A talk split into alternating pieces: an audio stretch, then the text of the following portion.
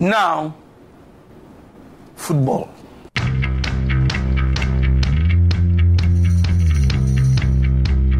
English Premier League.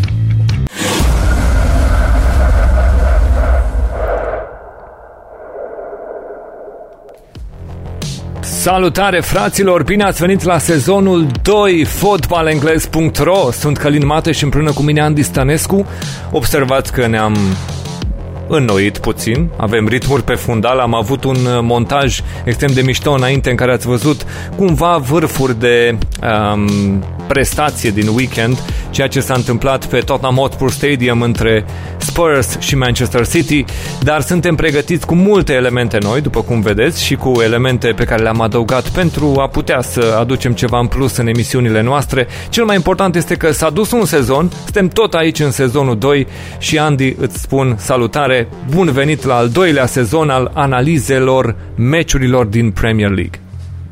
Bă, în sfârșit a început și al doilea sezon. Bine v-am regăsit, fraților. Un sezon care sperăm să fie normal din punct de vedere al programului, să ne mai dea pe toți peste cap, pentru că a fost dificil de urmărit. Vorbesc din punctul de vedere al spectatorului acum. Sezonul trecut a început cu o etapă excelentă, zice, de la cap până la coadă, deci startul e de bun augur. Da, a fost mișto weekend, adevăr că am putut să vedem goluri ca lumea, am putut să vedem spectatori în tribune, am putut să vedem un program ceva mai erisit față de greoiul program de începând de vineri până pe luni seara și cu toate meciurile și prin toate. Bă, era mișto că puteai să vezi multe meciuri, dar parcă mie mi-a plăcut experiența de sâmbătă, când am avut meciuri grupate la ora 17, ora României și am putut să ne bucurăm uh, și de restul meciurilor șase partide care au fost televizate. Asta ar fi singurul impediment că nu poți urmări chiar toate meciurile. Unele vor fi programate obligatoriu la aceeași oră, dar parcă e mai bine așa, pentru că în weekend suntem cu toți, cu toții liberi și putem, chiar putem să urmărim meciurile relaxați de la prânz până târziu noapte să le bucurăm și pe neveste, da? Decât să te, era dificil în unele zile lucrătoare, mai ales pentru cei care au familie, au copii, au când să mai vadă și meciurile, două meciuri într-o zi, trei în următoarea, a treia zi, un singur meci. A fost complicat sezonul trecut. Bun, și adevărul e că noi suntem pregătiți să vă aducem multe elemente noi, așa cum ați văzut și din introducere, cu ceea ce noi am mai pregătit în plus. Însă, dacă stăm să ne gândim la weekend, la ceea ce a propus uh, această primă etapă, care a început vineri și s-a terminat în cursul zilei de duminică, pe duminică seara, am avut destul de multe lucruri care ne-au atras atenția și ne bucurăm în bună măsură, pentru că înseamnă că e loc de surprize, înseamnă că într-adevăr publicul poate aduce ceva în plus și într-adevăr șocul și show-ul a început de vineri seara. Dacă e să ne uităm aici pe ecran, putem să vedem foarte clar, aia, sus vedeți din nou elemente de noutate, uh, scorul și vedeți și emblemele celor două cluburi, însă jos v-aș atrage atenția că avem și un crawl frumos, uh, avem acolo toate informațiile despre desfășurarea weekendului de vineri până duminică cu scoruri, cu marcatori, cu tot ceea ce ați putea să mai savurați pe timpul uh, ediției noastre, pe timpul episodului. Altfel, cum spuneam, de vineri seara deja ne-a lovit șocul ăsta că se întâmplă ceva ce uh, ar putea să ne atragă atenția. Arsenal being Arsenal, cumva asta este ceea ce ni s-a spus, dar vom trece în revistă să vedem și de ce am ajuns la concluzia asta, pentru că în primă fază este apariția lui Brentford în Premier League și mesajul antrenorului, Thomas Frank. Are you not entertained? O, vă place ceea ce a oferit Brentford? Cum te-ai simțit în meciul ăsta de vineri? Da, Maximus Decimus Meridius, ăsta danezul, foarte bun meciu. Foarte, foarte bun, entuziasmant, răzbunarea asta a tocilarilor. Arsenal, ci că i-ar fi retrogradat pe vremea lui Henric al VIII-lea și al Elisabetei I. Uh, Zobii au făcut, i-au dominat tactic pe oaspeți, uh, cei de la Brentford. Sigur că Arsenal a avut posesia, dar asta contează foarte puțin în economia uh, meciului. Au fost fenomenali. V-am spus noi, când le-am dedicat o emisiune în primăvară, că o să avem ocazia să tot vorbim de bine despre cei de la Brentford, oameni foarte serioși. Dacă nu țineai cu nicio echipă și te uitai prima dată la un meci de Premier League, aveai șanse să devii fan Brentford, data entuziasm și plăcere în joc au pus oamenii ăștia, chiar aduc un suflu nou, sau, mă rog, mai vechi, dar care dispăruse în această competiție.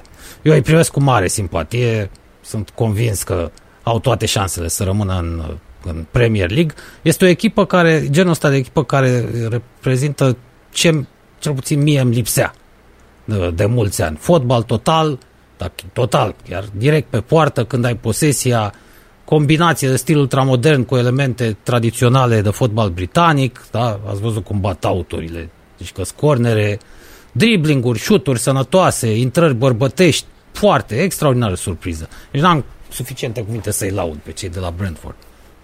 Uh, bineînțeles, un alt element de noutate pe care vi-l oferim acolo, unde vom avea ocazia, vom încerca să vă aducem câteva momente din timpul meciurilor fără să avem dreptul de a vă da rezumate sau alte lucruri de genul ăsta. După cum vedeți, sunt doar producții scurte cu câteva momente care ar trebui să ne atragă atenția de la aceste meciuri. Asta este ceea ce noi putem să vă dăm și acolo unde puteți să vedeți împreună cu noi reacția tribunelor, momentele în care oamenii importanți au fost prezenți în centrul atenției.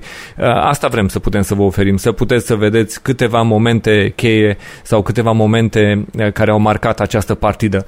Canios, omul pe care îl vedem sărbătorind, eh, a reușit să ajungă să fie Foarte. primul marcator al lui Brentford în istoria Premier League. Uh, în schimb, al doilea gol a fost uh, absolut uluitor, marcat de Norgard, omul care pur și simplu după un out a reușit să marcheze pentru Brentford în poarta lui Arsenal. Dar până să ajungem să vorbim despre aceste două goluri, eu zic că ar trebui să vorbim puțin despre uh, ceea ce se întâmpla înainte să înceapă meciul. Înainte să înceapă această partidă, părea că pentru Arteta meciul a început. Pentru că aflam că nu va fi nici Aubameyang, nici la cazet pe teren. Motivul fiind unwell. Nu se simt bine băieții ăștia, de care unul este doar capitanul echipei și care s-a trezit să nu se simtă bine pentru uh, startul de sezon. E posibil să vorbim despre uh, contact sau ceva, expunere, contact, COVID, protocoale, ce-o fi. Mă, da, noi am spus-o și vineri pe episodul pe care l-am făcut de preview, noi vorbeam atunci de Fantasy Premier League. Bă, este tot mai deranjant că pe Aubameyang îl găsim în tot felul de situații din care rezultatul este că nu mai e disponibil pentru echipă. Și rezultatul a fost că Arsenal a trebuit să joace în teren cu doi copii, cu Martinelli, pe care noi l-am mai pomenit, l-am lăudat, ne place de el, da, este un fotbalist pe care l-am apreciat. Da, Balogun, celălalt copil care a trebuit să-și facă debutul în contextul ăsta și ziceam noi vineri, Andy, că pare să fie o echipă făcută la ciudă de un manager care e sătul de ceea ce îl expune lotul să trebuiască să aleagă în ziua meciului. Păi asta arăta și, o arăta și atitudinea lui. Uh, acolo pe marginea terenului. Era negru de supărare de la început, nu, se, nu prea se întorcea spre bancă, nu vorbea cu nimeni, a, stătea acolo în picioare la margine și se enerva, fierbea. Uh, îl cam lasă echipa, fraților. Spre Aubameyang ne-am mai exprimat noi Uh, părerea mea este că nu mai... ai, și-a epuizat fondul de minciuni. A tot mințit sezonul trecut. Uh, ba că e mama pe moarte, ba că a murit, ba că a înviat, ba că malarie, ba acum pur și simplu s-a plictisit și el să mintă. Nu mă simt bine, domnule. Uite așa. Da, aici asta a fost. Înțele- îl înțelegem pe Arbaleta uh, până la un punct, sigur că da, e și vina lui. Pare să fie o pălărie prea mare pentru el Arsenal. Acum, nu ne ieșim din obiceiul de a vă prezenta și notele echipelor pentru a putea înțelege cum a jucat uh, atât Brentford cât și Arsenal și ceea ce o să vedem aici, din tot segmentul ăsta. Da, am upgradat puțin și această grafică și sperăm că o apreciați și voi. Ideea este că ceea ce vedem de aici este că tot Brentford este echipa care pare că trebuie să dea mai multe goluri în acest meci.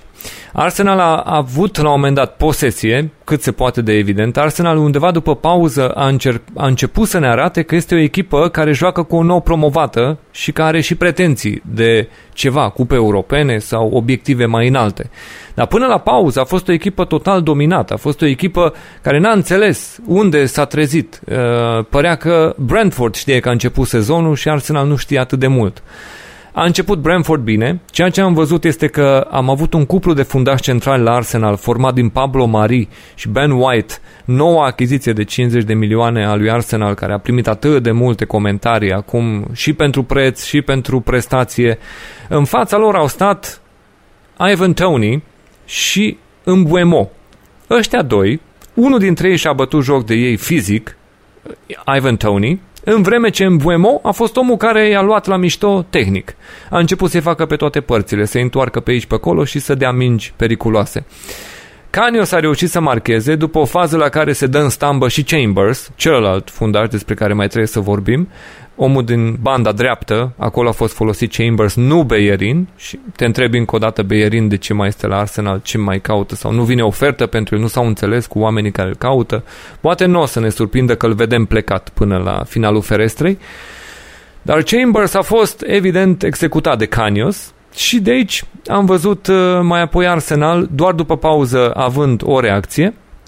Și pe când, pe când începeau să strângă, pentru că vezi că de la 3.8, cum am, am, am notat noi acolo. Ei urcă o clasă până la 4, dar nu vine golul. Nu reușesc să marcheze. Este steril, este ceva ce Brentford îmbrățișează când Arsenal atacă. Da, așa atacați, nu e niciun fel de problemă, ne descurcăm. Este ok. Cu asemenea atacuri putem face față. Și de acolo vine momentul ăsta de uluială, din care după un out reușește să marcheze cu un out executat lung, mingea ajunge la Norgard, care pur și simplu își bate joc de ceilalți oameni din defensivă, că e portar, că e fundaș, este omul care ajunge la minge și face 2 la 0. Până la final deja este doar uh, momentul de aplauze pe care poți să-l vezi din partea fanilor care și-au văzut echipa dând totul toți oamenii de la Brentford au luptat. Șuturile vedeți că sunt de partea lui Arsenal, chiar și cele pe poartă 4 la 3. Per total o să vedem că și la nivel de atac, la nivel de prestanță, Arsenal a fost echipa care a părut mai în control, dar în control teritorial, în niciun caz tactic, în niciun caz oamenii care să știe ce au de da. făcut în meciul ăsta. Acolo a fost Brentford. Da, după cum vedeți, Brentford, chiar dacă este nou promovată și joacă în premieră în prima ligă engleză, nu este deloc o echipă naivă. Din potrivă, au reușit din trei șuturi pe poartă să dea două goluri. Voilà, treabă serioasă la echipa asta. Fraților, Arsenal n-a avut nicio ocazie până în minutul 50. Asta a fost Arsenal în acest meci. Într-adevăr, dominarea este cuvântul cheie. Tocilarii au dominat pe oaspeți exact acolo unde au vrut să-i aducă, așa i-au ținut. Le-au lăsat posesia în terenul lor, al oaspeților, au făcut un pressing foarte eficient, s-au și intimidat puștii de la Arsenal, unii sunt foarte cruzi încă. Um, doar Smith Rowe și Tierney parcă au mai uh, legat ceva, oricum lamentabilă prestație. Ăsta, albanezul Gips, ăsta, Ceaca, a mm. fost comic. A pierdut nu știu câte baloane, a fost făcut și măgărușul. Golurile excepționale. Uh, al doilea gol a fost exact în stilul, dau un exemplu, uh, Majoritatea echipelor jucau așa, sigur că da, dar în stilul Paisley al Liverpool anilor 70-80. Când auturile la englezi erau cornere. Și în vremurile astea mai recente, Rory de Lap la Sunderland, da. ăla arunca da, așa. așa. Deci cerea, cerea prosopul să poată să șteargă mingea și de acolo arunca. Avea prosoape pregătite pe margine și mai era Rize la Liverpool și el arunca la fel. Ma. Exact. Da. Sunt bune și elementele astea, v-am spus. Vrem să vedem fotbal modern, dar să vedem și Uh, chestiunile astea care dau culoare fotbalului, uh, pe care multe echipe le-au, le-au uitat. E, uite că Brentford, o echipă ultra modernă și stadionul ați văzut cum arată. Uh, are 15-20 de mii de locuri, dar zici că are 50-60 de mii. Atât de bine e făcut. Elegant, confortabil. Deci Brentford știe cum să îmbine modernitatea cu uh, tradiția. Așa că felicitări lor și fanilor atât, atâția câți sunt acolo, 15.000, 20.000, excepțională prestație, iar pe Arbaleta nu-l văd bine, nu știu dacă prinde paltonul, cum se zice pe la noi. E nasol, e nasol, că pare că nu trag toți la aceeași căruță pe acolo. Încă nu are grupul unit. Uh, un alt element pe care vrem să vi-l aducem în completarea notelor noastre este bineînțeles ceea ce puteți găsi și pe aplicația SofaScore, dar completează notele pe care noi le oferim ca să putem să vedem și puțin influențele din timpul meciului, să putem să vedem de partea cui a stat jocul și vedeți aici că Arsenal a fost la conducerea jocului pe bune perioade ale meciului. Problema care este? N-au știut ce să facă cu aceste perioade. Efectiv, Brentford s-a uitat la ei și a zis, na, de ăștia nu ne temem. Este ok, ne descurcăm cu ăștia, pentru că au fost ăștia doi copii în față și pentru că în spate părea că oricând poți să arunci o minge lungă, pentru că acolo ai oameni care se descurcă cu apărarea asta lui Arsenal. Da, mă întreb și eu, oare se vor teme de cineva, cei de la Brentford? Vezi că le-au ajuns puține momente, atât cât vezi. Da. Câteva vârfuri, dar ale au fost atât de tăioase și atât de incisive pentru poarta lui Leno, adică atât de uh, greu a resimțit Arsenal momentele în care Brentford începea să apropie de poartă, încât știai că e panică, aproape la fiecare moment în care vezi că a sărit un pic în evidență Brentford. În orice caz, pare că și-au făcut lecțiile foarte, foarte bine. Știu să se apere, știu să joace pe contraatac, știu fazele fixe. Acum să-i vedem dacă știu să și domine teritorial, nu știu, să-i vedem într-un meci cu Watford sau cu Norwich, echipe cu care sunt obișnuiți, dacă s-au întâlnit în Champions League. Să vedem dacă și uh, uh, partea asta a jocului e la fel de bine pregătită, mm. nu mă îndoiesc că este. Cu echipele cu care își vor permite, uh, le vor domina și uh, teritorial. Hai să păstrăm, bineînțeles, și aceste segmente video cu care v-am obișnuit. În acest match dorim să vă oferim mai multe momente din partea celor de la Brentford care au vorbit și pe care nu-i cunoaștem atât de bine, nu i-ați apucat să-i vedeți la televizor, dar de asta v-am oferit uh, selecție cu Canios, cel care a marcat primul gol al lui Brentford în Premier League, și cu Norgard, cel care a fost al doilea marcator în timpul meciului, dar bineînțeles și cu vedeta uh, serii care a fost antrenorul lor, Thomas Frank, omul care a dus echipa asta din Championship în Premier League și care a debutat cu astfel de victorie. Așadar să începem cu Canios, care a fost primul chemat la uh, microfon și l-am ales special ca să puteți să înțelegeți ce era pe stadion când ăsta trebuia să dea declarații, fiind primul încă mai era lume pe stadion. Ia să auzim atmosfera.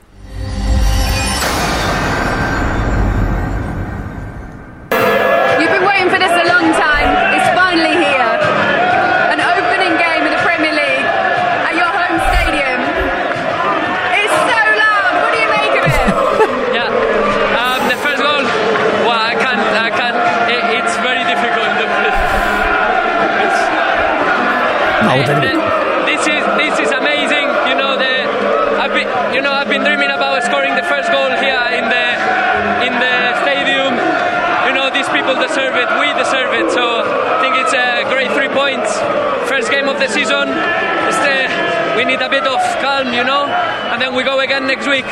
You're not going to get any calm yet. But your goal, that first goal, it's one for the history books as well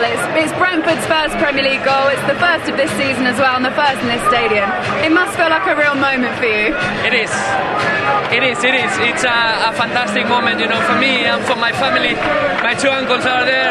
They came all the way from Spain. I've got all my family in Spain watching the game. So for me, my family, for this club, it's amazing. It's a step forward. Tell us about the second goal. Have you guys been working on those long throw-ins? Yeah, we've been working uh, on, on a lot of set pieces. Uh, we always have something ready, so it, uh, we are happy that we're pleased that it came came through. So yeah, fantastic it looked like you guys had so much more today than Arsenal had to offer. They couldn't handle your press either.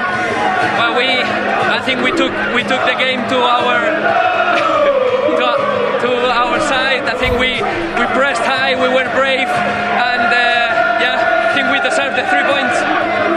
I'm going to let you go because I know you want to go and enjoy this. But for now, Sergi, I think we can say you're top of the league. Yeah, thank you.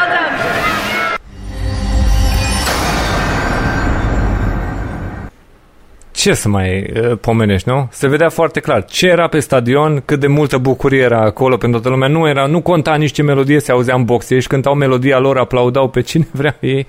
Era atmosferă de atmosferă și simțeau, uite, jucătorii. Și o să vezi uh, discursul lui, discursul lui Norgard, o să vezi discursul lui Thomas Frank. Toți pare că au cuvintele la ei. Nu, nu, nu pare da. că sunt pierduți faptul că le iei un interviu. Acum au venit în Premier League. Nu, sunt oameni obișnuiți cu faptul că trebuie să ajungă în atenția lumii și sunt pregătiți pentru a capta atenția. Da, ți-am spus, au lecțiile învățate, sunt sigur pe ce fac, își cunosc calitățile, își cunosc probabil și punctele slabe foarte bine. Dar ați observat ce diferență de atitudine este? Mă gândeam în timp ce mă uitam la băiatul ăsta, cât de bucuros era, ce față deschisă avea, cât, și fotbaliștii noștri tineri, ăștia pe care vezi da. în campionatul României. Aroganți, incorrectă. defensivi. Da, vedeți ce atitudine trebuie să aibă un, un om care se bucură de meseria lui, care face ceea ce face din pasiune, sigur, câștigă și bani, e adevărat, dar oare nu cumva au ajuns să câștige atât de mulți bani tocmai pentru că își fac treaba bine și, și o fac cu plăcere? Știi ce se întâmplă aici? Mulți dintre ai noștri au început să se obișnuiască cu a plăti poliție și presie, de exemplu. Mă bucur că am da. marcat pentru că le-am arătat multora care au spus despre exact. noi, am fost criticați, am fost înjurați, am fost făcuți de felul, le-am arătat tuturor că există aici o echipă. Îi joacă de multe ori împotriva fantomelor, nu neapărat pentru fotbalul care trebuie să te bucure pe tine și publicul tău. Fantomele astea ale întunericului sunt alea care îi fac pe ei să fie mai preocupați de, de performanța lor, de prestația lor, decât adevărata bucurie pe care poți să o aduci fanilor și tu să te bucuri de momentul respectiv. Da, ăștia știu să se bucure. Da? Și știu să și piardă, au învățat, știu să învețe din greșeli, au școală. E entuziasm oricum, e de înțeles. La ei. Adică nu o să vezi genul ăsta de atitudine probabil la ceilalți, pentru că pentru ei este maximul ce se putea obține. Este primul meci în Premier League, în sfârșit poți să aducă publicul pe acest stadion care e deschis de atâta vreme, e finalizat și n-au putut să vină pe stadion. Este absolut ireal. Uh, și acum hmm. este momentul în care totul s-a legat, să vii să bați și un nume cu pedigree din Premier League, să-ți faci debutul în felul ăsta, să ai fanii lângă tine. Da, evident că nu aveai foarte multe de spus ca manager manager. Era suficient să le auziți, vedeți, mai e nevoie să vă spun ceva? Ieșiți și faceți ce de făcut. N-ai nevoie să mai oferi foarte multe argumente jucătorilor. I-ai pregătit tactic, uh, cu atmosfera din tribune și cu entuziasmul primului meci, Arsenal trebuia să pluseze cu tehnică, valoare și seriozitate pentru că altfel, na, te mâncau. S-a văzut foarte clar. Erau oameni care erau gata să dea tot și puteai să-i faci numai pe valoare, să le arăți că voi aveți entuziasm, da, v-ați întâlnit deja cu un alt nivel. Și din păcate Arsenal le-a oferit un nivel pe care Brentford l-a considerat acceptabil, accesibil. Și mai sunt echipe vor mai întâlni, prezenta, probabil, vor mai da, întâlni. Da, care se vor prezenta exact cum vor ăștia de la Brentford să se prezinte adversarii. Între timp vor crește, vor căpăta din ce în ce mai multă încredere. Să vedeți ce echipă greu de bătut va fi Brentford. Asta indiferent cu cineva. Și că în orice caz pe mine m-au cucerit. Mhm. Atitudinea lor din teren, uh, înainte de meci, după meci, uh, spectatorii, absolut totul. Deci e un club pe care uh, nu poți decât să-l iubești. Bă, îți spun, echipă, noi, noi avem și, noi avem și partea noastră din, din asta de subiectivitate, pentru că noi am vorbit de ei de pe perioada în care erau, țin minte, prima oară aici la noi pe canal, când am vorbit, au fost prima ediție când am vorbit de Championship în sezonul trecut, la prima pauză internațională. Și la momentul respectiv erau pe locul 11 în Championship, începuseră ceva mai greoi după 8 etape. No. Și țin minte, puteți să mergeți să vedeți episodul ăla Championship 8 etape, ăla era pe undeva când a fost pauza internațională anul trecut, prin octombrie, cred. Și ceea ce vă spuneam de atunci era, echipa asta o să fie mai sus, nu vă temeți, la început o vedeți pe 11, ăștia vor urca. Și vă spuneam de atunci, Reading, echipa care era pe locul întâi, ăia vor aluneca de acolo, ăia sunt foc de paie. Și au alunecat într-adevăr, deși trupa lui Pușcaș, românul nostru, s-a cam dus. Așa. Da, că asta e echipa lui Pușcaș, nu e Reading.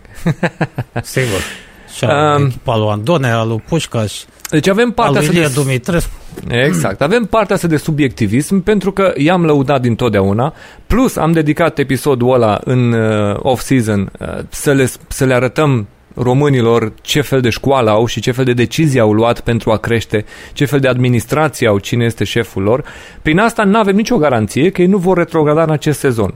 Doar că pare că este un club care are un plan și pentru scenariul în care ar retrograda și cu care urmează să ne reîntâlnim, chiar și în situația în care a retrograda. Da, e o construcție durabilă, asta clar. Sunt pregătiți pentru orice, sunt oameni cu lecțiile făcute, o să, m-am avertizat de atunci că o să tot vorbim despre ei. în uh, următorii ani. E un club care n-a intrat în Premier League, uh, nu știu, cum intră Norwich. Hai să mai jucăm un sezon, mai picăm unul sau două, hai, poate ne mai întoarcem. Nu, ăștia chiar uh, urmăresc să crească. Deci e clar că și-au făcut planul pe termen lung și scopul lor este depășește ceea ce au reușit să obțină până în momentul de față. Ok, îl vedem și pe al doilea marcator. Uh, bineînțeles, statistica pe care o vedem oferă avantajul lui Arsenal. De asta v-am spus că am și văzut pe tot ce v-am prezentat în note, în desfășurarea partidei. Arsenal a avut inițiativa. A, n-a știu ce să facă cu ea. N-a avut oamenii cu care să poată să uh, lovească decisiv. A apărut o echipă fără dinți, așa pur și simplu, sau cu dinți de lapte, ai spune, da? Care a stat în fața unui adversar care a venit cu tot, arsen, cu, cu tot arsenalul, dacă vrei să spui așa, da? A venit cu arme, cu topoare, cu furci, cu tot ce a avut la dispoziție și cu un public, adică publicul, publicul fiind, dacă vreți, și copiii și femeile care să mai și arunce ceva în plus în adversari.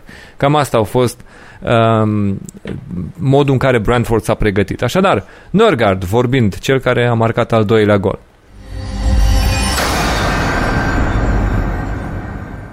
Not a set piece coach now is not a, a new phenomenon, phenomenon No, in football. But when we played, I mean, players hated doing set pieces. That doesn't seem to be the case. How long do you spend on them, and do you dislike them or do you like it? Uh, oh, uh, Oh, you, the you, ball. you catching me off guard here. They still, don't like them. no, the, the answer took too long there. no, I mean, you know how it is as a player when you, you're practicing the set pieces is not the most fun thing, but we can see how important it is, uh, especially nowadays. So many goals scored um, on set pieces, so we do practice it quite a lot, and I think um, we've we've created a way of making it more fun also in training. What's the manager like to work with? Uh, the set piece goals are, are No, the manager. Thomas. Yeah, Yeah, Thomas. Yeah, no, he's fantastic, and he's been all the way through. Uh, I, kn- I knew him from, from earlier days, um, and I think he's developed into to a Premier League Thomas, manager, nu Mister. Fantastic. Da? Um, Thomas, so, i-a um. I think the group is very strong, and it was, it was a good way to start the league. There's not Premier, much Premier League experience within the squad, and we were speaking about that before the game. I mean, on the back of the confidence you've got sort of tonight in that game, how much belief is there in the squad? The, the manager seemed very bullish before the game and confident that you could do well this season. I mean, is that the same in the dressing room? Definitely. There's a lot of belief in the squad. Um, and I said it also before the game. When we started this game, it was nil-nil on the score sheet. Huh? We had 11 players on each team. Uh, Even though it's a big team, Arsenal, and we're in the Premier League for the first time, we, we can't see ourselves and um, as an under, underrated team. We need to see it as, as equal terms and, and go out and fight on equal terms with the, our opponents. And I think it will be like that for the rest of the season. Nu Ce ți se o pare... Cum se Nu, tem? da, nu ți se pare că ai zice că auzi managerul uh, prelungit în declarațiile jucătorilor. Ții minte ce ne spunea Bill Shankly pe episodul de istorie? Uneori, dacă există încredere totală între manager și jucători, uneori gândurile mele se duc în mintea jucătorilor și se prelungesc. Eu cred că am și dat unele goluri cu capul. Din ce? Eu cred că am dat câteva goluri și cred că am și scos câteva goluri. Așa că asta înseamnă uniunea dintre manager și jucători. Pentru că de asta subliniam. I-a spus Thomas, nu i-a spus Mister sau uh, Gaffer sau ceva și îți garantez că așa le cere el să vorbească cu el. Thomas, nu, nu Mr. Gaffer și alte chestii. Păi dacă nu în asta stă respectul, fraților. Respectul se câștigă și îl câștigi, sigur, și prin rezultate, că altfel nu ai șanse, la un moment dat o să pierzi echipa din mână. Fotbaliștii sunt oameni dificili, mai ales la nivelul ăsta, câștigă o grămadă de bani. Pe măsură ce înaintează în vârstă, încep să devină mofturoși, dar uh, și prin felul în care știi să le câștigi mințile, da? Ferguson mai cinică, asta spunea, trebuie să intri în mintea jucătorului, să-l manevrezi tu de acolo. Shankly o spunea mult mai, mult mai, uh, mult mai frumos și mai haios. Asta a făcut și Thomas Frank, dar repet iarăși, ce diferență, ce frumos vorbea băiatul ăsta. Știa Da, să-ți cât de răspund, calm, avea cât răspuns de- la orice. Da. Avea răspuns la absolut orice și vedeți, până și doi oameni precum Roy Keane și Gary Neville, uh, deja au, e, îl priveau cu respect chiar dacă erau împuști. da. Pentru că omul și-a Știi de ce? câștigat respectul ăsta în teren. E ceva ce n-am lăsat în uh, povestea asta pe care au avut-o ei între ei, pentru că era un interviu mai lung, dar înainte de, discut, înainte de întrebarea pe care i-a pus-o aici legat de fazele fixe, pentru că pe mine m-a preocupat să putem să arătăm lucrul ăsta că lucrează la fazele fixe, că era ceva pregătit și îți spun eu Da, că mesajul a fost nu vă temeți de ăștia, că ăștia vai mama lor, ăștia sunt niște domnișoare. de ăștia puteți să vă băgați în ei, să nu vă fie frică de ei, da? Intrați în ei tare că o să-i vedeți cum uh, încep să dea rateuri. Și cred că ăsta a fost mesajul, da? Faceți uh, fizic, pentru că nu au mulți oameni capabili să facă față fizic, noi avem cu cine să ne băgăm în ei. Deci urcați-vă peste ei și încercați să fiți cu tupeu. Acum, asta s-a văzut cel mai bine la golul 2. Înainte de discuția asta, uh, întrebase cum a fost momentul ăsta când ai văzut că vine mingea spre tine, te urcai și te zici, auleu, ăsta e momentul meu, că acum doar mă arunc spre ea și pot să o marchez. Și el a avut o replică absolut genială când le-a spus lui Neville și Carragher, le-a zis, acum eu știu că nu sunt în prezența unor fotbaliști care au marcat multe goluri în carieră, dar pot să spun, aoleu, ăsta o sparte ea de râs când au auzit chestia asta, spun, de erau așa bine dispuși, pentru că le-a livrat o chestie de genul ăsta, mă, deci a putut să vorbească așa cu ei la prima lor prezență în Premier League. Deci sunt oameni pregătiți să vorbească, ți-am spus, cu vorbele la ei, cu discurs așezat, fără să-i simți că și-au pierdut capul și că nu știu ce da. s-a întâmplat astăzi, pare că știu ce au de făcut. Și mai este ceva, ceea ce spuneai tu, că aici nu merge, că respectul nu așa se arată, că trebuie să-i spui în anume fel antrenorului. La Brentford n-ai nicio șansă ca tu să fi avut un meci prost și să încerci pe cineva să convingi că ai jucat bine ăsta nu este un club la care da. să scapi. La ăștia, cifrele sunt primul lucru la care se discută, da? Statistică, date metrice dintre astea, pur și simplu la sânge, cu ce ai creat, cu ce faci, dacă ești în creștere, dacă ești în descreștere, dacă nivelul tău este în mod normal tot mai uh, ridicat, tot mai bun pentru a putea să vezi progresul în carieră pe care îl faci, sau dacă datele tale încep să coboare tot mai mult când atât de mult se pune accent pe datele analitice la un club, pe ceea ce ei analizează, ce ai făcut într-un meci și per total pe sezon, tu nu poți convinge pe nimeni că tu ești un jucător bun câtă vreme ei îți pun în față toate detaliile. Aici nu poți să te ascunzi dacă nu joci fotbal.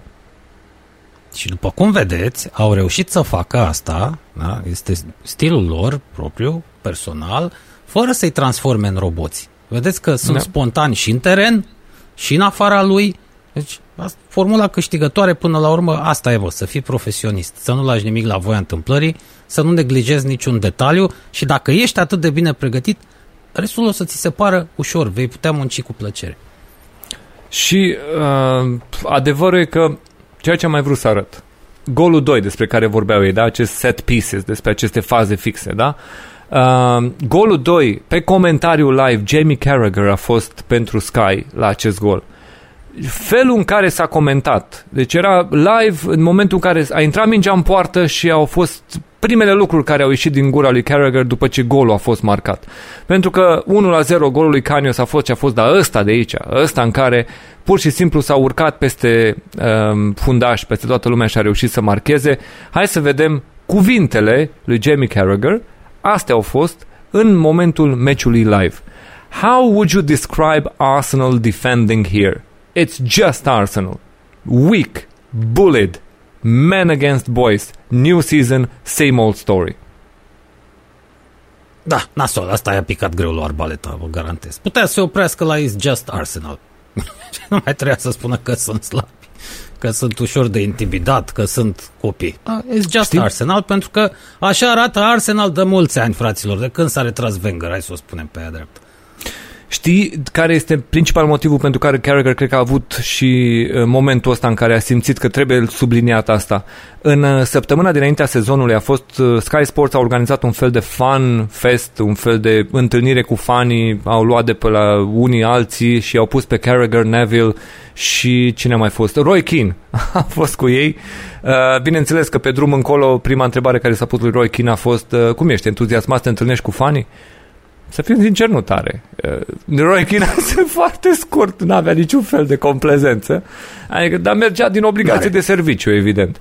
E, la, la discuția asta a intrat într-un clinch Carragher cu fani Arsenal, mă rog, de ăștia, erau acolo doi de la Arsenal Fan TV, AFTV ăștia. Dar mă rog, A, o ah, tipă și un tip. Așa, și ăla era supărat că de ce uh, vorbește așa de rău despre Arsenal? De ce we're not like we're nobodies? Asta îi spune, asta îi reproșa lui Carragher. You're talking about us like we're some nobodies. Ca și cum suntem nimeni. Și uh, că spui că, suntem, că facem prostii, că suntem proști cu ceea ce facem. Nu, sunteți proști la ce ați cumpărat. Dar nu, nu așa se vorbește. Zicea, bă, l-ați luat pe William, da? Când nu vrea să-l ia nimeni. Voi l-ați luat, asta este. Uh, voi l-ați luat, voi faceți, da, voi dați contract lui Aubameyang. Nu știu, adică nu trebuie, să, nu trebuie atât de mult să iei apărarea, pentru că ceea ce el spunea, trebuie să vină momentul în care să arate Arsenal că este altceva. Ori aici, cred că de asta a subliniat foarte direct când a picat golul ăsta, este același Arsenal. Este aceeași fragilitate, este aceleași povești de domnișoară uh, fără lupta aia pe care trebuie să o aștepte fanii ăștia. Noi am făcut episod de istorie despre Arsenal, despre ce vremuri a construit Wenger acolo cu invincibilii. În momentul de față este atât de departe. Te uiți la primul 11 al lui Arsenal și ți se ridică părul pe ceafă. E greșeala pe care o fac mulți suporteri. Unii spun suportereală. Ha, nu, e cam mult spus. Uh, iau personal uh, toate lucrurile astea. Să susții un club, să iubești un club, nu înseamnă să și accepti incompetența sau uh, reavoința unor uh, angajați ai clubului. Pentru că ea sunt doar pasageri acolo, sunt doar musafiri. Clubul rămâne, fanii rămân. Deci nu, nu așa îți uh, arăți atașamentul față de uh, un club lăudându-i pe toți și neacceptând niciun fel de critici. Tu trebuie să fii primul care să dai cu parul în aia pe care îi vezi că sunt nesimțiți sau sunt incompetenți sau pur și simplu nu suficient de buni. Chiar dacă încearcă să fie. Pentru că, tocmai pentru că ești suporterul unui club mare, Arsenal e un club mare, suporterul unui club mare trebuie să fie mult mai puțin îngăduitor decât ceilalți. Eu zic că în același timp că ar trebui să pui presiune pe echipa ta, pe clubul tău. În primul exact. rând să te, apere, să te apere ei prin rezultate, prin prestații și după aia să te bați cu alții pentru ei. Pentru că în momentul în care echipa ta este uh, tăvălită de cine o prinde, te dai doi pași în spate și te cerți cu echipa ta, nu te cerți cu alții pentru uh, clubul tău. Sunt tot felul de metode. Dacă te nemulțumesc cei din teren, ia începe să... Uh, ești acolo, pe stadion, ești în galerie. Cântă iar uh, uh, despre Thierry Henry, despre Vieira, despre cine vrei tu. Voi chiar să se simtă uh, nasol pe ăia din, din teren. A, asta înseamnă să-ți iubești echipa, să le atragi atenția că, bă, aici nu e o glumă până la urmă. Vorbim despre dragostea unor oameni pentru care fotbalul înseamnă poate totul. Dar nu vă puteți bate joc de noi. Nu trebuie să te super pe uh, criticile justificate aduse de alții. Că, într-adevăr, ce se întâmplă la Arsenal e de bandadă. Și, în primul rând, fanii trebuie să lupte împotriva celor din birouri, că de acolo pleacă totul. E momentul să-l vedem și pe Thomas Frank vorbind, pentru a înțelege carismaticul personaj care pune piesele astea de șah și construiește strategia împreună cu toția din birouri, că acolo e o familie foarte mare care lucrează toate rezultatele lui Brentford. Așadar, hai să vedem și ce spune Thomas Frank și să-l vezi pe el vorbind cu oamenii ăștia, uh, legendele Premier League, da, Carragher, Neville, la Sky Sports e un om și ăsta o să vezi că pare obișnuit să vorbească, n-are probleme. He's on his way over now. Gary, if you just let him in and, and come in. Thomas, could, we're, we're, going in a different formation for this one around. The, don't worry. Um, listen, Thomas, congratulations. What a fantastic way to start life in the in the Premier League. How pleased were you? How excited were you? How much did these fans drive you on?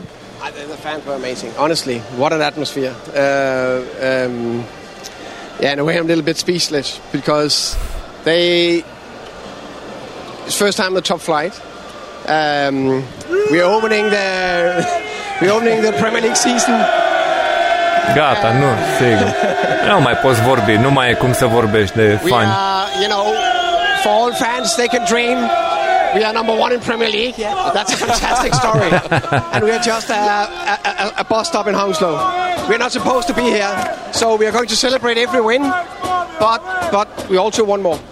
You say you're just a bus stop in Hounslow, and that's the song that the, the fans here yeah. sing. Yeah. No parking the bus today, though. You got it absolutely right against against Arsenal in terms of the approach from your players, the way that they delivered and executed your plan. How pleased I, were you? I, I, think the players today were amazing. Honestly, they they, they run themselves to the ground. Uh, they played with extreme in, intensity, and, and then they were brave they were brave to press high constantly. It almost, you know, oh, in the end there was five minutes to go. Maybe not there, uh, and we, and they played. Um, so no, very proud of them.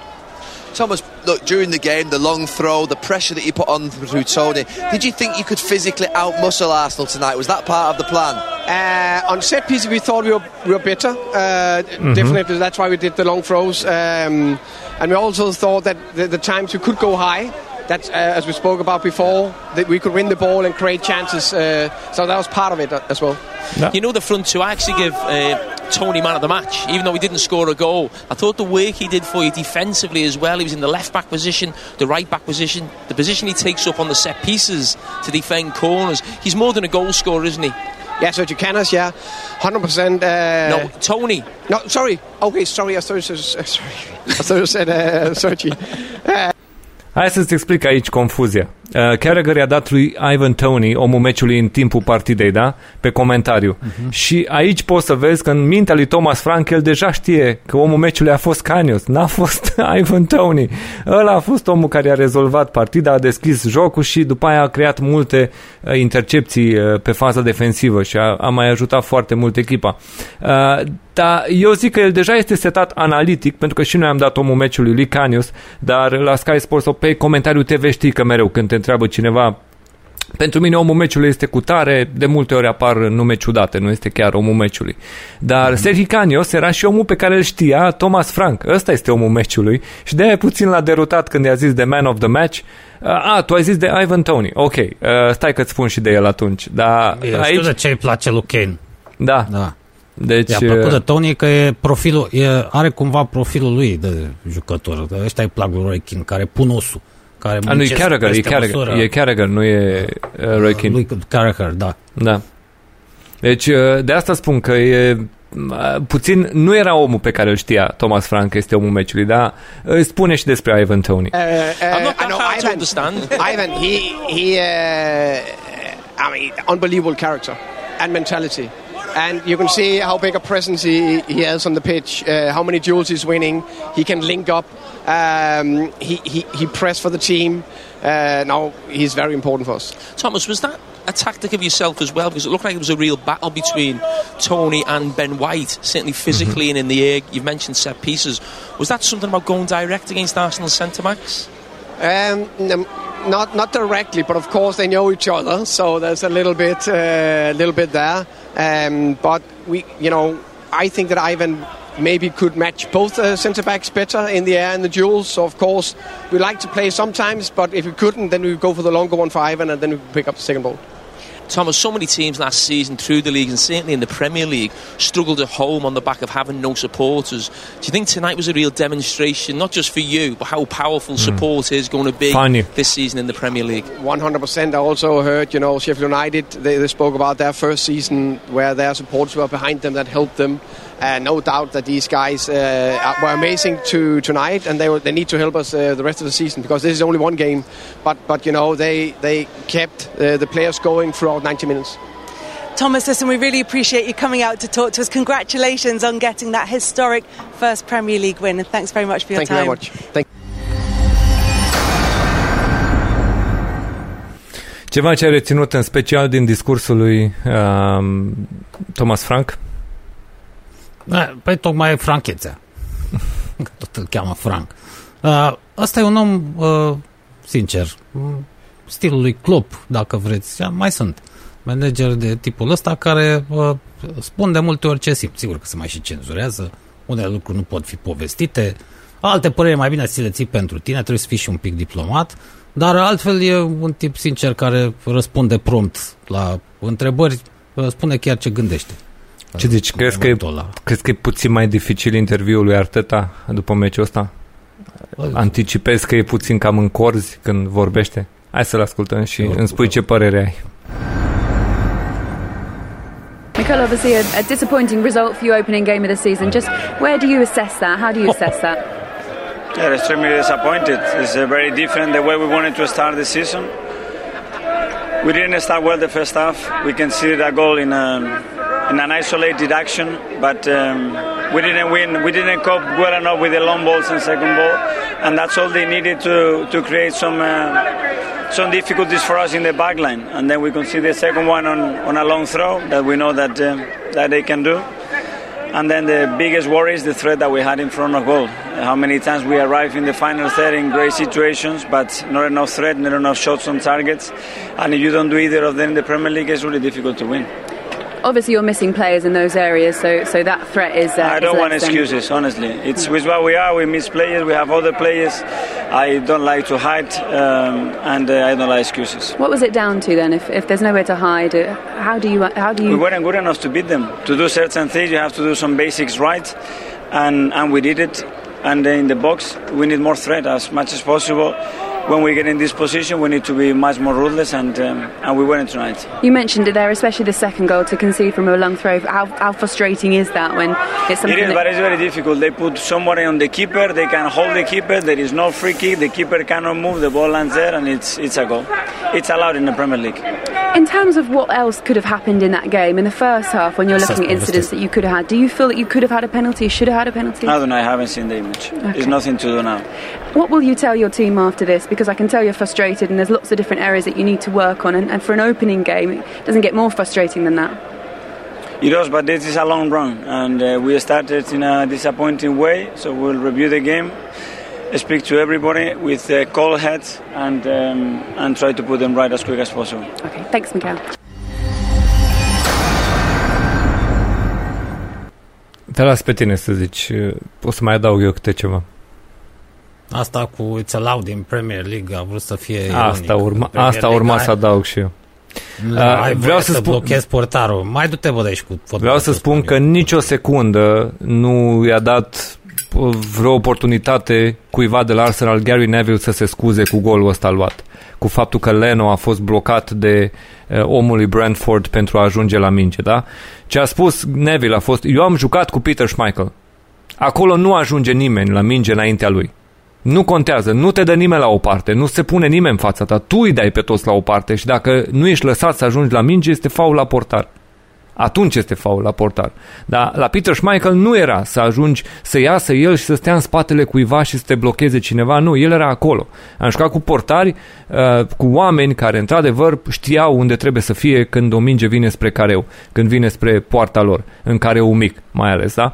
Deci nicio secundă nu i-a dat o, o scuză că, vezi, doamne, a fost jenat, oprit sau ceva. Nu, dacă ești portar, tu ești cu autoritate la o minge de genul ăla, nu te mulțumești că, aoleu, m-a blocat ăsta, așa, și între timp mingea a sărit și de acolo cineva o împinge în poartă.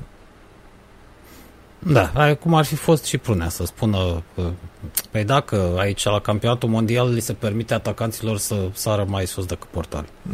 nu, ce prostie asta? Da.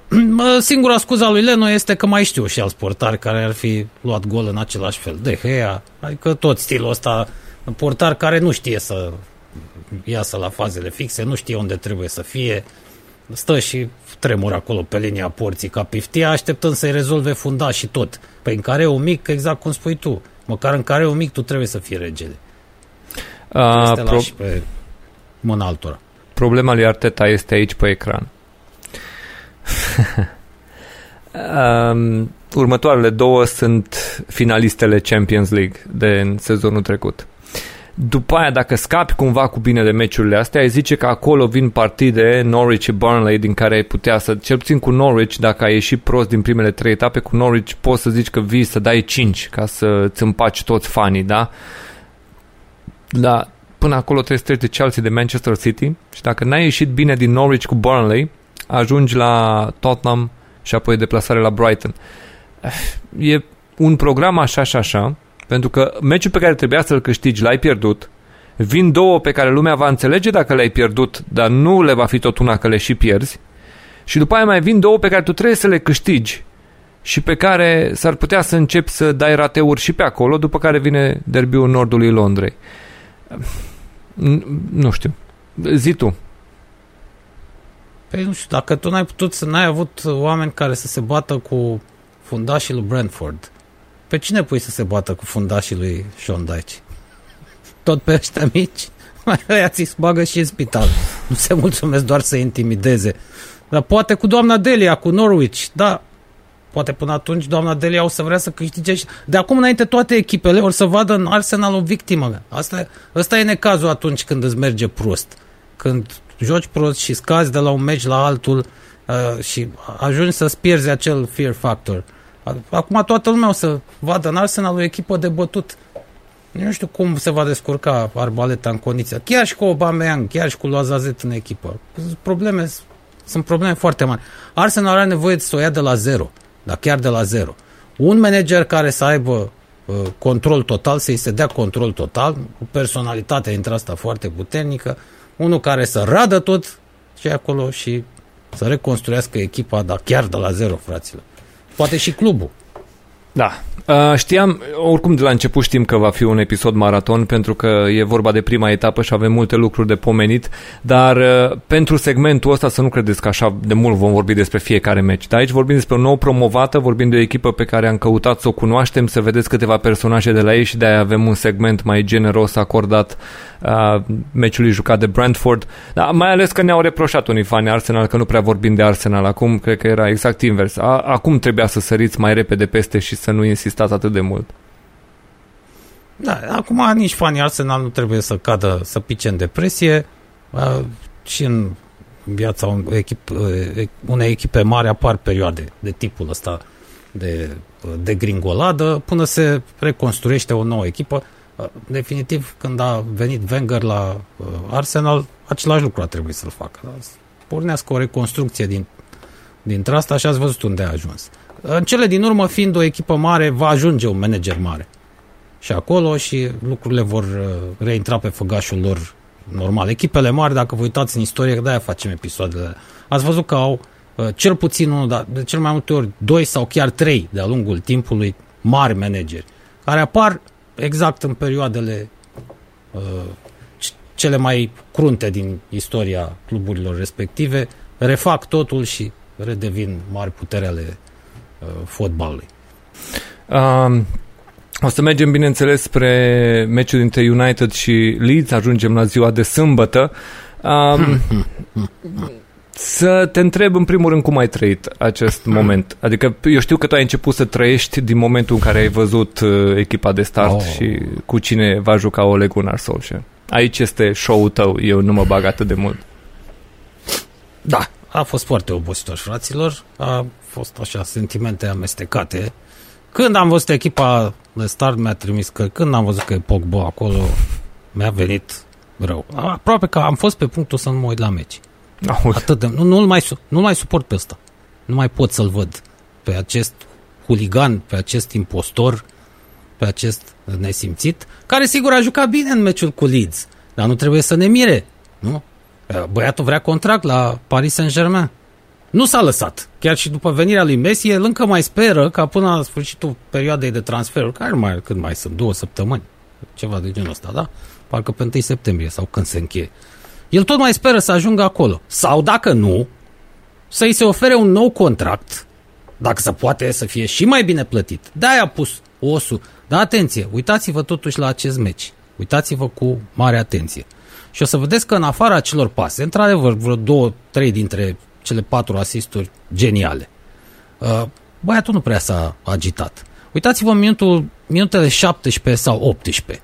Cred că acolo. E o fază petrecută în uh, minutul 17 relevantă. Se împiedică de un adversar încercând să-l dribleze la marginea careului adversarului, după care se oprește pur și simplu devenind din jucător spectator. Fred vine din spatele lui, încearcă să blocheze recuperarea adversarului, reușește pentru un moment, după aia pierde mingea din nou, îl strâng doi inamici, continuă să lupte, bă, în tot acest timp în care el a transpira, mai vine și McTominay de undeva încercând să-l ajute pe Fred, Pogba pur și simplu stă pe loc, doar că nu și-a pus brațele așa stă pe loc de la un metru și jumătate, maximum 2 metri și privește faza fără să schițeze măcar un gest de ajutorare a colegului. Și au mai fost asemenea faze de-a lungul meciului. Ăsta este Pogba. Deci nu vă entuziasmați de prestația lui. Că a mai avut prestații de tipul ăsta. Poate n-au fost patru asisturi, poate a fost unul sau poate au fost două.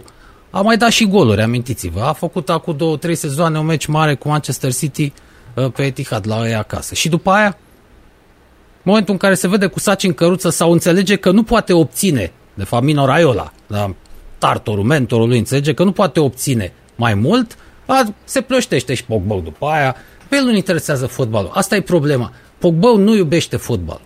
Nu are niciun fel de pasiune pentru acest sport. L-am văzut și la național acum. uh, la turneul ăsta final. Nu, nu îi place să fie vedetă, atât. A, îi place zice? să fie prezent pe rețelele de socializare, ăsta e Pogba.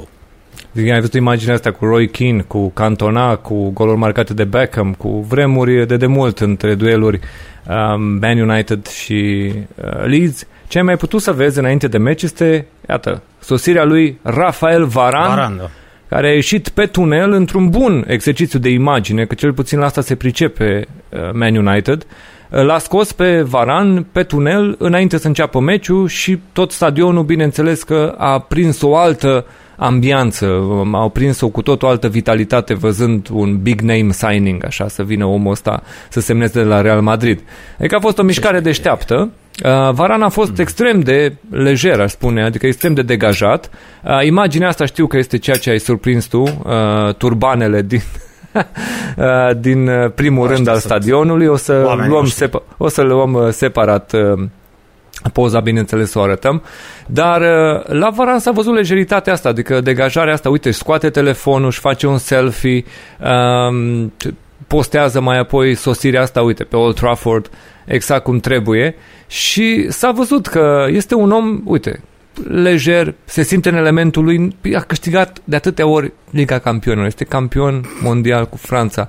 Asta nu are de ce să simte atât de multă emoție dar cu siguranță s-a simțit bine fiind primit așa.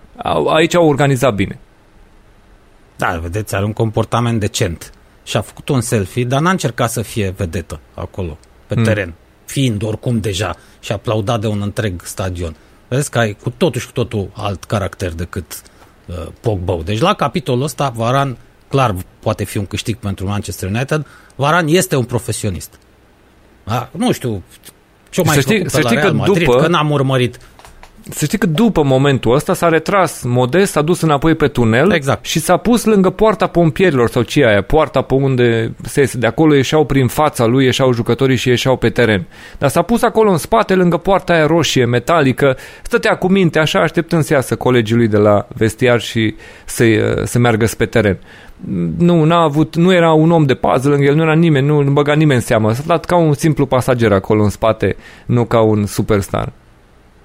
Varan este un om care a jucat și a câștigat, nu mai știu, spunea cineva, 15 finale. A jucat și pe toate le-a câștigat. Asta ce emoții să mai aibă. Nu, e chiar un profesionist. Deci un om ca el să putea retrage. Mm. Da, s-ar fi putut retrage acum. Dar asta înseamnă că îi place ceea ce face. Da, nu e neapărat uh, lacom după că e și ăsta, vă dați seama, că e multimilionar. Nu e genul de jucător care uh, împinge în față întotdeauna la negociere uh, banul.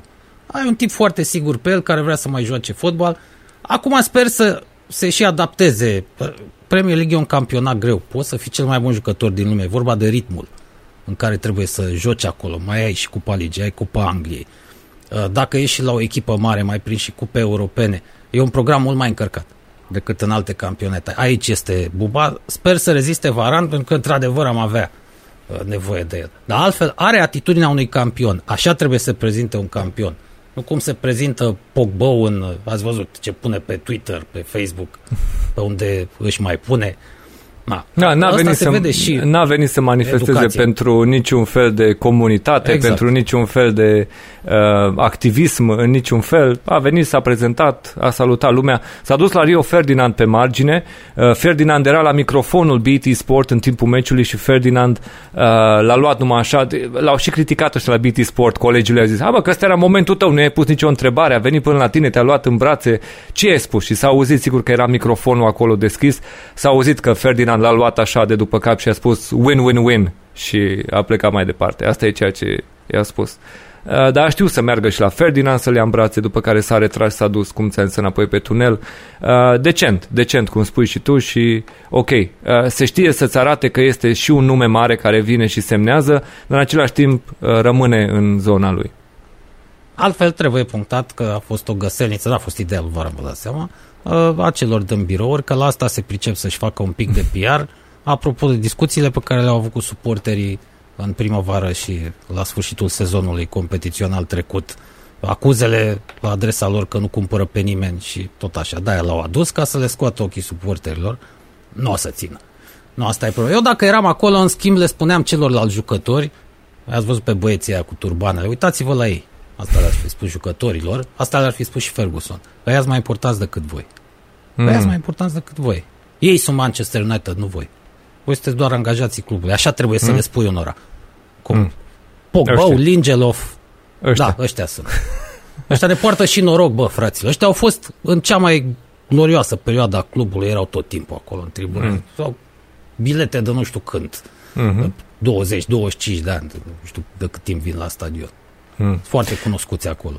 Ca desfășurarea meciului, să mergem puțin și spre notele echipelor. Vom vedea că United a intrat bine în meci. Cel puțin startul de meci a fost așa cum trebuie.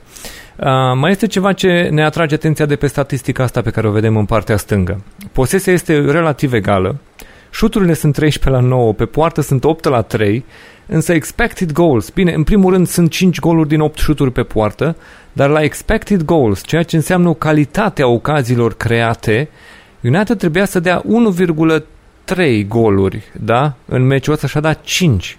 Asta spune că a fost o calitate limitată a ocazii. Din situațiile create nu se dau atât de multe goluri. Adică uh, dai, dai, dar restul, multe din ele au fost execuții foarte bune ale finalizatorilor, da? Adică Bruno, în special pentru hat- hat-trick-ul ăsta pe care l-a reușit.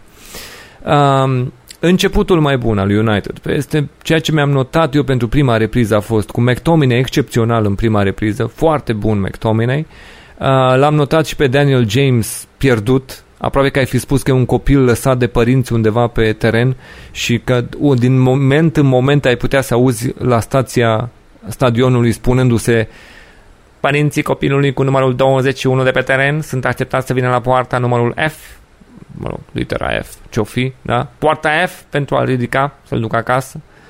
Um, foarte slăbuț, foarte pierdut Daniel James, mi s-a părut în prima repriză și um, plus um, Bruno e Bruno. Aici platitudinea asta pe care ți-o livrează și la noi studiourile de analiză, cel puțin în cazul lui Bruno se poate confunda cu o filă dintr-un dicționar în care poți să-l pui cu poza lui și să spui că ăsta este garantul succesului în momentul de față când e legat de Man United. Bruno Fernandes, triplă și asta vine după ce, după pauză, reușise Leeds United Chiar dacă era echipa mai slabă din prima repriză, vedem că și până când au luat gol au fost puțin bă, inferiori în exprimare față de Man United. La United se vedea că este o formulă improvizată, adică și cu Greenwood vârf împins, păreau că lipsesc piese, dar că se descurcă, găsesc cumva drumul spre ce ar trebui să se întâmple. În momentul în care s-a făcut 1-1, golul lui Ailing, care a fost gol de la distanță și de la de un șut de acolo să știi că are expected goals foarte mic. Adică de acolo nu prea se dă gol. Și da, trebuie să fie o execuție perfectă, cum a dat-o Ailing, a dat o execuție perfectă. Îi găsești vina lui De Gea acolo la golul ăsta? Da, da, mă rog, vină. La De Gea v-am spus uh, care este problema. Ea este cunoscută de multă vreme, uh, nu vede, pur și simplu. Asta este De Gea. Orice șut din afara careului este uh, un pericol imens. Trebuie să-i, ție, să-i ții pe coechipierii. Vezi că a tras. El nu vede la mai mult de 5-6 metri distanță și asta doar cu ochiul drept. Da, cu stângul nu vede deloc. Așa că un, un mare portar, da, sau nu neapărat un mare portar, un portar excelent ar fi scos. Ar fi putut scoate și golul ăla, dar e cunoscută situația, dar o să mai insistăm. Mm. Um, adevărul este că aici a fost cheia, golul rapid marcat de United după ce s-a făcut 1 la 1, pentru că exista pericolul să se pună Leeds să facă ce a făcut cu Liverpool, de exemplu, în prima etapă a anului trecut. Au pierdut și atunci, dar au pierdut marcând 3 goluri. Deci te puteai trezi că fac ceva ăștia, că ar putea să o ia razna. Dar au luat repede gol, de fapt au luat repede cât ai clipit 3 goluri în 12 minute. Uh, Greenwood și Bruno de două ori. Dar cheia a fost aia, golul rapid primit și mai apoi sigur și golul marcat de Bruno pentru 3 la 1. E, gata, s-a pierdut Leeds. Acolo a fost gata cu totul. Au urcat foarte repede, sunt, au fost naivitățile din defensivă ale Leeds United, lucruri complicate în echipa lui Bielsa, pe care cu siguranță că le va analiza și va lua cravașa la băieții lui. Um, Fred a mai reușit să marcheze pentru că dacă îți dă gol și Fred înseamnă că deja ești efectiv terminat, nu mai știi nici cum să stai pe teren și după aia este viteză de croazieră până la final cu Leeds United încercând să mai arate puțin ambiție acolo, să mai arate că pot munci când United deja coborâse turația pentru a duce meciul până la final. Un spectacol bun pentru public, să dai 5 goluri, uh, dar ai avut emoții când s-a făcut 1-1 acolo cu golul lui Elling? Bă, nu neapărat pe cum uh, evoluaseră lucrurile până atunci. Uh, era clar că Bielsa uh, mai poate lua cel puțin două gole. Uh, echipa lui Bielsa nu știe să se apere, mai ales atunci când adversarul crește viteza de jos și atacă direct pe poartă, cu pase lungi, bine țintite, imediat după recuperare. El știe să se apere împotriva celor care joacă celebra Tiki Kaka Kaka Maka. Dacă ai jucători de top în echipă, poți să le dai lejer 5-6 pe meci. Asta s-a întâmplat uh, și sâmbătă. De altfel, geniul Bielsa a reușit să bifeze un record în era Premier League. Este singura echipă care a luat 11 în două meciuri consecutive jucate pe Old Trafford. Așa, de asta spuneam că nu trebuie să ne entuziasmăm. Stilul ăsta de joc pe care Solskjaer l-a citit foarte bine, are și el meritele lui, da? Uh, nu-i convine uh, lui Bielsa. Îi place să joace pe contre, dar uh, nu așa, nu, nu-i convine când adversarul, imediat după recuperare, aruncă bin, mingea în față cu precizie și la capătul pasei este un jucător de viteză. Altfel, dependența de Bruno nu e bună. Sigur că noi suntem recunoscători și iubim pe Bruno, numai că fără el sezonul trecut nu prindeam locuri de cupe europene. Uitați-vă pe statistică, o să vă convingeți, e ușor să faci calculele. Nu terminam pe locul 2. Niciodată nu era Ferguson, să știți că echipa n-a stat într-un singur jucător. Niciodată, erau cel puțin 5 sau 6 jucători excepționali. Erau și mediocri, trabajadores dintre ăștia, cum le-ar zice Giovanni Becali. Ai nevoie și de așa ceva într-o echipă. Dar noi acum stăm în Bruno. Pur și simplu doar în Bruno. Nu are să vorbim despre Pogba, că ăsta joacă pentru el acum. Mm. Poate prinde un contract nou cu United sau poate îl ia uh, altcineva. Luke Shaw, iarăși, s-a văzut ce spații lasă în spatele lui. Nu știe să întoarcă la timp după recuperarea adversarului. Maguire când rămâne cu adversar în față și ăla se mișcă, da, cât de cât nu e mort, îl face măgărușul, mă, Maguire se mișcă precum țestoasa de Pacific pe uscat. El e bun la jocul aerian în careu. În careu celorlalți, atenție, că la fazele fixe bătute la noi în careu e o problemă.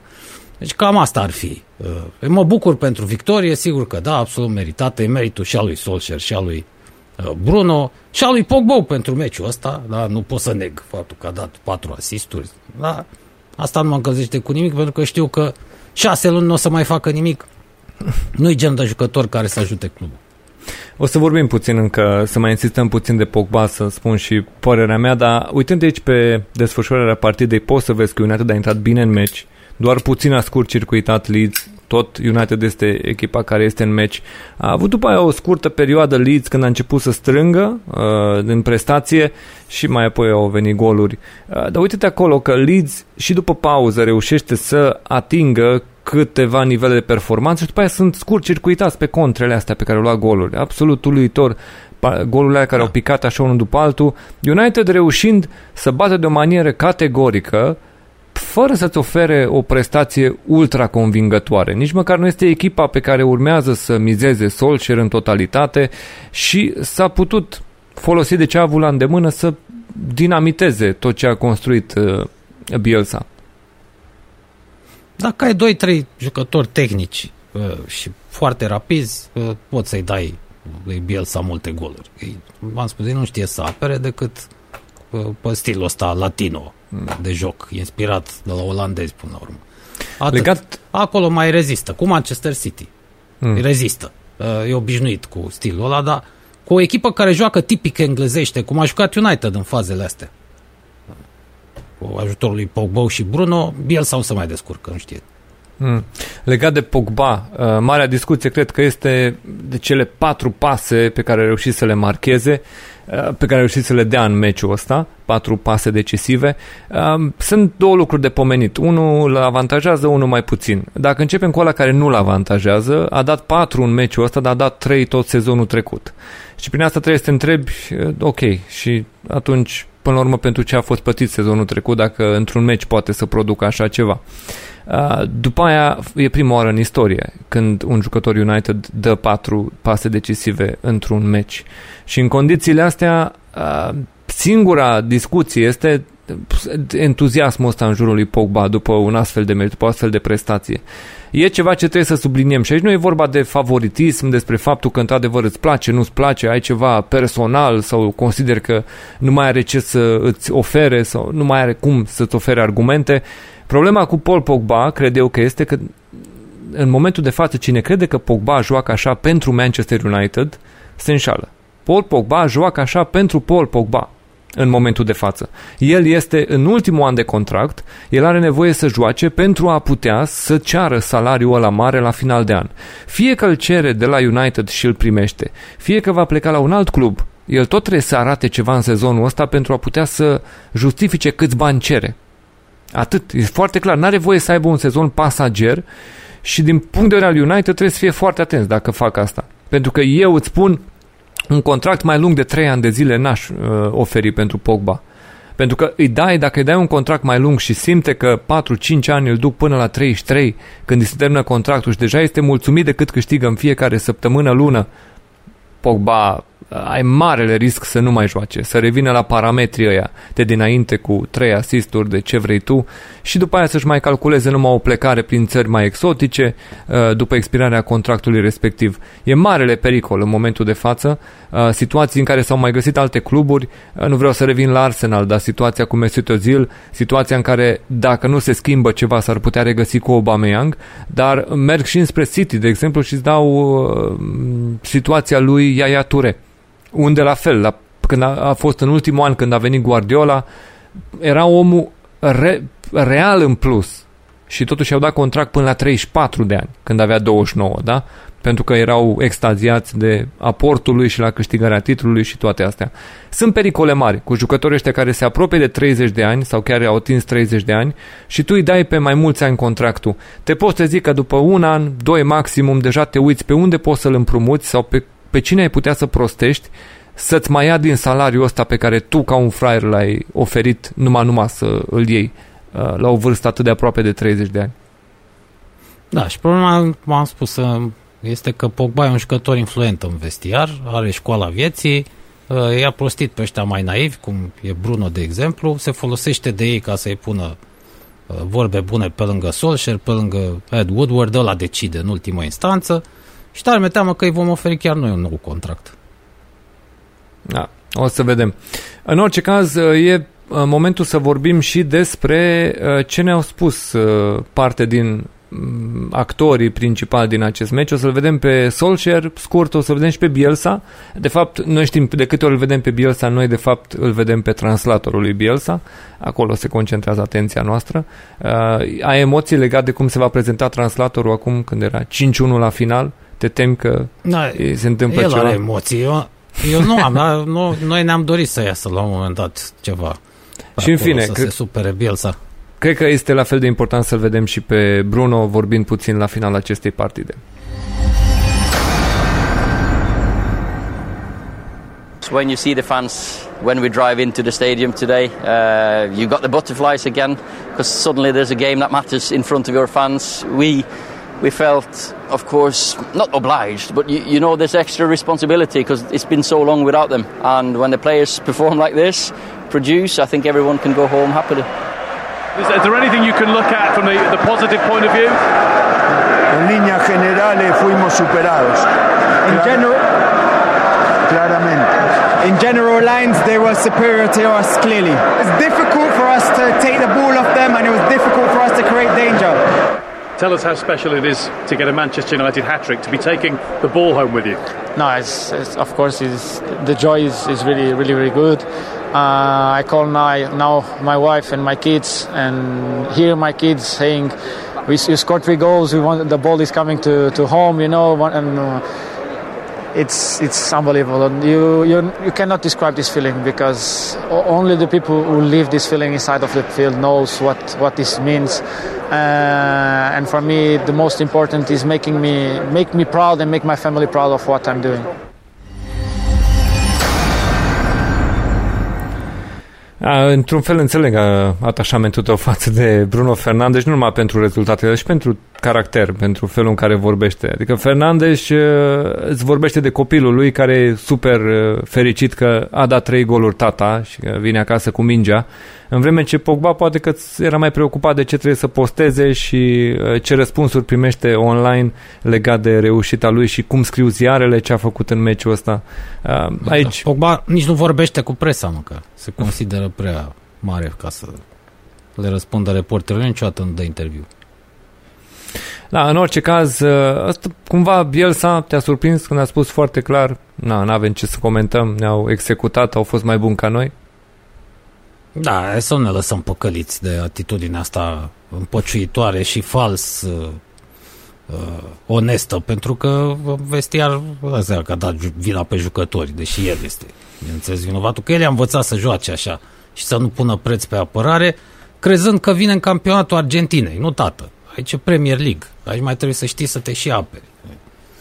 Da, uh, foarte interesant că am observat la acest meci că Bielsa, uh, până acum observați, am fost atent, sau că poate s-a mai văzut, Bielsa nici cu proprii lui jucători, nici atunci când, îi, când face schimbări și introduce în teren, nu vorbește în engleză. Tot mm. translatorul urlă la, uh, urlă la ei. Nu o să-mi spuneți acum că ăsta, în atâția ani de când e în Anglia, n-a învățat limba uh, engleză. Eu cred că este altceva. Este și uh, aroganță, e și... Uh, a fost războiul Malvinelor, poate consideră că un argentinian trebuie să, să coboare într-atât încât să vorbească engleza. Uh, dar e bine să le ia banii englezilor. Nu știu, în orice caz. Bine, uh, ți-ar spune oamenii că cauți nod în papur acum, adică... Păi nu-i nevoie, când era el destul de, nu trebuie să-i cauți nimic. uh, concluzii, spunem și mie, după un astfel de meci, uh, unde trebuie să termine United? Are scuză dacă nu termină pe 1 sau este acceptabil da. să nu termine pe 1 într-un astfel de sezon? Încă mai Dar sunt totuși, se adună, se adună ani de când e Solskjaer acolo, tot s-a vorbit de proces, pe anul trecut s-au terminat uh, lucrurile cu locul 2 pentru United, da? Uh, tu cum ai vedea? Trebuie să strângi distanța față de locul întâi sau chiar trebuie să fie pe locul întâi ca într-adevăr să se vadă ceva? Uh, te întreb ce anume crezi că așteaptă fanii și ce nu vor accepta din partea lui Solskjaer? Cred că un obiectiv realist este să prindem loc de Champions League și dacă se poate, da, să mai strângi distanța dintre tine și uh, prima clasată, adică să te bați măcar preț de câteva etape, să pară că te bazi la titlu, pentru că altfel la ce găuri sunt în echipă? Pogba, uh, Lingelov, uh, mulți oameni trebuie înlocuiți și văd că deocamdată conducerea nu dă semne că ar dori să înlocuiască sau că ar avea soluții. Nu știm Jadon Sancho ce va face. Mi-e teamă că Jadon Sancho nu va fi un pariu câștigat pentru Man United. Varan s-ar putea să fie, dar Jadon Sancho nu prea îl văd. El nu mai joacă nimic de un an jumate. Mm, și atunci nu, nu e o echipă atât de bine legată cum este Chelsea. Nu, nu ți inspiră teama aia pe care ți-o inspiră Chelsea, asta lui Thomas Tuchel în mm. momentul de față. Bun, o să vedem ce se întâmplă. Oricum văd că ești permisiv, adică n-ai forța lucrurile, ești uh, ok cu un top 4, da? Da. Gândiți-vă că anul ăsta se bat la titlu în mod sigur. Chelsea cu Liverpool și cu Manchester City din start de uh, trei echipe și aici mai vin și Tottenham, care va fi o altă echipă cu uh, Sfântul Duh uh, și Manchester United sunt într-o dată cinci uh, uh-huh. echipe care se bat pentru locurile de Champions League, clar, m- poate nu se mai sperie Brenda la final de sezon, poate anul ăsta vrea și ea, Brendan Rodgers vrea și el cu Leicester un loc de Champions League, gata, s-au făcut șase, deci e complicat. E un sezon okay. complicat. Uh, acum ne uităm la meciul următor. După ce am trecut de United cu Leeds, suntem la Burnley cu Brighton un meci uh, care a început ca din pușcă pentru Sean Dyche, a reușit să marcheze după o fază cât se poate de controversată. Acolo Neil Mope este busculat de Tarkovski. O să vedem, o să fie interesant să-l auzi pe Tarkovski la finalul meciului vorbind despre acest moment și Mope și Tarkovski au oferit câteva declarații la final și o să fie interesant să-l auzi pe Tarkovski ce spune el legat de acel moment. Dar în orice caz este un meci care n-a fost televizat. Noi putem să vă prezentăm uh, felul în care partida s-a desfășurat, să putem să înțelegem din desfășurare care au fost ostilitățile aici. Este începutul cu golul marcat de Tarkovski uh, și mai apoi avem revenirea în meci a lui uh, Brighton în repiza secundă. După cum vedeți, Brighton și-a împărțit oarecum perioadele bune, a fost răspunsul de după gol, după care Burnley a mai avut un moment relativ bun acolo la mijlocul primei reprize. Uh, tot Brighton, echipa care a insistat mai mult după, dar fără mare periculozitate. A mai apărut o ocazie importantă pentru Burnley, uh, n-au reușit să marcheze și până la pauză Brighton a tot forțat și s-a terminat totuși 1 la 0. Um, Brighton a reușit totuși să revină în meci în repriza secundă și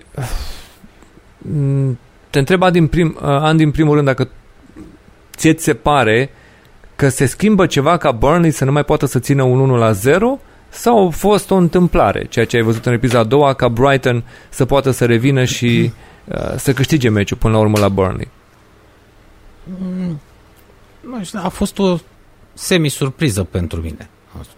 Nu chiar surpriză faptul că Burnley a luat uh, două goluri că au întors ăștia lui Harry Potter, deși e o echipă solidă, Brighton. Am mai vorbit, am tot vorbit despre ea în sezonul trecut. Harry Potter uh, nu prea stă cu mâinile în sân când e condus. Aici a avut și pauză, la pauză timp suficient să-i monteze. Uh, ăsta știe să schimbe din mers. E un tip spontan. Um, pe undeva m-a surprins totuși că a reușit, mm. pentru că Burnley era o echipă care stătea mult mai bine în uh, apărare. Ce trebuie remarcat e că totuși au rafinat metodele de dat la joale, ăștia lui Sean Dyche. Mai nou, fotbaliștii lui au ajuns să dea cu adversarii de pământ în așa manieră încât se văd nevoiți ăia să-și ceară scuze după ce sunt faultați. Uh, cornerele, deci fazele fixe din ce în ce mai bine lucrate la Burnley, rang de artă deja. Cam ca în anii 70-80 secolului trecut, panică mare la corner, foarte agresiv le joacă Burnley, foarte în, Burnley, foarte în forță. Uh, atenție, nu doar la Chris Lemne, și la Tarkovski ați văzut că vine în forță de undeva din și spate ben calcă tot în adică picioare. Adică vârful ben ăla pe care îl vedem minutul 35 este un, uh, o minge trimisă în bară de Ben Mee tot după faze fixe. Astea sunt momentele periculoase lui Burnley. Uh, Brighton cred că a lovit așa în 5 minute. A fost introducerea lui Moder de către uh, Potter care a reușit să dea pasa de gol uh, pentru ca Brighton să poată să egaleze. Era prin golul marcat de Mope și apoi McAllister a reușit și el să a, să, să facă 2 la 1 în doar 5 minute pentru Brighton.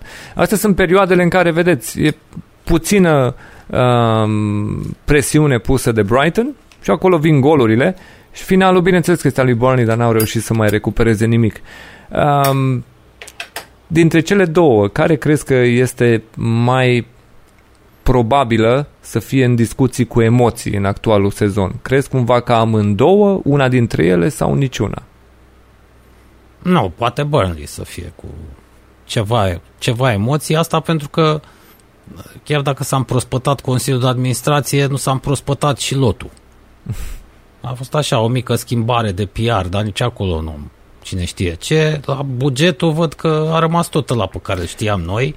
Da. Nu, nu s-a adică, investit mai mult. Exact. Nu, nu vedem mișcare acolo. Nu știu exact în ce direcție se duc dacă va veni ceva, nu va veni nimic. Uh, n-am, n-am idee să spun ce, ce fel de așteptări sunt uh, la ei. Avem patronat american la Burnley, la Brighton știm că avem mulți bani băgați de patron.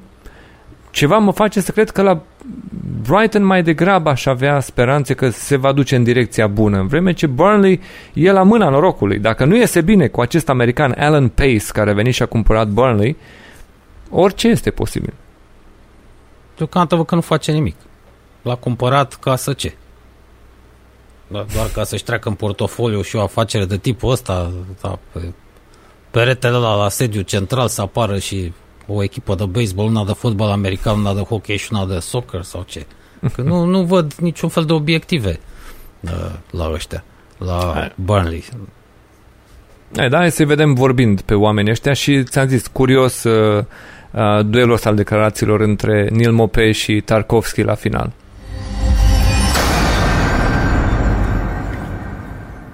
the second half performance was a lot better. We were more like ourselves. Mm. able to control things a little bit better, attack better, and um, to score two good goals was was great for us. So delighted for the three points. We didn't do overly amounts wrong, other than the two goals, really poor goals on our the way that we normally operate.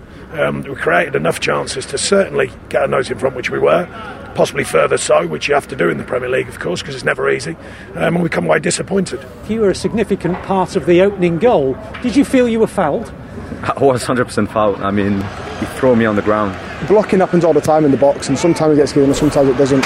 Uh, if someone's just there just to block you, uh, I mean, I'm not just going to let him just hold on to me and, and, not try and move him out of the way. Um, if he wants to fall over, then that's up to him. How much credit do you take for the switch you made? No, it's the players. The players play the football, they make the decisions, they do the stuff. So to come away here with three points in the opening day is, is fantastic for us.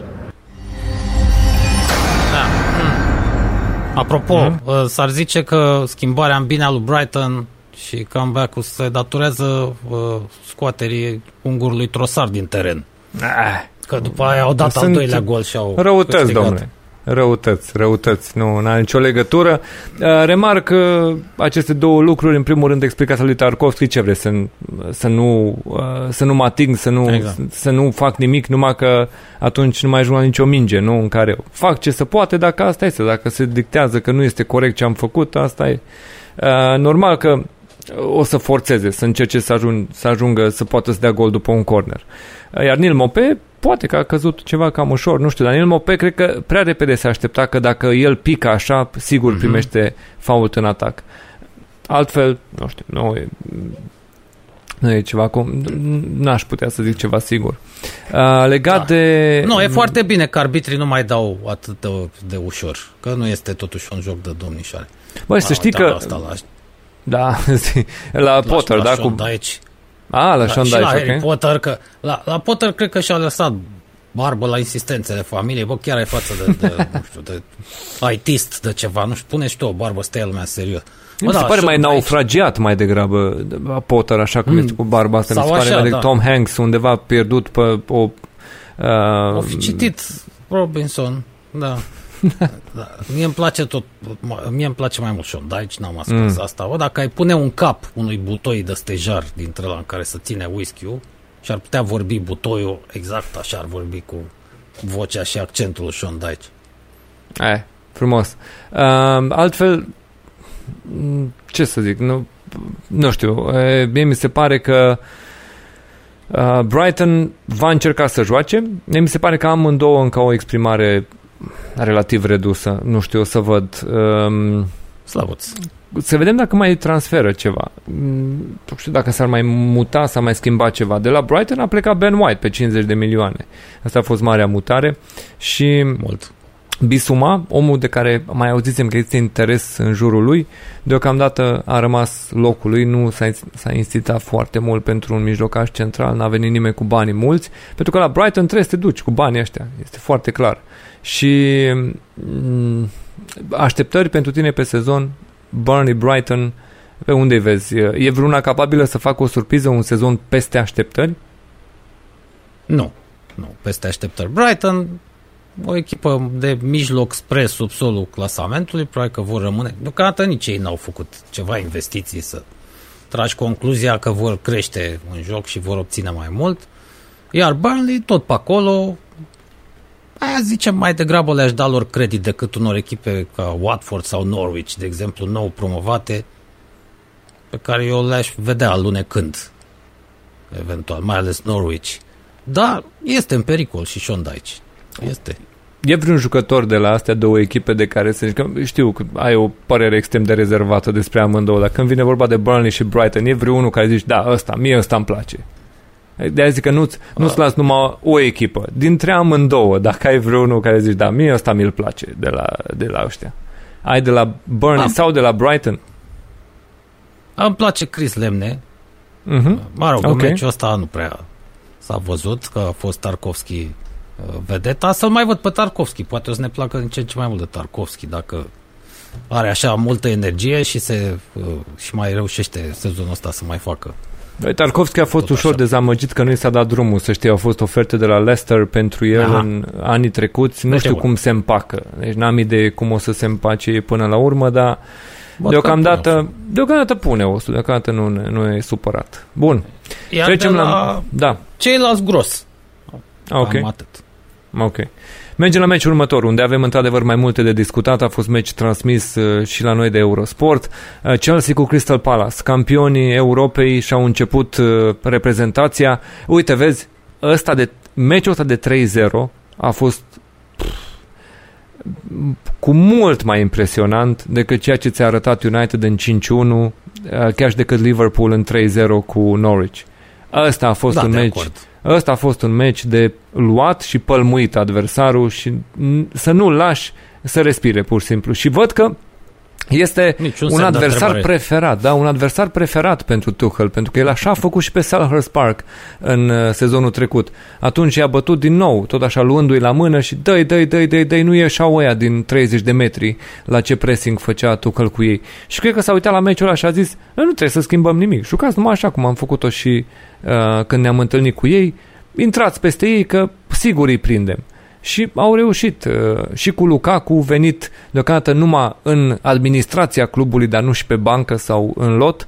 Uh, Acolo s-a văzut echipa a început să miște. Werner cu ceilalți au încercat să găsească golurile, dar nu de la ei au venit. Uh, Chelsea cu Crystal Palace a fost un 3-0, din care, dacă vrei, vârf a fost și acest Cialobach, despre care noi am vorbit la finalul săptămânii trecute, Mhm. copilul din Academia lui Chelsea care a fost promovat și care a și reușit Bondone. un gol de senzație cu 3-0. Da, mie unul ca Cealuba îmi inspiră mult mai multă încredere așa pentru viitor decât ăștia care ies din Academia lui Man United, care numai sunt toți plini de fițe și bășini, iertați-mi vulgaritatea și de-aia se și sting uh, pe parcurs și care par să n-aibă nicio pasiune pentru fotbal, culme. Știți la cine mă refer? Lingegaard, Rashford, chiar și Greenwood, deși acum apare resuscitat cumva, să-l vedem. La Cealobac, da. Nu, de la Chelsea, nu, niciun semn de întrebare în privința meciului. Nu se punea decât problema rezultatului. Nici măcar n-au forțat. Pur și simplu i-au călcat pe ăștia în picioare, fără să forțeze. Ba, și au văzut liniștiți de treabă să putea termina cu orice scor.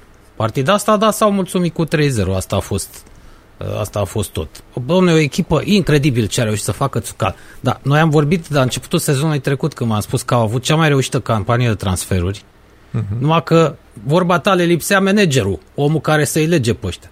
L-au găsit păi. în Thomas Tuchel și Chelsea pare acum că e o echipă construită pe parcursul a 5-6 ani, bă. Zici că uh-huh. joacă împreună 5-6 ani ăștia. Păi, ține minte că asta spuneam aici în emisiune sezonul trecut când a venit Tuchel, Ba, acolo este echipă. Dacă au și nimerit omul potrivit, e veste proastă exact. pentru toți ceilalți care vor să se bată la lucruri importante. Pentru că material este, trebuia doar omul care să pună la muncă tot ceea ce e acolo în lot. Iar la meciul ăsta, nu mai contează faptul că 1-0 s-a făcut după ce Alonso a reușit să marcheze din lovitură liberă ex- excepțional, șutul a fost foarte, foarte bun. Chiar și până acolo, diferența era uriașă, absolut uriaș, ceea ce se vedea între Chelsea și Crystal Palace. Vieira o are grea, evident, o are grea. Am vorbit despre, în primul rând aici are scuză că adversarul ăsta nu prea îi dădea mari speranțe, dar Chelsea până undeva pe acolo, prin minutele 70, din 70 încolo, ultimele 20 de minute a, fi, a zis e destul putem să ne oprim. Cred că e destul. Și acolo au mai putut să mai joace puțin și ce de la Crystal Palace. Altfel, posesia ar fi fost și mai copleșitoare. Șuturile 11 la 3, șuturi pe poartă 6 la 1. Expected goals nu este atât de mare pentru că execuțiile au fost bune, adică golul lui Cialoba, ca lui Alonso, nu sunt goluri care se dau la fiecare execuție, ale trebuie să-ți iasă exact cum le-au pus ei în poartă. Și atunci de asta vedem ceva mai mic, dar la nivel de prestație, la nivel de pf, prezență în teren, da, absolut copleșitor. Chelsea a jucat fără speranță pentru Crystal Palace. Da, hai, vedeți, cu omul potrivit ce poftă de viață și de muncă au băieții acum, sub comanda uh, neamțului. Da, Chelsea trage în mod legitim la titlu sezonul ăsta, chiar dacă nu o să o afirme. Dar sau poate o să o afirme tu, că nu văd de ce n-ar afirma-o până la urmă nu e absolut nicio problemă. Mm. Uh, rezultatul confirmă poate și ce spun unii și anume că nu dimensiunea contează, pun la bătut Țucal pe Vieira, sau poate că Țucal ascunde și alte lucruri pe care numai doamna Granovskaya le-ar putea ști. Mm-hmm. Uh, în orice caz, așa cum vorbeam noi doi, întrebarea după acest meci ar trebui să, se, să fie cu ce a bătut Vieira pe fotbaliștii lui investiar după meci sau varianta ta a fost și mai bună, De la ce distanță i-a bătut. exact. Da, o să Asta vedem. În orice caz, pentru cei care încă n-ar crede că atât, poate n-ați văzut meciul, da? Și încă nu credeți că atât de mare a fost diferența, da? Pentru că la noi, bineînțeles, a sărit mult mai mult după ce această dominare a fost și concretizată prin goluri marcate. În momentul ăla, într-adevăr, diferența s-a, s-a făcut foarte mare, pentru că e minusul pe care îl aplici defensivei lui Crystal Palace, care până atunci rezistase de bine de rău, și plusul pe care îl pui atacului lui Chelsea, care în sfârșit și marchează pe fondul dominării. Dar uite aici, Andy, imaginea. Asta este, ca să poți să vezi cât a jucat Crystal Palace. Deci, Mic. Tu observi că nu se vede nimic, măi. Nimic nu se vede prima repriză acolo. Undeva acolo, primul minut sau ceva de genul. După care te întrebi, totuși, mă, unde este echipa aia pe albastru? Un, totuși, unde a dispărut Crystal Palace? Este, bă, nimic. Și îți spun, au fost momentele astea de final, acolo mai ales ultimele 20 de minute când au zis gata, ok, hai să ne oprim, hai să... nu mai are niciun Hai da, sens, asta. sunt, sunt victime clare. Dar uh, în rest, no, efectiv, Chelsea a luat la mișto uh, Crystal Palace și nu prin faptul că n-au luat-o în serios, ci prin faptul că atât de în serios au luat-o, încât a apărut ceva la mișto care avea vreo șansă Crystal Palace să supraviețuiască cu bine. Da, așa a fost. Până la urmă, a, un meci așa agreabil. Pentru Dacă erai suporter neutru, a fost meci de antrenament. Pe bune, dacă nu asta a fost. Bă, știi ce ăștia să mai de obs- la Palatul de Cleștar, cum ar spune Ilie Dobre.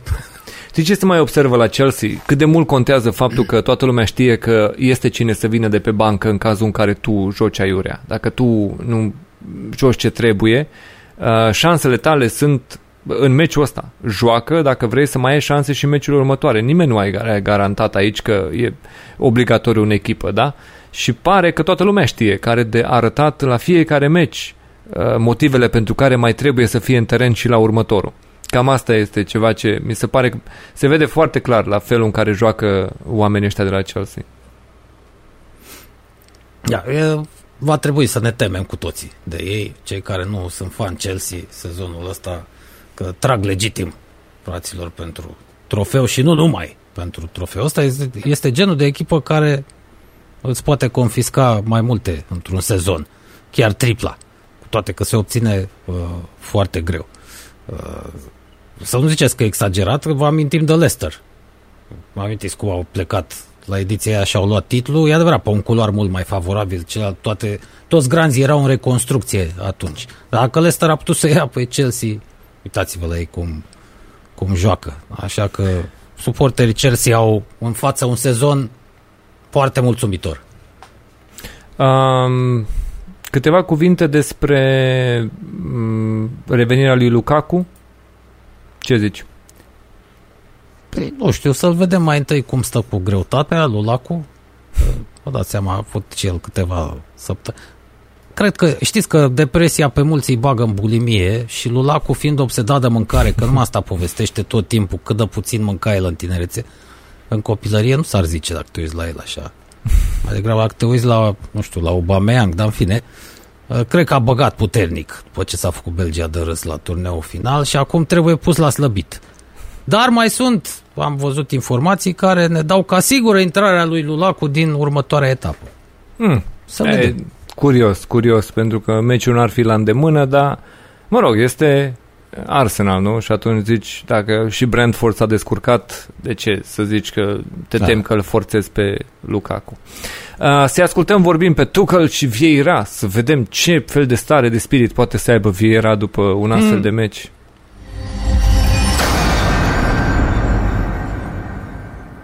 Thomas, that seemed pretty much perfect from our point of view. What about yours?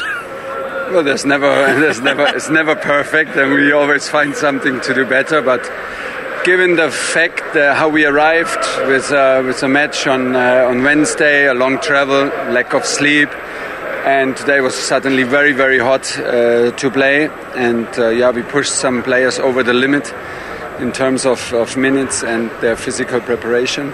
And we, the well deserved winners, I think. And um, big congratulations to the team. They, they did good and they pushed hard and they overcome like tiredness and it's good.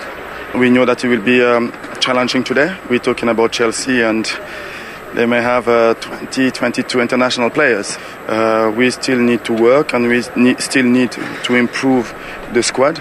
The window is still open and I'm looking forward to bring uh, some more players. Să vină cavaleria, bă. Aduceți Păi dau ăștia bani lui Vieira să vedem. Wow. Da, nu știu, că de ăștia oricum sunt pe la limită. Că erau deja în anul dinaintea pandemiei, adică în, în sezonul în care ne-am oprit din cauza pandemiei, da? Sezonul 2019-2020. Deja Crystal Palace era la 93% din venituri investite în salariile de la club. Nasol. Da. Și în condițiile în care s-a mai dus o parte din venituri în sezonul trecut, cu zero prezență la stadion, mă îndoiesc că profitul comercial al lui Crystal Palace este uriaș. Văd că ar fi ceva complicat acolo la Palace când vine următorul raport contabil. Asta înseamnă un singur lucru, că trebuie să vândă niște jucători ca să poată aduce alții și să nu depășească și așa un plafon salarial, a zice, inadmisibil. nu, peste Bă, 90% știi, știi cum pentru văd? salarii. Știi cum văd asta? Ei văd efortul necesar, sacrificiul necesar pentru că și așa gâfâim să putem rămâne în Premier League dacă nu dăm, dacă nu putem aduce jucătorii ăștia cu astfel de salarii, adică să-l ții pe Zaha, să aduci unii și alții ca să poți să ai un astfel de lot. Dacă ne zgârcim la salarii, picăm în Championship și după aia nici nu mai contează cât cheltuim, că e o luptă să mai poți să revii. Da, în orice caz, Vieira nu e tipul de om care să te aburească. Dacă a zis că uh, așteaptă întăriri, înseamnă că are totuși certitudinea că uh, îi vor fi aduși ceva jucători în plus. A, ceva îi va veni. Nu știu acum m, exact dacă e- va fi ceva ce să spună și el cu asta, domnule, nu mai am emoții. Eu cred că va avea mari emoții până la final de sezon, că lucrurile nu se prezintă deloc bine și pf, am spus-o m, din momentul în care am aflat decizia că pleacă Hodgson, am spus, nici nu conta faptul că s-a ales Vieira, nu s-a ales Vieira. Noi discutam deja de atunci că e un moment foarte periculos pentru Crystal Palace. E, trebuie să se redefinească, reinventeze și vor avea nevoie să fie doar într-adevăr un rezultat în fața cele mai, cele mai bune echipe din Europa din sezonul trecut. Dacă îl tratezi așa, încă nu e nevoie să te panichezi, dar depinde foarte mult de ce fac în meciul următor. Vor, vor trebui să arate ceva. În orice caz, Vieira, dacă ar fi să ne luăm după ce a însemnat el ca jucător, că, mă rog, cariera lui de antrenor nu e așa relevantă, am putea să spunem că face parte din categoria, nu știu, Roy Keane, Gallagher, că tot îi pomeneam mai devreme. Adică îi place mai dur așa. Hmm. Deci, e posibil să ne aștept, ar trebui poate să ne așteptăm să vină niște ciomăgari în plus și Crystal Palace să joace mai dur. Nu știu, mai, deci, uite, și Shedder Ali la Nice, în Franța, nu a stârnit mari valuri. Adică nu, nu n-am auzit Păi de nu el. prea. Fiind, na, nu știu. Să vedem. Palace oricum nu are nevoie de un manager care să facă valuri. Are nevoie de unul care să poată să țină corabia stabilă și să poată să le garanteze încă un sezon de Premier League. Marele lor atu ar putea să fie că el cunoaște Premier League. Ar putea să știe cel puțin Asta da. dinamica unui sezon și cum să-și așeze strategia, planul, echipa, ar putea să-i ajute know-how-ul Premier League, să știi cum se iei adversarii, ce te aștepți de la unul, de la altul. Dacă asta va fi suficient să suplinească și carențe de calitate, o să vedem. Nu știu, vedem. Să mergem mai departe spre un alt meci care este cât se poate de interesant. Debutul lui Rafa Benitez pe banca lui Everton. A, mult așteptat, pentru că toată lumea știa că aici se poate lăsa cu scântei. După cum a început meciul, părea că s-ar putea să fim în zona asta de scântei. Adică Southampton a condus cu 1 la 0 după ceea ce eu aș numi m- o pauză de țigară mentală a lui Michael Keane în centrul defensiv al lui Everton. Sau, nu știu, spune tu cum vrei, un timeout mental transmis înspre uh, picioare, cu mingea la picior, pentru ca el să piardă mingea în fața adversarilor, ciupită mingea, sărită la Adam Armstrong, care a reușit să marcheze la meciul lui de debut venit de la Blackburn. Armstrong a reușit să marcheze pentru Southampton. Părea că shit's about to go down Cam asta era ce, ce vedeai, 1-0 pentru Southampton, dar Everton a reușit să revină, în bună măsură și prin aportul lui Richarlison, care a reușit să și marcheze și da pasă de gol. Uite, un om care abia s-a întors din uh, perioada Jocurilor Olimpice de la Naționala Braziliei, ai fi zis că nici nu știe bine cât e ora în momentul de față în orașul Liverpool, uh, dar a reușit să se integreze și chiar să contribuie decisiv important în meciul ăsta cu Southampton. Eu să nu-l de ochi, maică, Charlison ăsta, că pare să se fi întâmplat ceva cu el și între timp să se fi transformat în altceva. Nu mai, nu mai pare să fie brazilian. Ce formă vara asta, vara fiind anotimpul în care în Brazilia nici musca, nici musca. Dacă îi cer să-ți aducă o cană, nu ți-o aduce. Da, nu știu ce-o fi cu Richarlison. Um, rezultatul nu m-a dezamăgit, că până la urmă știam cu toții ce prost au cei de la uh, Satan, dar am avut oarece speranțe că se face de râs prafa la debutul, redebutul în Premier League, uh, ciuda uh, realității obiective. N-am nimic cu fanii Everton, doamne ferește, sau cu echipa, chiar mie ne, îmi sunt simpatici, dar impostorul ăsta spaniol, eu oricum nu prea de acord cu venirea spaniolilor în Premier League, pentru că nu e un campionat care să li se potrivească lor, vin cu niște elemente de la ei care mai rău încurcă fotbalul englez, mai rău îl trag în jos. E, e suficient că l-avem pe toarșul Cum, domnule, Guardiola. Da. Așa, Guardiola, cum poți să cârtești împotriva spaniolilor când vezi ce revoluție aduce Guardiola? Face și A de adus regi- o revoluție la Manchester City, da, că au câștigat trofee, dar pe ansamblu, na, îmbunătățit cu nimic uh, fotbalul englez, până la urmă. Yes, Da, I improve. creat I un improve. I improve. You would not believe how I improve. Doar Asta rivalitatea asta cu Klopp e bună în cazul lui, dar altfel stilul de joc al lui Guardiola nu e ceva care să rămână uh, în Premier League și să îmbunătățească de-a lungul timpului. spectacolul Lăsați, dacă, sportiv. dacă îl criticați pe Guardiola, domnul Stănescu, e, ce facem aici? Am ajuns, am... nu, Îmi adică place a pus, fotbalul tă, a jucat pus stăpânire direct pe poartă, nu pe Acum. banca tehnică. Bun, adevărul e că între Guardiola, Guardiola și... se joacă de latul terenului. Adevărul e că între Guardiola și Rafa Benitez vorbim de extreme uh, deosebite în joc și în filosofia jocului, da? Rafa Benitez uh, acum va încerca să facă ceva. Din ceea ce vedem aici, uh, din desfășurarea meciului, știm că nu este un meci care a fost transmis, n-am avut cum să-l urmărim în totalitate, dar uh, din desfășurarea partidei putem să vedem că în prima repriză a fost cu mare emoție. Eu cred că asta a fost, de fapt, testul primei reprize. Dacă de acolo putea să se mai întâmple ceva, sau Southampton să mai dea lovitura, uh, Everton atunci a scăpat cu bine, ca după pauză să pună presiunea și să poată să, să iasă cu bine. Pentru că asta era marele pericol acolo, se piardă cu totul calmul, se pierde cu totul capul ce de la Everton, dar după pauză, uite cum au și intrat, golul lui Richarlison a fost în minutul 47, uh, Ducure și Calvert-Lewin au marcat în 5 minute, în perioada asta, minutele 75 până în 81, zona asta, da? Și în rest, Southampton a avut câteva momente bune, da?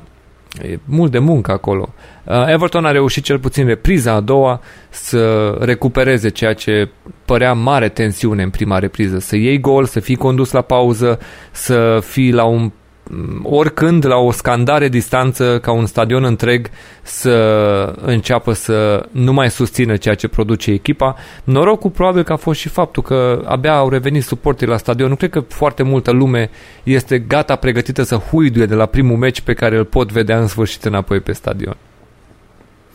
Na, acum lăsăm haterela la o parte, sigur că Gladiola e un mare manager, Prafa este, da, e și zicem Prafa, de asta le spun fanilor Everton că e spre binele lor și al echipei ca ăsta să nu rămână mult timp și să nu facă ce a făcut la, uh, la Liverpool.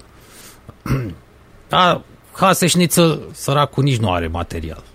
Că nu are, asta e adevărul. Ce să lucrezi cu materialul clientului? Acolo l-a mai... Uh, L-a ajutat, într-adevăr, Michael Keane. Cred că uh, Michael Keane a fost aflat sub influența apei. Alcool nu cred să fie în stare să toarne după cât de împiedicat e. Uh, dar n-avea cu cine. Chiar n-avea. Uh, ăst, pe când ăsta la Richarlison, Calvert-Lewin, A mai venit și Ducure, ăsta a mai făcut și el ceva.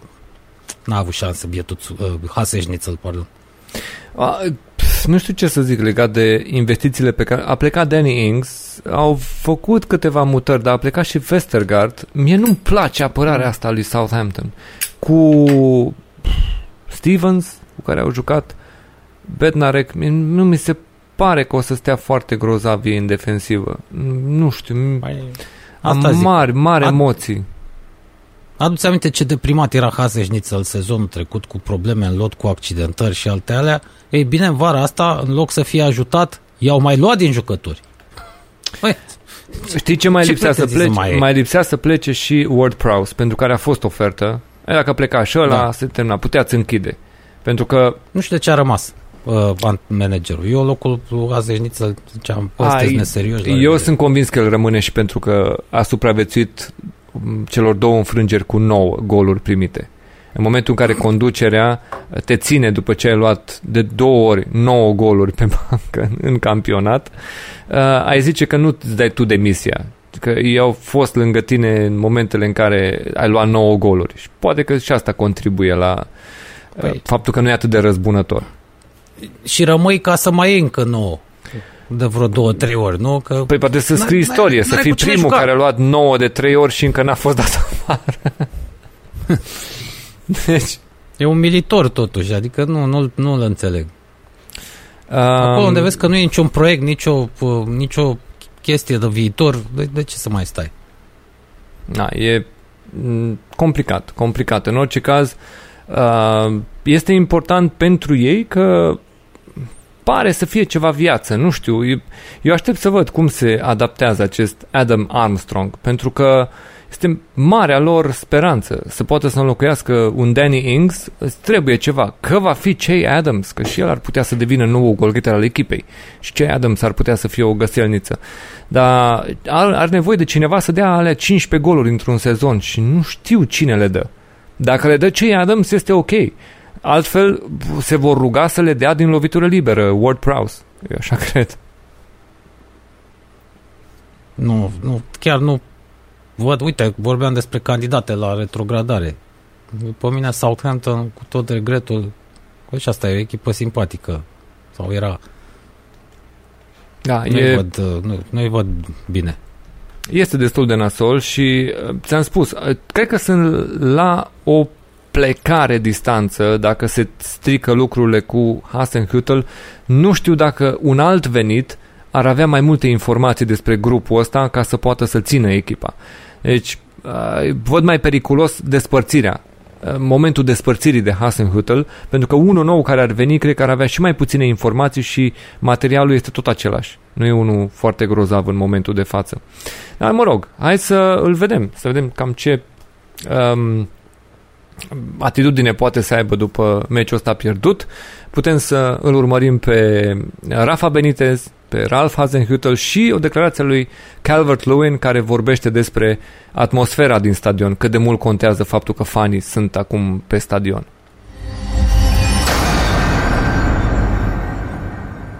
A lot of talk beforehand about whether the Everton fans would take to you. Is this the kind of result and the kind of performance to get the fans on side straight away?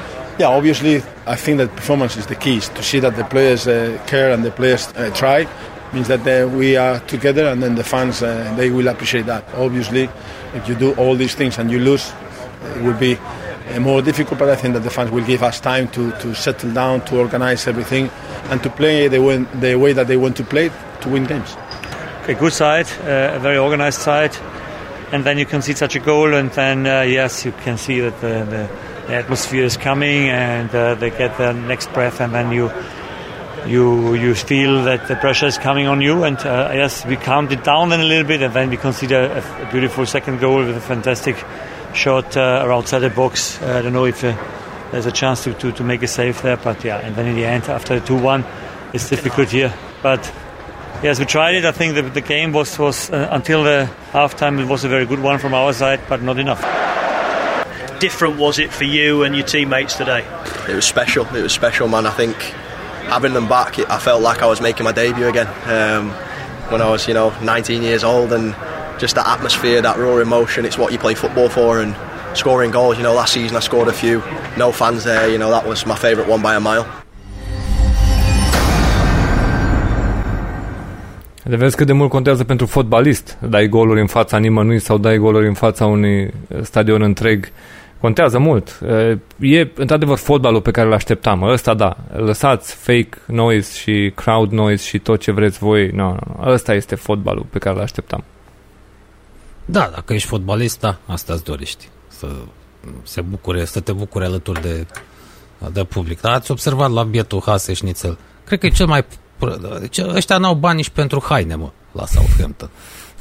e cel mai prost, de departe, cel mai prost îmbrăcat manager din Premier League. Avea bluză, bluzița aia de training pe el, ziceai că e luată de la second hand. De Bă, și părea obosit. Mie mi se pare un da. om care își duce așa zilele și știe, nu e bine, mă, nu e bine, nu e bine, nu știu, nu știu ce o să facem, nu e. Nu cred că e deloc încântat de ce vede în echipă. Și nici de ce soluție ar putea să aibă să schimbe ceva. Asta spun, că nu înțeleg pe cei care rămân într-un loc când știu că nu prea sunt speranțe într-un Vezi, el are situa- situația asta specială, da, cu cele două înfrângeri, după care conducerea cel puțin a dat încă timp, cred că nu e gata să bată cu pumnul în masă. Dar să mergem înspre partida următoare care ne va duce la Leicester pe King Power Stadium, unde Leicester deja tradițional ocupant al locului 5, a fost în două sezoane la rând și de fiecare dată pierzând în ultima etapă șansa de a termina în top 4. Uh, Leicester bate pe Wolves cu 1 la 0, marchează Jamie Vardy, um, dar este o reprezentație care putea să termine urât pentru Leicester. Adama Traore, cel mai periculos om pentru Wolves, uh, putea să execute, numai că i-a iertat. I-a iertat fiind băiat bun, nedorind să strice revenirea spectatorilor pe stadion la Leicester. 1 la 0 în final pentru Leicester în fața lui Wolves. După cum s-a jucat, mă rog, ce am reușit să văd, văd în rezumatul ăla, eu mă așteptam ca Brenda pentru că până acum așa era, la început de sezon mai curajoasă. Mă așteptam ca acum să facă mai multe valuri și ulterior să se piardă cu firea, eventual când se vedea foarte aproape de cupele europene, dar uh, a terminat în stil chicken sezonul trecut, văd că l-a început și pe ăsta în stil chicken. Repriza a doua mai degrabă, ai zice. Pentru că, uite, în prima repriză, da. într-adevăr, au fost foarte buni, dar repriza a doua, bă, îți spun, Adama Traore putea să execute și a jucat foarte ofensiv. Adama Traore mi s-a părut că într-adevăr e cel mai periculos om al lui Wolves, dar din păcate pare să fie exact omul la care nu vrei să-i dai mingea pentru a da și gol. E omul care să fugă cu mingea pentru a, a-i o da altuia care să dea gol. Adama Traore n-a reușit să marcheze. Altfel, e un jucător, să nu uităm, că în urmă cu două sezoane se cerea 100 de milioane pe Adama Traore după um, reprezentație dinaintea sezonului trecut. Așa că e... să vedem. Să vedem. Deocamdată rămâne doar, doar un culturist alergător. Exact. Cam asta e. Aici, un tip rudimentar. No, Pereira și Vardi treaz, că a fost treaz. Asta a fost cheia succesului. Golul superb, da. Uh, ciudat totuși că ambele formații au jucători foarte talentați și nu-și găsesc oferte unii prin alte părți. Nu știu. Um, oricum l-am văzut pe Jimenez în teren.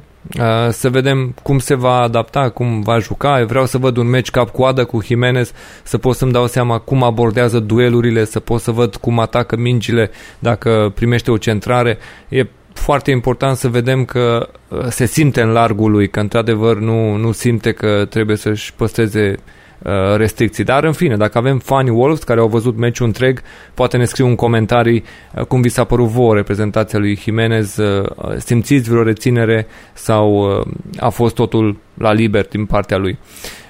Altfel, mm, repriza a doua, cu emoții, cum spuneam, am aflat și că Laj, într-adevăr, îi spun lui Bruno Laj, îi spun și englezii în felul ăsta, antrenorului lui Wolves, și avem ocazia să îl și ascultăm vorbind, uh, să vedem cum dă declarații, ce, care e nivelul la care se exprimă. În orice caz, întâi Brandon Rogers, apoi Bruno Lage și în fine și Jamie Vardy să ne spună despre încă un sezon în care putea să ne arate că vârsta este doar uh, o poveste pentru el. Să vedem.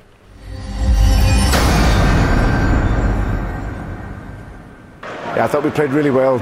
First half, some of our football was outstanding. We didn't have too many problems, one or two counter attacks, but we, we, we played really well.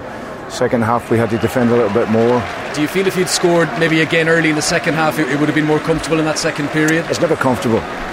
It's never comfortable. The Premier League is uh, it's so intense, and now with the, the supporters back in the stadiums, there's, there's always going to be an edge to the game. We start well the, the, the second half, and we, we, we react because we see they will put uh, three center, central backs, and you try to put more, more players between the lines, but we didn't score.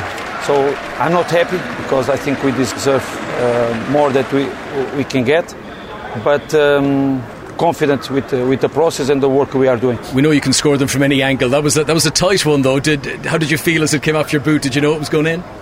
I didn't know it was going in. I knew it was going goal, like goal bound. Ricky's done done amazing out wide, and as a striker, you know it's all about getting across that near post man. So managed to get across, get a toe on it, and luckily it's flown past the keeper. So you've won the FA Cup, the Community Shield. How far can you go in the, the Premier League this season? Do you think? We know on his day we can we can give anyone a game. So it's all about consistency. We'll have to obviously wait and see after 38 games, and hopefully it'll be good news. Probabil că poți să întreb, te temi de locul 5 din nou? Uh, asta a mai slăbit, văd, uh, Vardy. Da, s-a ținut, s-a ținut. Păi nu, nu s-a dus cu naționala Anglia, a stat cu minte acasă, deși la unii mai periculos să stea acasă decât să fie la echipă cu antrenamente. Eu am impresia că a dat-o pe tărie. Da, cam așa. Oricum avea o față, ziceai că a, dorit, a dormit sub șareta mm. primarului. E tot mai ascuțit, așa pare, tot mai ascuțit. Da, exact. Un, un fel de Brian Adams în mizerie, așa, cam așa. Bietul Vardy. Așa. Na, altfel, fotbalist bun, sigur că da. Uh, uite că Bruno Lage ăsta știe engleză, ca să vezi. Uh-huh. Și poate și vorbi, numai Bielsa nu vorbește limba engleză, dar Bruno Lage eu cred că eu cred că Bruno Lage e pus acolo ca să pregătească terenul pentru Reggae Camp. Așa. Reggae Camp, cum îl cheamă. Eu așa cred. Anticipez că familia Reggae Camp are relații bune cu Mendes, casa de impresariat? Da, băi, de ce nu? Doar sunt impresari, nu. Ăștia trebuie să cunoască între ei. Lumea lor toți trebuie... Eu... Da. Um, nu am avut ocazia să-i vedem în integralitate să ne dăm seama ce potențial, ce s-a schimbat în jocul lui Wolves. Mi-am mi atenția doar aceste momente foarte periculoase ale lui Adama Traore ratate, dar altfel aștept să văd momentul în care să ne dăm seama și ce fel de fotbal îți va propune. Fotbaliști sunt în continuare. La Wolves ai cu cine să joci fotbal. Să vedem ce va alege, cum îi pune, ce vor juca. A apărut și Trincao, Trinsau ăsta, da, care a venit Așa. Uh, sezonul ăsta. Eu aștept să vedem în cât timp uh, Pedro Neto poate să revină în echipă, un alt jucător extrem de important de care cu siguranță se va folosi Bruno Laj. Așa că, știu, Wolves este necunoscută pentru mine, pentru că n-am idee cum îi așează și ce ne putem aștepta, în ce fel de tactică le va cere. No, și asta e o, rămâne o necunoscută. Mă așteptam totuși ca după ce a căzut, mă rog, a căzut capul, dar după ce a plecat Sfântul Duh de acolo de la Wolves, cei care au mai rămas pe acolo prin club și care, că nu i-or fi tot, toți aserviți lui Mendej, să-l determine și pe ăsta să plece, să vândă, să dispară din peisaj, dar că a rămas, iar pentru Mendes clubul ăsta este doar o vacă de mulți. E trist pentru Wolverhampton, dar ăsta este adevărul. Ei au încercat să se protejeze, știi că au cumpărat 10% din acțiunile casei de impresariat lui Mendes, numai așa, să vedem noi să nu ne execute ăsta pe aici, pe la spate. Mai să... degrabă au făcut un serviciu. Dar eu cred că ea nu înțeleg oricum ce se întâmplă în firma aia, ca să zici că se, se pricepe ei acolo să vadă, domne, avem 10% și măcar avem acces să ne dăm seama de operațiuni. Și ce înțelegeți, bă, din operațiunile alea? Că alea se fac nu în birou, nu în contabilitate. Alea se fac la întâlnirile din afară, la comunicările alea care se fac offline sau ce vrei tu, da? Um, abia doar finalul este o tranzacție care ajunge să pice și în firmă. Dar în rest, munca este într-una pe teren, este într-una în alte locuri. Deci, ciudat, ciudat totuși. Deci, se întâmplă lucruri ciudate și pe la unele cluburi din Anglia care nu par să aibă un plan de viitor și te întreb totuși cum reușesc să supraviețuiască în Premier League.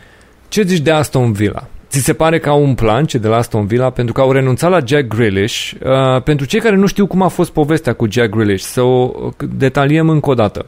Jack Grealish a semnat un nou contract și a primit o mărire de salariu pentru că i-a convenit ce salariu îi se oferă, dar în același timp i-a convenit și faptul că se acceptă ca într-o situație în care un club care este în Champions League vine cu o ofertă pe adresa clubului pentru el, um, el poate pleca pentru o sumă fixă atâta vreme cât Aston Villa nu este în Champions League.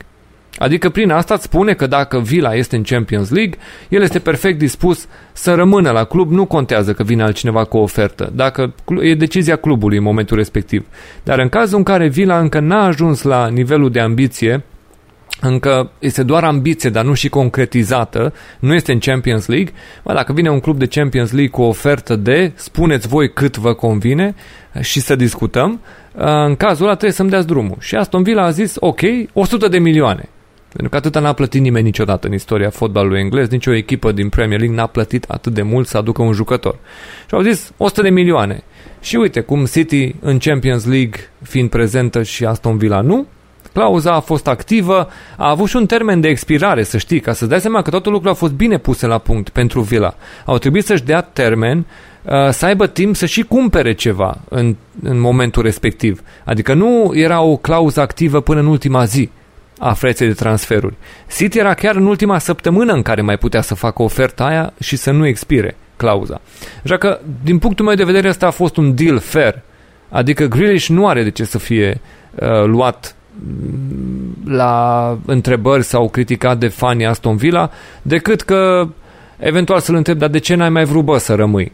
Dar altfel a, a pus și clubul într-o situație foarte bună, a oferit tot ce trebuie să fie, să fie la îndemână pentru club și clubul a putut să folosească banii, să-i mai rămână și timp să aducă ce jucători ar dori.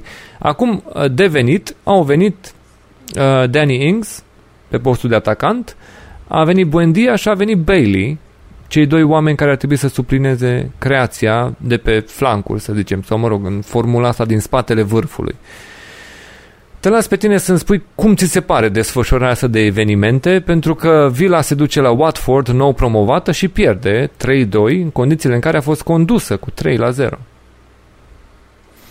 Păi, concluzia este foarte simplă. Dați mincinosul afară, adică pe Dean Smith. el, este, el este problema la Villa. Nu știu dacă Inks e chiar așa o idee extraordinară, E unul dintre cei mai buni atacanți din Premier League, dar nu știu dacă e neapărat o investiție mm. pentru viitor uh, la ăștia din uh, Birmingham. Uh, problema este Dane Smith. Pe Buendia, apropo, l-am văzut în meciul ăsta, s-a făcut de râs. Deci dacă a început așa, bună ziua, poate că a fost, au fost doar emoțiile uh, debutului. Target și Mings, văd wow. că lucrează și ei. Bine de tot, pe Pinocchio din Smith. Ăsta Asta e problema la Vila. Acolo bani par să fie, totuși, um, dar am tot explicat noi în sezonul trecut, Dean Smith a, Dean Smith a adus mulți jucători care s-au dovedit a fi pe tarde, au intrat pe fir ăștia din conducerea clubului, au pus un om peste el ca să uh, mai schimbe un picuț lucrurile. El este veriga slabă, clar. Eu zic că uh, aducerea unui alt manager Uh, ar face din Villa o echipă mai de succes. Domnule, cum catalogați faptul că între timp a plecat și John Terry în această vară? Asta nu știm încă, rămâne să aflăm care este adevăratul motiv. Poate Motivul că... oficial este că așteaptă o ofertă pentru a deveni antrenor principal, manager, nu pentru că aici era secundul lui Dean Smith. La echipa de băieți, adică de bărbați. adică, da, da, da. Eu da. știu, Da, da, eu mă aștepta să primească o ofertă pentru echipa de Gagici, că el se știe că e foarte... Adică în sensul că el este unul dintre oamenii care crede în viitorul fotbalului feminin, nu că ar fi, Doamne ferește, fustangiu. El de altfel ați văzut că e om serios. De obicei, uh, pe toate amantele sa gravide, adică e un tip familist, așa. John Terry. Uh, da, oricum, Dean Smith, eu zic că trebuie să plece. Meciul ăsta a fost o rușine pentru Vila, totuși, să te bată o nou promovată. Poate că Era acum 3-0. Poate că acum strâng rândurile. În orice caz, uh, momentele astea când vedem că sare, uh, vezi pe grafic, vezi că sare activitatea lui Watford, sunt momente în care dă rateuri apărarea asta lui uh, Dean Smith. În primul rând, Matt Target, care a fost dezastru, dezastru. Acolo a funcționat Ismail Assar, care a făcut ravagii în flancul drept uh, și pf, a sfârșit Target prin a fi înlocuit la pauză. Exact exact, ai zice că e o decizie luată la milă. adică să-l scoți din mizerie pe omul ăla, uh, să-l lași să nu mai fie atât de persecutat. I-ai dat o repriză și ai zis că e destul. A sărit peste el, s-a sărit fază după fază pentru a putea să vezi, o, totuși tactic n-a stat nici cum în teren. Um, nu știu, uh, să vedem dacă tot el va juca. Uh, Ashley Young este acum la club și în momentul în care a fost scos din teren Matt Target, a fost retras pe poziția de fundaș stânga Ashley Young, care începuse în formula aia din față, un pic mai avansat. Așa că sunt soluții acolo, dar nu știu dacă Ashley Young este uh, fundașul ăla pe care tu îl cauți. Uh, se, îți spun, pare e puțin dezlânată jucăria asta, dar la fel de ușor poate să ne re uh, convingă de faptul că sunt pe drumul bun în etapa următoare. Dacă le iese bine rezultatul următor, da, gata, deja ești ok. Eu când aud numele astea uh, Ashley Young sau Tom Cleverly sau îmi vine să scuip în sân. Ăștia au fost cum, da, Ashley Young care a fost parte vitală, parte cât se poate de uh, acolo din, din subiect în momentul în care United a făcut cea mai reprezentativă victorie în fața lui Arsenal. Se mai nimereau și luaze, să știți, trecutului. Manchester United. Era imposibil să nu... nu în era Ferguson au, cred că au trecut 3-400 de jucători pe acolo despre care nu știe nimeni, absolut nimic. Pe unii nici nu i-ai văzut vreodată. Alții au jucat, dar nu s-au făcut remarcați în niciun fel, alții au reușit să se integreze cumva în angrenajul echipei, dar fără să conteze prea mult. Asta a fost cazul lui Ashley Young, ăsta, bine că a scăpat, bine că a scăpat de el. Să notăm faptul că vorbim de golele lui Emmanuel Dennis, un nigerian care a reușit acum să marcheze foarte repede în primele 10 minute.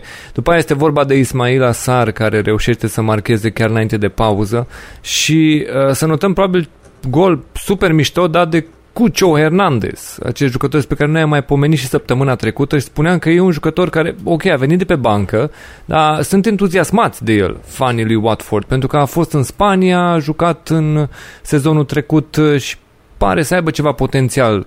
Să vedem, pare mai micuț așa de statură din ce am văzut, dar a dat un gol superb, a lovit bara și a picat mingea în poartă excelent, șutul în diagonală superb la colțul lung în bară. Uh, apoi vorbim de un alt gol mișto al lui John McGinn și așezarea cu latul a mingii în poarta lui John McGinn a fost excelentă. Și apoi doar în final vedem că aici este forcing lui Villa pe final, acolo este golul din penalti marcat de Danny Ings, minutul 90 plus 7 reușita lui Danny Ings cu care își marchează, iată, debutul la Aston Villa cu gol. Este înfrângere și trebuie să ascultăm și pe cei doi vorbind despre cum se... Uh, poziționează după un astfel de rezultat. Cisco Munoz este omul de pe banca lui Watford, el fiind, bineînțeles, cât se poate de bucuros, pornind cu o victorie la promovarea în Premier League, în vreme ce dincolo să vedem cam ce față are Dean Smith după ce pierde acest meci cu Watford.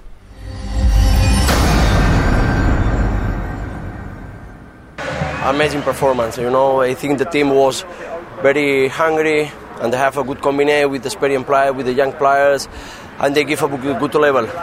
This is our good way. We need to keep going, and uh, we are working tomorrow for for the next game. Can you take anything from, from that game in terms of, I mean, you had a couple of debutants, Leon Bailey with an assist, good goal by John McGinn. Yeah, no, great assist from Leon, good cross, good finish from, from John McGinn. Um, but, you know, uh, we'll go very annoyed and disappointed after the, certainly the first half, which cost us. We, you know, after all that hard work during pre-season, they've just wasted 45 minutes. You could see Villa at half time needing to find a solution for Ismail Assar. What's it like to play with him? Yeah, he's, he's fantastic, especially I play so close to him on that right side. And yeah, I mean, Target's not the only guy who's going to do that to this season. Uh, we're lucky to have him. Um, and yeah, let's hope that continues.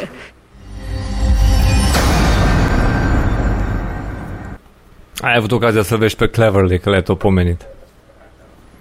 Da, sincer, nici nu prea mai țineam minte fața. Au fost jucători pe care le-am uitat și numele. Ai fost șocat că era el când a apărut burtiera cu numele, a? Foarte, foarte mult. Da, ăsta părea un debutant de 18 ani. A, altă întrebare pe care trebuie să ne punem în legătură cu Cucio ăla, uh-huh. cu, cu Hernandez, că cu câte neamuri a venit din Columbia. că știm că ăștia din America de Sud așa, vin 60 după ei, 30 într-un container, 20 în portbagajul mașinii, ei așa vin. 5 cu acte, 180 fără acte. Precis și la ăsta, mai că s-a în tribună cu mătuși, cu toate mătușile, ăștia au neamuri multe, să mulțesc ca iepurii pe acolo. Că în Columbia știți că se moare ușor, te trage curentul și... Asta sunt curios să aflu. A, ce mi s-a părut mie iar interesant a fost uh, prezența lui uh, Cisco Munoz. S-a putut așa, la, nu știu ce, mi se părea alura ușor pierdut, așa, din aliură. Mi se părea unchiul ăla care au pierdut-o pe mătușa la nuntă și te întreabă, așa cum era cu cămașa albă, cu cravata, cu toate astea. Mi s-a părut unchiul ăla care tocmai o pierduse pe mătușa și te întreabă, n-ai văzut-o mă pe mătușa Deci, Altfel a pornit cu victorie, este absolut ok, n-ai niciun fel de problemă, uh, poate să laude pentru startul de sezon și pentru faptul că nu știam că nu prea reușesc să dea gol, că principalul lor atu în Championship a fost numărul de meciuri fără gol primit. Acum au reușit să dea și trei goluri, cu asta e cu atât mai supărător pentru Aston Villa, pentru că au luat trei goluri de la o echipă care părea să aibă dificultăți de a marca. știu, să vedem uh, cum o să descurce mai departe.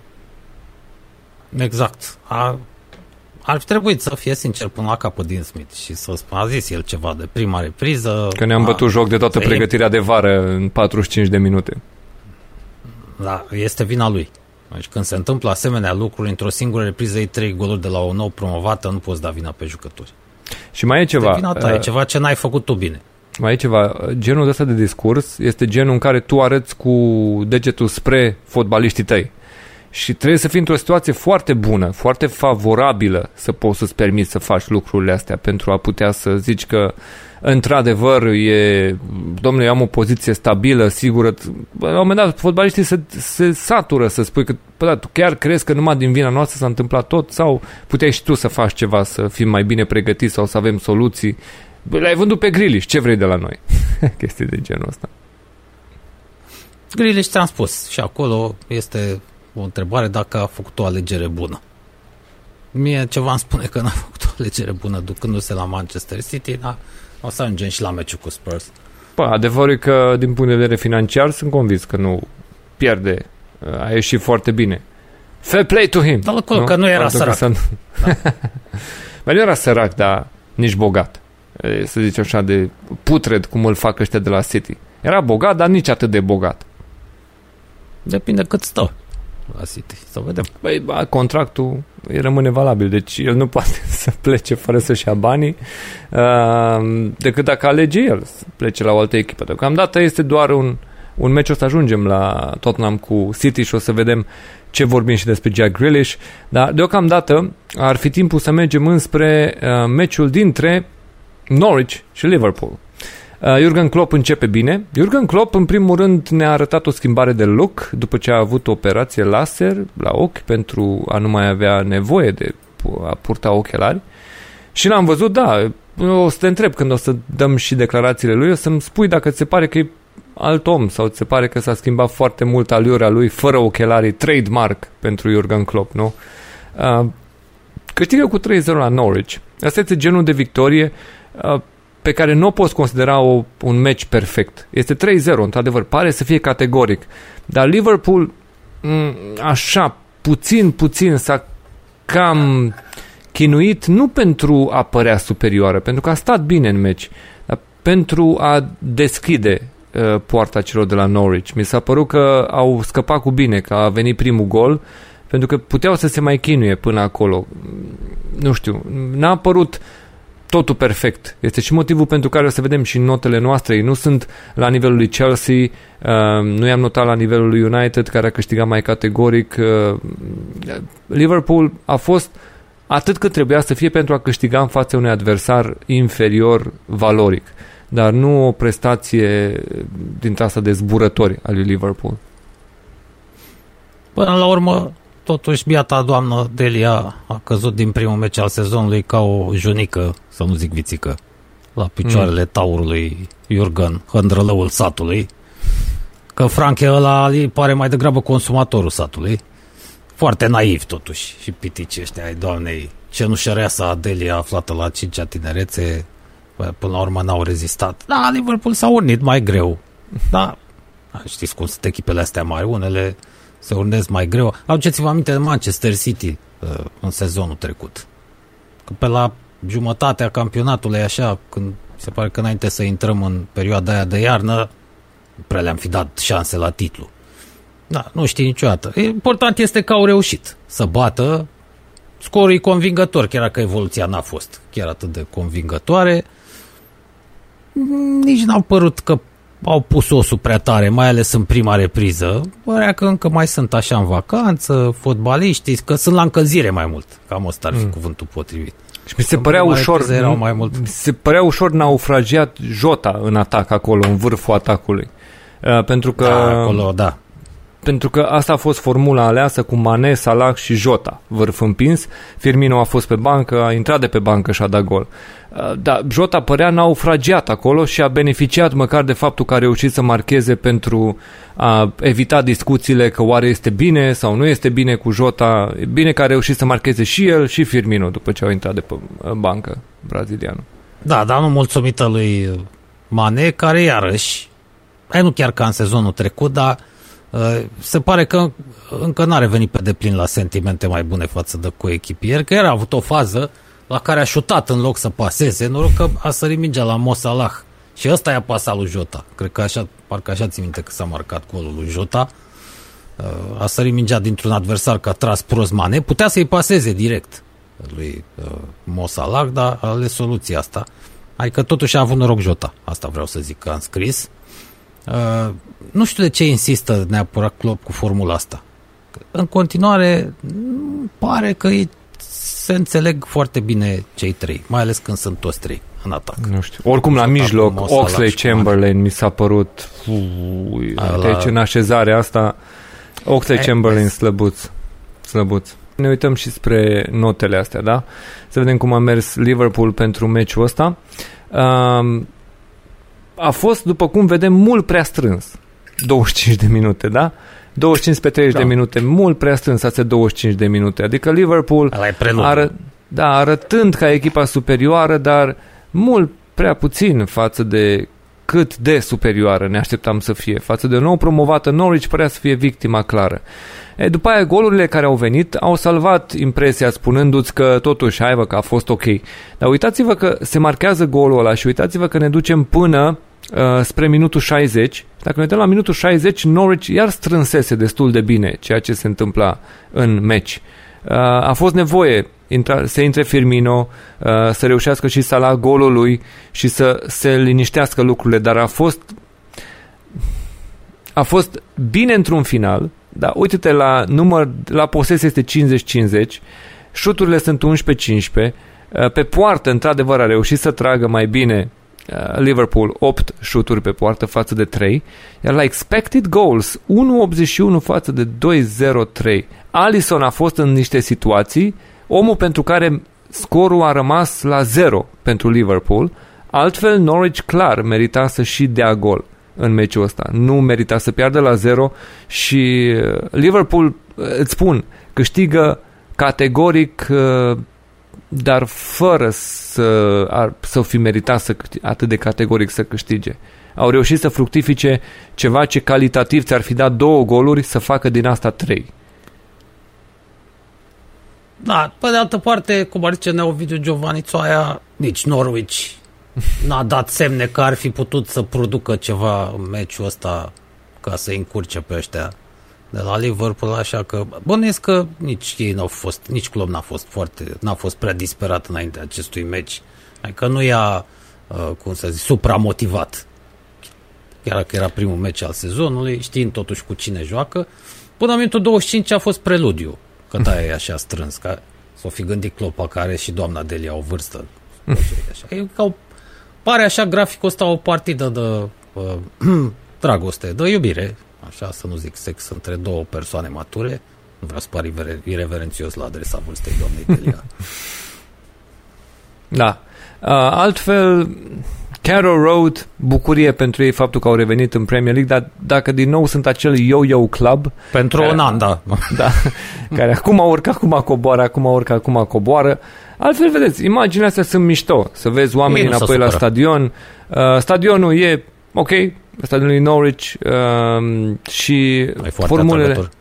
Da, formulele astea de start ne-au adus cel puțin la, la Norwich, am putut să vedem câteva nume uh, mai exotice, nu prea ne-am obișnuit uh, cu unele dintre ele, uh, chiar dacă am avut acum 2 ani, mai știm câțiva dintre jucători, dar au mai apărut câte unii care s-au prezentat așa, așa, așa, nu știu ce să spun, mi se pare Cantwell uh, mult scăzut față de perioada din sezonul trecut petrecut în uh, Premier League, acum 2 ani. Era unul din jucătorii pe care puteau să-i vândă pe bani mulți dacă alegeau să-i dea drumul și totuși mm, mm, mm, mi se pare că poate va reuși, poate a fost doar primul meci, o să vedem.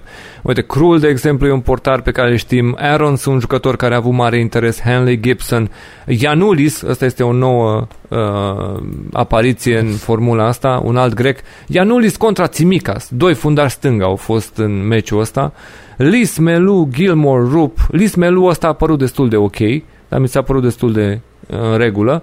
Rașița, ăsta este, uh, Kosovo, da? Cantwell și Puki. Astea sunt oamenii uh, lui Norwich pentru meciul ăsta.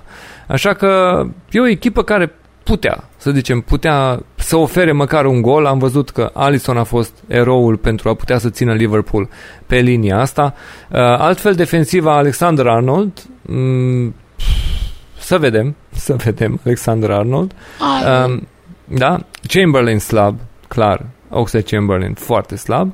Uh, și în față, cum am zis, să vedem cum va fi formula asta, dacă Jota va rămâne în echipă, dacă Firmino începe să prindă iar minutele.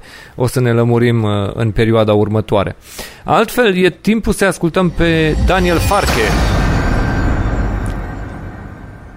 To train with uh, 11 uh, players, 11 key players, anyhow.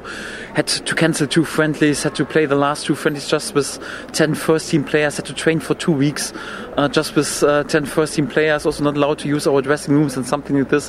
For that, I think as long as uh, the power and the energy was there, 65 minutes we were pretty uh, pretty competitive. And then in the end, yeah, of course, also congratulations to Liverpool in the end to a deserved win. But I was also quite pleased that after the 3 0, of course, the game was done, that we then showed maturity and didn't concede one more. No, we're even closer to, to score perhaps a goal and, and still can't explain how we didn't score after this uh, set piece anyhow. So I was quite pleased with our reaction, our maturity also in this moment. And uh, yeah, I think there's uh, also many positive things to take out of this game. Jurgen, in a stadium full of supporters, Club. including a couple of thousand of your own fans, what did you make of the occasion? Also, what did you make of the mm-hmm. performance?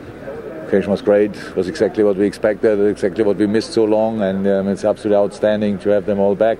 After the game, and we had our little round, um, I was really uh, my, applauding the, the Norwich fans as well. It's so nice to have football fans back in the stadium, wherever they come from, and of course our 2,000 or 3,000, I don't know how many, um, had a had a good afternoon. I think a good start in the season, very professional performance. Uh, had not a good start in the game um, because we had to get used to the opponent, but to the atmosphere, I think, a little bit as well. Found a way in the game, scored goals, and controlled the game, apart from two, three situations which we for sure can do better or should do better. So it's was of course not perfect, not even close to, but that's not important. It's important that you get the result, that you can build on it, that you can work with it, and we can work with this performance very well. So is it a case of, particularly in the early part of the game that you mentioned, uh, sort of adjusting to a full stadium and a different kind of football? Def- def- definitely, it's like that. So When you saw us on Sunday or Monday playing against Bilbao and Osasuna, we were sensationally lively, really, from the, from the start, pretty much. And it was not the case today. So it's like, okay, let's see how that how that feels and stuff like this. To get used to it, you could I could see it in the eyes of the players. So that's fine for the first game. Um, but of course, we want to start differently. And yes, everybody has to get used to to to to, to atmosphere again, and hopefully. Um, yeah, we have a great atmosphere next Saturday. I, I, I expect that, to be honest, and then let's try to use it.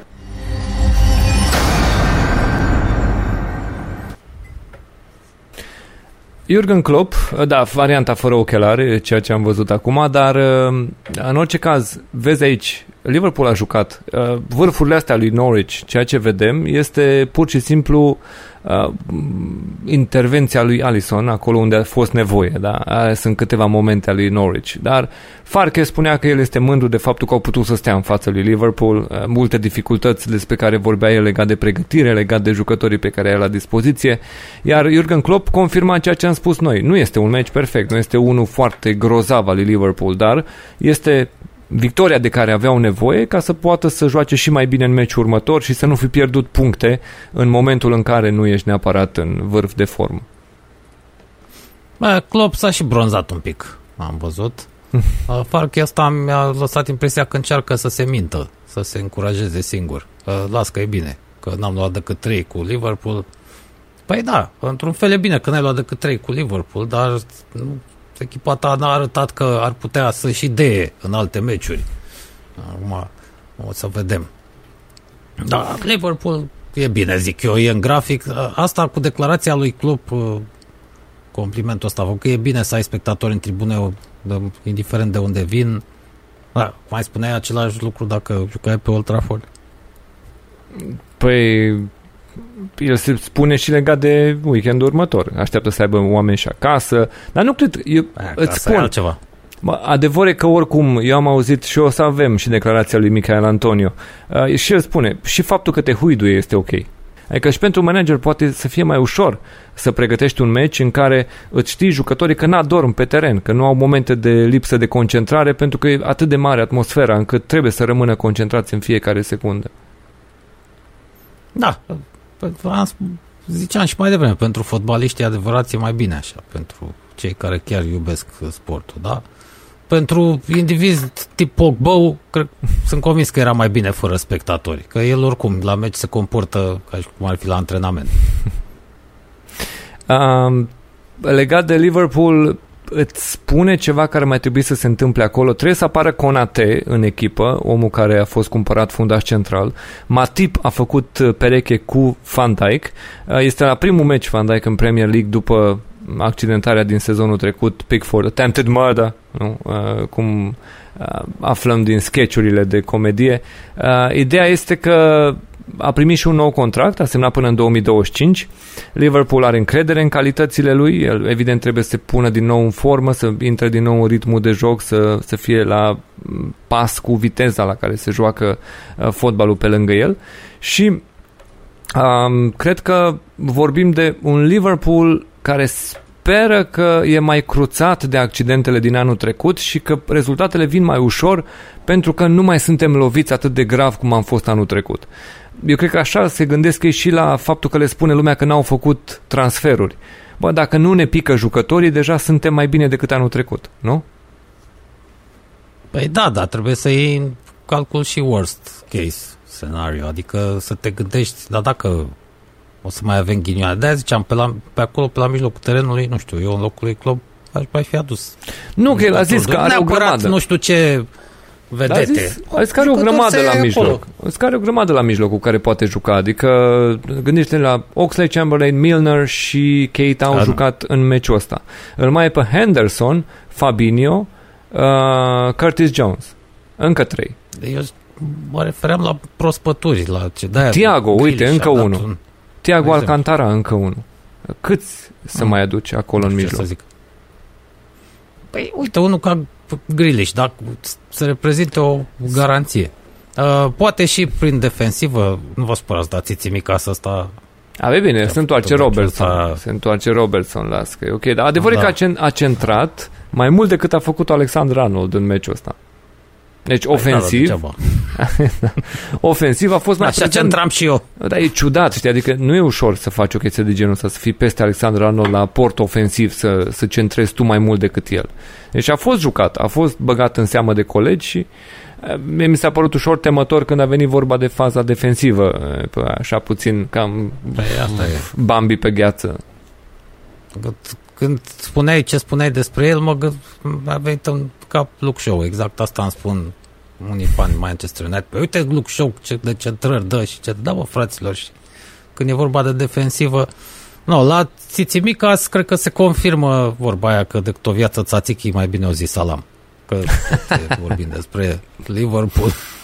Așa că... E, Da, mai, e da, cine- Să nu uităm, asta e în apărarea celor de la Liverpool, dar e, chiar cred când spun lucrul ăsta. Au avut un sezon teribil de ghinionist Mhm. uh, și uh, totuși sezonul trecut l-au încheiat în, în forță. Au fost cea mai bună echipă în ultimele etape. Da, Nu- s-au nu cules, uitați s-au lucrul cules pe final ca să termine pe 3 din ceva ce părea departe și Da. de Champions League. Deci, bineînțeles că au recuperat foarte mult față de punctul nasol în care ajunseseră la un moment dat, că titlul era dus de mult, dar deja era discuția despre top 4 și Champions League, care a fost o lovitură foarte grea să nu poți să termini nici măcar acolo. Uh, dar asta a fost discuția despre Liverpool la Norwich, această deplasare a lor. Să mergem înspre cele două meciuri care s-au jucat duminică și primul dintre ele este Newcastle cu West Ham. Scor final 2 la 4. What the fuck? Am putea spune că noi am discutat despre faptul că o fi suferit ceva accident Steve Bruce, că ni se părea că prea ofensiv se așează echipa lui. Uh, într-adevăr nu s-a respectat acea așezare, că ar fi fost foarte ciudat. Adică acea echipă probabilă vorbea de Joelinton împreună cu Wilson din primul minut. Mi se părea ceva foarte ciudat și mi se părea că Shelby era singurul om defensiv în mijlocul terenului pe care îl aveau. Hayden a fost cel care a jucat în mijlocul terenului lângă Shelby. N-a fost o formulă chiar atât de ofensivă, dar a fost show. Show. Eh, În definitiv vorbim și de um, o fază care a dictat desfășurarea partidei de la scor egal. Adică, ok, a fost um, 1-0 pentru Newcastle destul de repede. A reușit să marcheze Callum Wilson. Um, au reușit să egaleze ce de la ce de la West Ham destul de repede și ei tot așa în primele 20 de minute a venit golul egalizator. Lucrurile au început să se deruleze destul de repede pentru ceea ce ne așteptam noi la cumva niște manageri care erau mai mult recunoscuți pentru calitățile lor de organizare defensivă. Da? Adică nu te așteptai să vină un regal ofensiv între ăștia doi, între Steve Bruce și Moyes. Dar uh, Wilson minutul 5, Cresswell minutul 18, Murphy a reușit să marcheze minutul 40. Uh, la momentul respectiv vedem că lucrurile erau strânse, dar parcă tot Newcastle puțin arăta ca o echipă care poate să producă mai mult. Da? Vine golul lui Murphy care concretizează puțin situațiile astea mai bune ale lor. Um, și suntem la pauză cu uh, Newcastle reușind să intre la avantaj 2 la 1. P- vine după pauză, lucrurile scapă de sub control, vine repede golul lui Ben Rahma, minutul 53, care a avut și omul meciului, foarte mare câștig. Noi am vorbit despre Ben Rahma. Ții minte când am zis că Moyes îl pregătește pentru sezonul 2, ca un jucător venit din Championship, pe care l-a acomodat și căruia îi va da drumul din lesă în sezonul 2, în Premier League. Ben Rahma a făcut un mare meci, a jucat foarte bine. Și mai apoi a venit și penalti, ratat de Antonio, Suce, care a reușit să marcheze din recuperare, dar acel penalti este punctul de discuție pentru acest meci, uh, acuzat și de Steve Bruce, uh, de faptul că se dă ușor și sunt la 2-2. O să ne uităm și noi puțin pe ce s-a întâmplat la acea fază, dar uh, nu știu dacă acolo s-a hotărât tot, în definitiv. În orice caz a primit un avantaj mare West Ham prin acel penalti, chiar dacă a fost ratat în prima fază de Antonio, au reacționat târziu. Mi, mi s-a părut ciudat unde erau oamenii lui Newcastle, care pare, păreau că nu se așteptau să scoată portarul penaltiu și primul la minge să fie Suce, care s-a dus cu încredere să prindă o minge în cazul în care uh, este respinsă de portar. Și în fine Antonio, care a făcut și el un meci foarte bun, a reușit să își pună și el numele pe listă aici și să finalizeze pentru 4 la 2 într-un meci care a fost cu posesie relativ egală, cu șuturi multe, 10 la 13, pe poartă 3 la 9, deci Newcastle marchează cu 3 șuturi pe poartă, 2 goluri și la goluri pe care le așteptam după calitatea ocaziilor de partea lui West Ham, o calitate mai bună a ocaziilor pe care le-au avut, fiind și cu două goluri mai mult pe tabelă până la final. Ce zici de thrillerul ăsta, care a fost realmente bun de gustat pentru ziua de duminică? A fost peste așteptări. Da, meci mișto. Cum au fost majoritatea meciurilor din etapa asta. De asta am zis că am avut o etapă chiar interesantă. Păi iată că am avut din nou dreptate. Fanii de la Castelul Nou, cum ar zice Gigi Becali, sunteți la Castelul Nou hmm. și la Castelul Vechi nu sunteți. L-au frăgezit bine pe Brucey, în așa hal încât consumatorul de pe banca Newcastle, hai să nu zicem chiar bețivan, n-a mai parcat portavionul și de aici numărul ăsta mare de goluri. Sigur că nu i-a fost prea mare folos împotriva lui Moise tactica asta. Moise e obișnuit cu meciurile astea jucate pe contre și cu răsturnări de situațiune. Câteodată eu ies, câteodată nu. Ce-au făcut de cap. Ăsta e genul de meci care, de-aia s-au remarcat. Berahma și Send Maximum, de exemplu. Asta, asta mm. e genul de meci care le convine. E jucători tehnici. Da. Da. Send Maximum impresionant în meciul ăsta aici. Dacă lași, să-și facă de cap, își poate pune valoare uh, tehnică. Băieții îți arată că știu să joace fotbal. Mă rog, pe o special lovi puțin și norocul. Acum că a exagerat sau nu Mr. Bean ăsta acordând penalti contează mai puțin. A vinovat e și adversarul care a intrat chiar țărănește, nu vă spăreți. Mm. La faza aia. S-a făcut de râs și Antonio, tăurașul, la execuție, dar uite, cu echipierii lui, interesant că n-au stat cu mâinile în sân. Din nou apărătorii au stat cu mâinile în sân. Am văzut faze de tipul ăsta, am văzut-o și la turneul final din vara asta, cu apărători din tip putori, care nu încearcă să intervină când uh, respinge portarul lor, în schimb intervin atacanții și salvează, uh, salvează situația. Dacă tu fundaj nu încerci să-ți ajuți cu echipierul să degajezi terenul, acolo, uh, dacă ar fi intervenit, poate aveam o altă desfășurare a meciului. A meciul mișto, da. L-am văzut cam cu coada ochiului, că jucam și eu în deplasare la momentul respectiv, dar am văzut suficient cât să-mi permit să-i laud pe toți combatanții. Uh, astea sunt meciuri de Premier League. Într-adevăr, mm. sunt meciuri care fac cinste totuși fotbalului englez.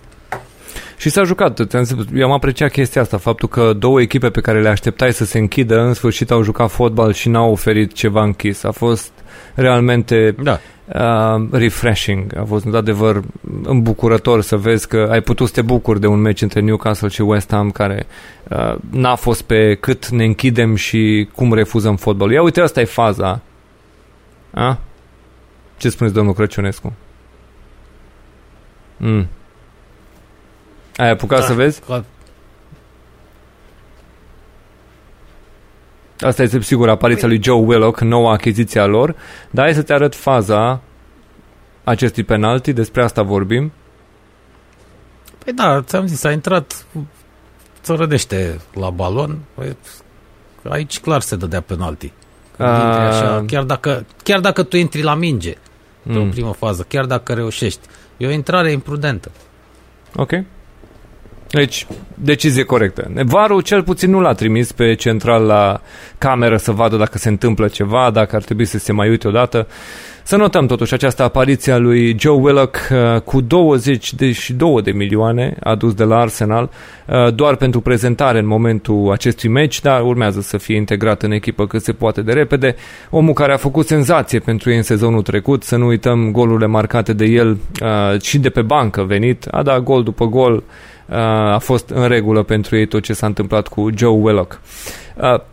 Ar trebui să îl vedem și pe Steve Bruce vorbind împreună cu Michael Antonio. Antonio ne va spune că, că s-a simțit bine în meciul ăsta, chiar dacă l-au huiduit, s-a bucurat pentru faptul că a văzut spectatori în tribune.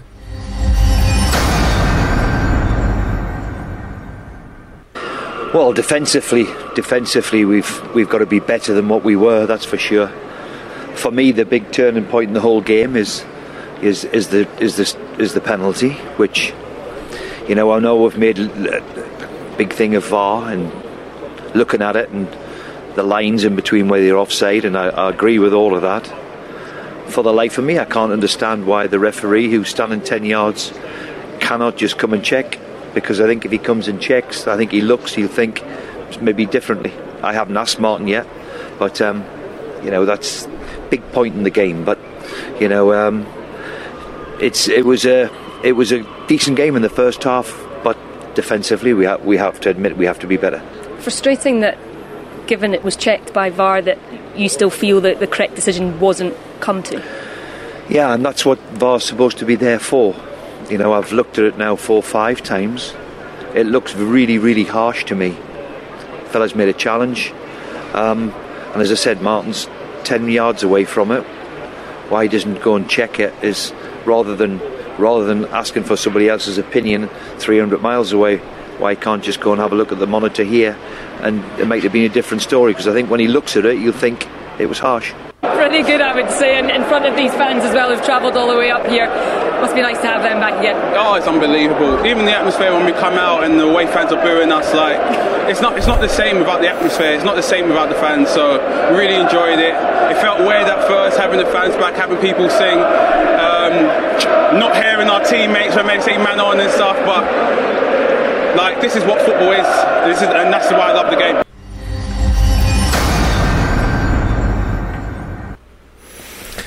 Da, inclusiv Michael Antonio. Uh, ce spui de Steve Bruce? El spunea că, da, măcar se ducă să vadă dacă într-adevăr era atât de mare contactul încât să dea penaltiul. Vezi că discuția este mai mare despre penaltiurile pe care le dau oamenii, uh, inclusiv comentatorii și-au format oarecum un uh, reflex de a nu, a nu mai spune că trebuie să fie penalti pentru a nu forța arbitrii să dea penaltiul sau jucători să cadă. Domnule, dacă mai degrabă n-a fost decât să fie.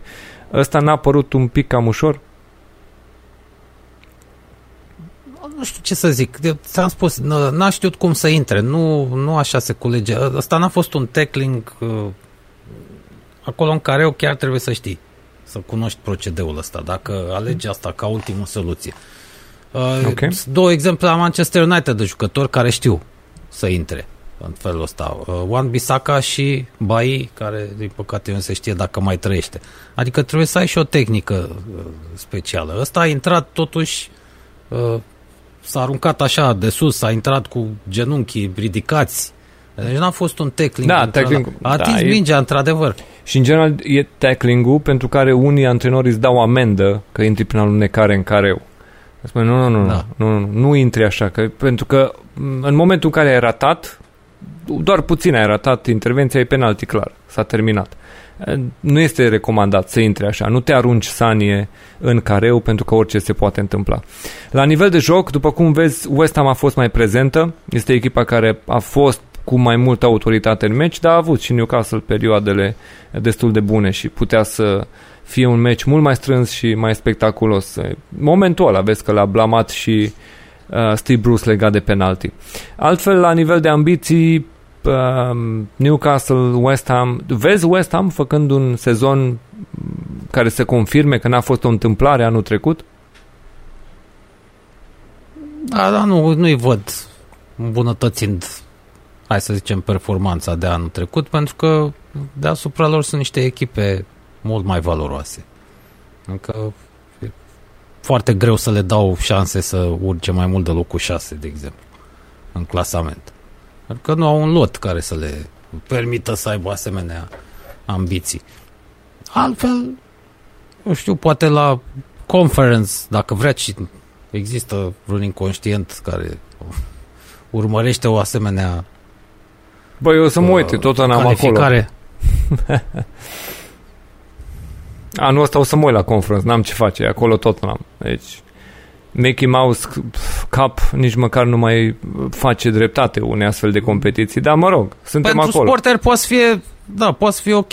Da, că mai vezi niște meciuri jucate în deplasare, dar e vorba de club aici, de finanțele clubului, la asta mă refer.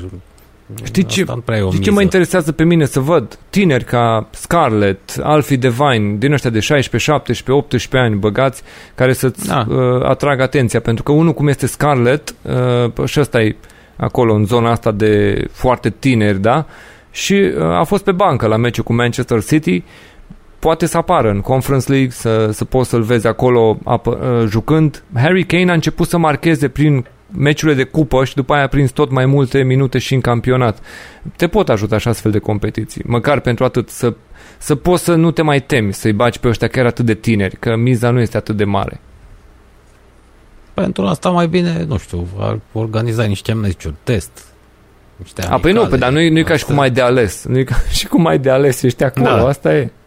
Păi de asta zic, multora nu le convine deloc ideea asta și eu anticipez că nu va ține mult prostia. Bă, o să vedem, deocamdată, deocamdată e puțină foame de bani, o să vedem dacă persistă, dacă într-adevăr finanțele din Conference League rămân oarecum relevante, pentru că în momentul de față e un balon de oxigen pentru unele cluburi care ajung pe acolo. Sumele sunt cât de cât ok să zici că nu te-ai dus numai să te încurce, că nu-ți plătești nici avionul sau ceva de genul ăsta. Deci, relativ, ai putea zice că o să vedem cum se așează lumea fotbalului și ce face UEFA cu competiția asta, dar în momentul de față, de oriunde vin bani, este bine. Fotbalul sângerează financiar după anul pandemic și de oriunde vin bani sunt foarte bine primiți în momentul ăsta. Toți nu, nu refuză nimic din ce se poate face acum nu știu, dacă ești o echipă mică și nu prea ai bani, bă, nu te califici prea sus, deci nu, nu, nu ai cum să ieși, din, să ieși în profit. Până la urmă, tot echipe cu bugete mari pot profita de asta în cazul în care sunt interesați, da. Față de sumele pe care le încasează în drepturi de televizare, de la sponsori, banii care vin de la UEFA pe Conference League, nu înseamnă mare lucru. Și uite așa, Andy, am ajuns la meciul de duminică ce a închis etapa cu numărul 1. Tottenham-Manchester City. Surpriză din mai multe puncte de vedere, scorul final 1 la 0. Pentru că City nu marchează, pentru că Tottenham câștigă, pentru că Spurs câștigă fără Harry Kane și pentru că am văzut o prestație de care eu, ca fan Tottenham, a, m-am simțit entuziasmat. De multă vreme n-am stat așa pur și simplu la fiecare minut, la fiecare intervenție să, să fiu conectat la tot ce se întâmplă într-un meci. Să văd jucătorii jucând cu asemenea ambiție, cu asemenea dăruire. A fost pentru mine ireal, a fost ceva spun ireal nu pentru că nu asta aștept de la o echipă, ci pur și simplu pentru că nu, mă, nu mă mai obișnuise Tottenham să joace un meci așa, ca uh, oameni care se dedică total pentru partidă. Deci am fost copleșit de felul în care Tottenham s-a prezentat în fața lui City și o să vorbim în detaliu legat de cum s-a desfășurat meciul, dar pentru mine atitudinea și cred că și dacă ajungea City să egaleze într-un final, eh, Tottenham tot merita aplaudată pentru cum a jucat meciul ăsta. Repet, un meci fără Harry Kane și cu atitudinea pe care au avut-o și dăruirea asta în meci. Mm, remarcabil, remarcabil pentru mine. Mm, nu știu dacă ar putem să-i spunem surpriză. Totuși, vorbim despre un meci pe care Tottenham îl juca acasă, erau gazde, poate semi-surpriză. Manchester City a mai avut perioade dintre astea, începuturi mai puțin convingătoare sau chiar perioade mai lungi în care n-au reușit să facă mare brânză. De-aia dădeam exemplu cu ei în, în sezonul trecut. Dar totuși, Spurs erau gazde, și s-au achitat cu foarte mult entuziasm, având un manager nou, în orice caz, mai simpatic. Tot trebuie să recunoaștem. Vom vedea și cât de competent este acum de adevăratele la o echipă mare, uh, dar este cu siguranță mai simpatic decât uh, predecesorul Mourinho. Uh, se pare că Sfântul Duh are ceva cu maestrul ăsta. We cannot replace him. Mm. Că pe unde îl prinde, îl cam bate. Și meritul lui e că a reușit să-i facă pe ai lui să joace ca și cum Harry Kane n-ar fi existat niciodată. Iată că și Son poate prelua fără probleme standardul aruncat pe jos la nervi de Harry Kane. El este și un marcator și un pasator genial. Are ștărie de caracter. Asta e necesară, să fii un lider autentic în teren. Nu mă refer la capitan, la capitanul echipei, ci la mm. omul care trage echipa după el în meciurile importante. Sigur că presa nu îl laudă pe Son niciodată pentru că vorba aceea nu este englez și mai e și cam alb, ceea ce se pare că mai dă bine în zilele noastre. Son mi se, mi se pare cel mai subestimat fotbalist din Premier League. Deși este unul dintre primii cinci jucători da, ai da, e, și, e și din vina lui, pentru că el nu s-a ținut un sezon întreg departe de accidentări sau suspendări și n-a reușit să ajungă la un sezon din ăla mare de 20 de goluri, 30, știi, să, să-ți ia ochii. Asta e marea problema lui. Că în momentul de față, dacă te uiți pe statistici, cifre, spune, ok, toată lumea știe că este quality, are într-adevăr calitate, dar nu are același uh, rezultat cum îl are un Harry Kane și trăiește în umbra lui în momentul de față. Da, da, totuși are realizări remarcabile. E, da. Într-adevăr, n-a bătut încă niciun record, numai că chiar nu prea se vorbește despre el, nu prea se scrie despre el. A, pentru că ar trebui să țină când... un sezon întreg, știi, să meargă până la capăt pentru a putea să-i pună fundiță și să spună, na, ăsta a fost un sezon remarcabil. Și nici echipa n-a fost pe niște poziții. Dar n-a fost nici echipa pe niște poziții de, de când a plecat Pochettino de la finala aia de Champions League, tot a fost doar o cădere pentru Tottenham în ultimii ani. Așa că e greu să se vorbească de mari jucători în momentul ăsta, în afară de Harry Kane. Dar nici Villa nu e vreo mare echipă, nu? Și despre Grealish, pentru că e englez, mă, ce s-a mai vorbit. Son, se poate. Zis, dacă era de al lor. În orice caz, legat de Nuno Espirito Santo, eu cred că are și puțin ajutor, adică ceea ce ai spus tu că a reușit el, eu cred că a reușit și cu ajutorul oamenilor care acum se ocupă de fotbal uh, și Daniel Levy este mai puțin implicat, adică acest Fabio Paratici pare că este hands-on cu multe lucruri pe la club, uh, a fost au fost câteva imagini pe care le-am văzut cu el uh, sărbătorind și încurajând echipa și împingând echipa în ultimele minute, secunde, chiar din spatele băncii de rezerve, directorul fotbalului stând acolo, lângă echipă și dând indicații și făcând, uh, susținând cât de mult se poate activitatea din ultimele minute. Sunt foarte implicați oamenii ăștia și l-a implicat și pe cel care deținuse rolul de chief scout, omul care se ocupa de recrutare, Steve Hitchen. Uh, ăștia doi erau acolo, unul lângă altul și am amândoi erau super conectați la ultimele minute ale meciului, la, chiar în spatele băncii de rezerve. Deci, eu zic că are și puțin ajutor din birouri administrative, de oameni care știu să vorbească limba fotbalului, nu corporatiști cum e Daniel Levy, din care te puteai aștepta că acum îți coboară să te ajute în viața internă a echipei. Așa că e posibil să aibă puțin ajutor în plus prin aceste prezențe cu autoritate strict pe domeniul fotbal cu cunoștințe fotbal, nu uh, corporatistul Daniel Levy, cu care te știai că e șeful care împarte banul. Deci uh, era cu totul alt nivel de discuție. Dar la Nuno, ai dreptate când spui că este simpatizat pentru că, așa cum v-am obișnuit când e vorba de meciul mare al etapei, o să vă prezentăm și ce spuneau cei doi Uh, protagoniști Nuno și Pep înainte de meci. Să putem să înțelegem și atitudinea cu care veneau la această partidă. Ia să-l vedem pe Nuno ca să înțelegeți felul în care este primit când uh, dă interviul de către fanii care erau deja pe stadion așteptând meciul.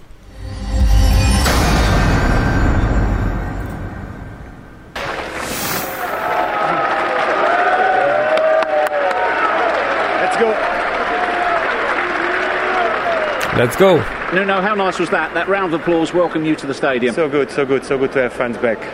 It's, it's what football is all about, isn't it? You said yesterday, I don't normally let us guys know how excited I am. How are you feeling ahead of your first Premier League game in charge of Tottenham? Looking forward to it.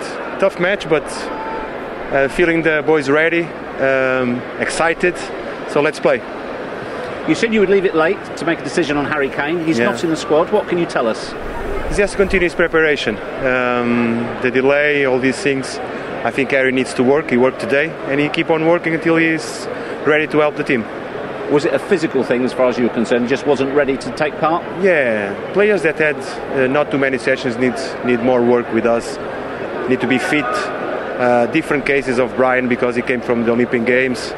Um, also Romero, but I think for them, for them, it's important to be here to feel the stadium feel the, the hotel, the meeting, all the process that we have. It's important. Is Harry here today? Is he around? He work in the morning. I don't know what he's going to do. Now, Manchester City as well, of course, they had players away in the international scene during the summer. Is this a good time for you to be playing them? It's the time that we have to play them. All the matches in the Premier League are very tough, and City is a, a very good team. So, and we are ready already. We know that we're going to face them two times, all the opponents, and you have to be ready for all of them. Thanks, Nuno. All the Thank best. you. Thank you.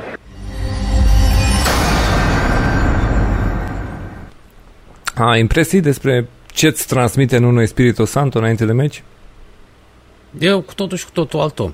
Mai întâi observați schimbarea de look la el.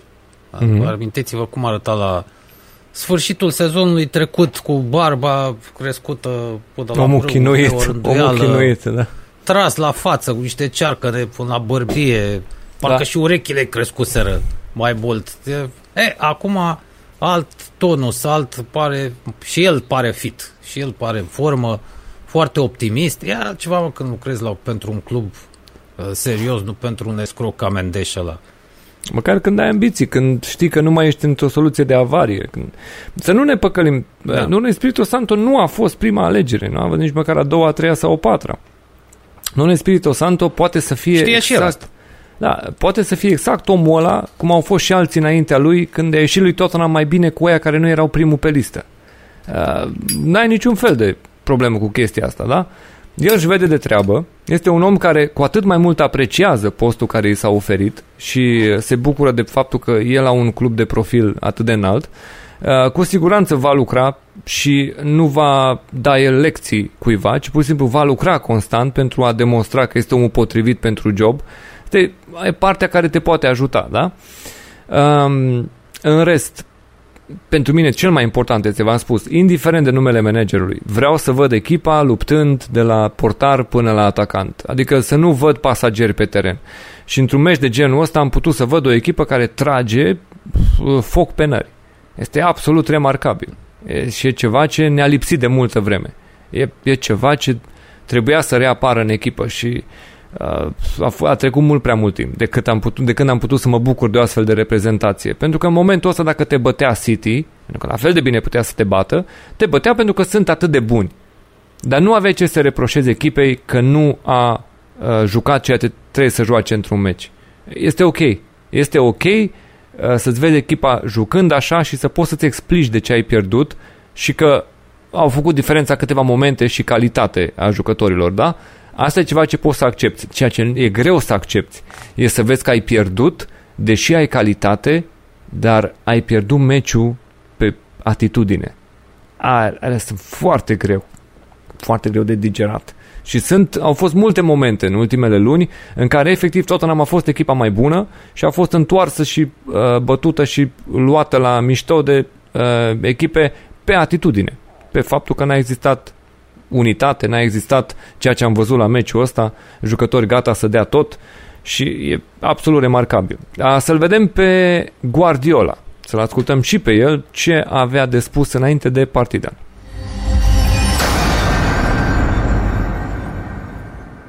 They might not be your fans, but how good is it back playing in front of supporters? More than more than welcome to everyone. Uh, yesterday, watching the games um, on TV and fuller stadiums. Hopefully, cannot get worse, you know, uh, in the future. We spoke to Jack Grealish in the week. He said he'll play anywhere. He doesn't care where he plays as long as he plays. Do you have a specific position in mind for him, or might that change? No, like so.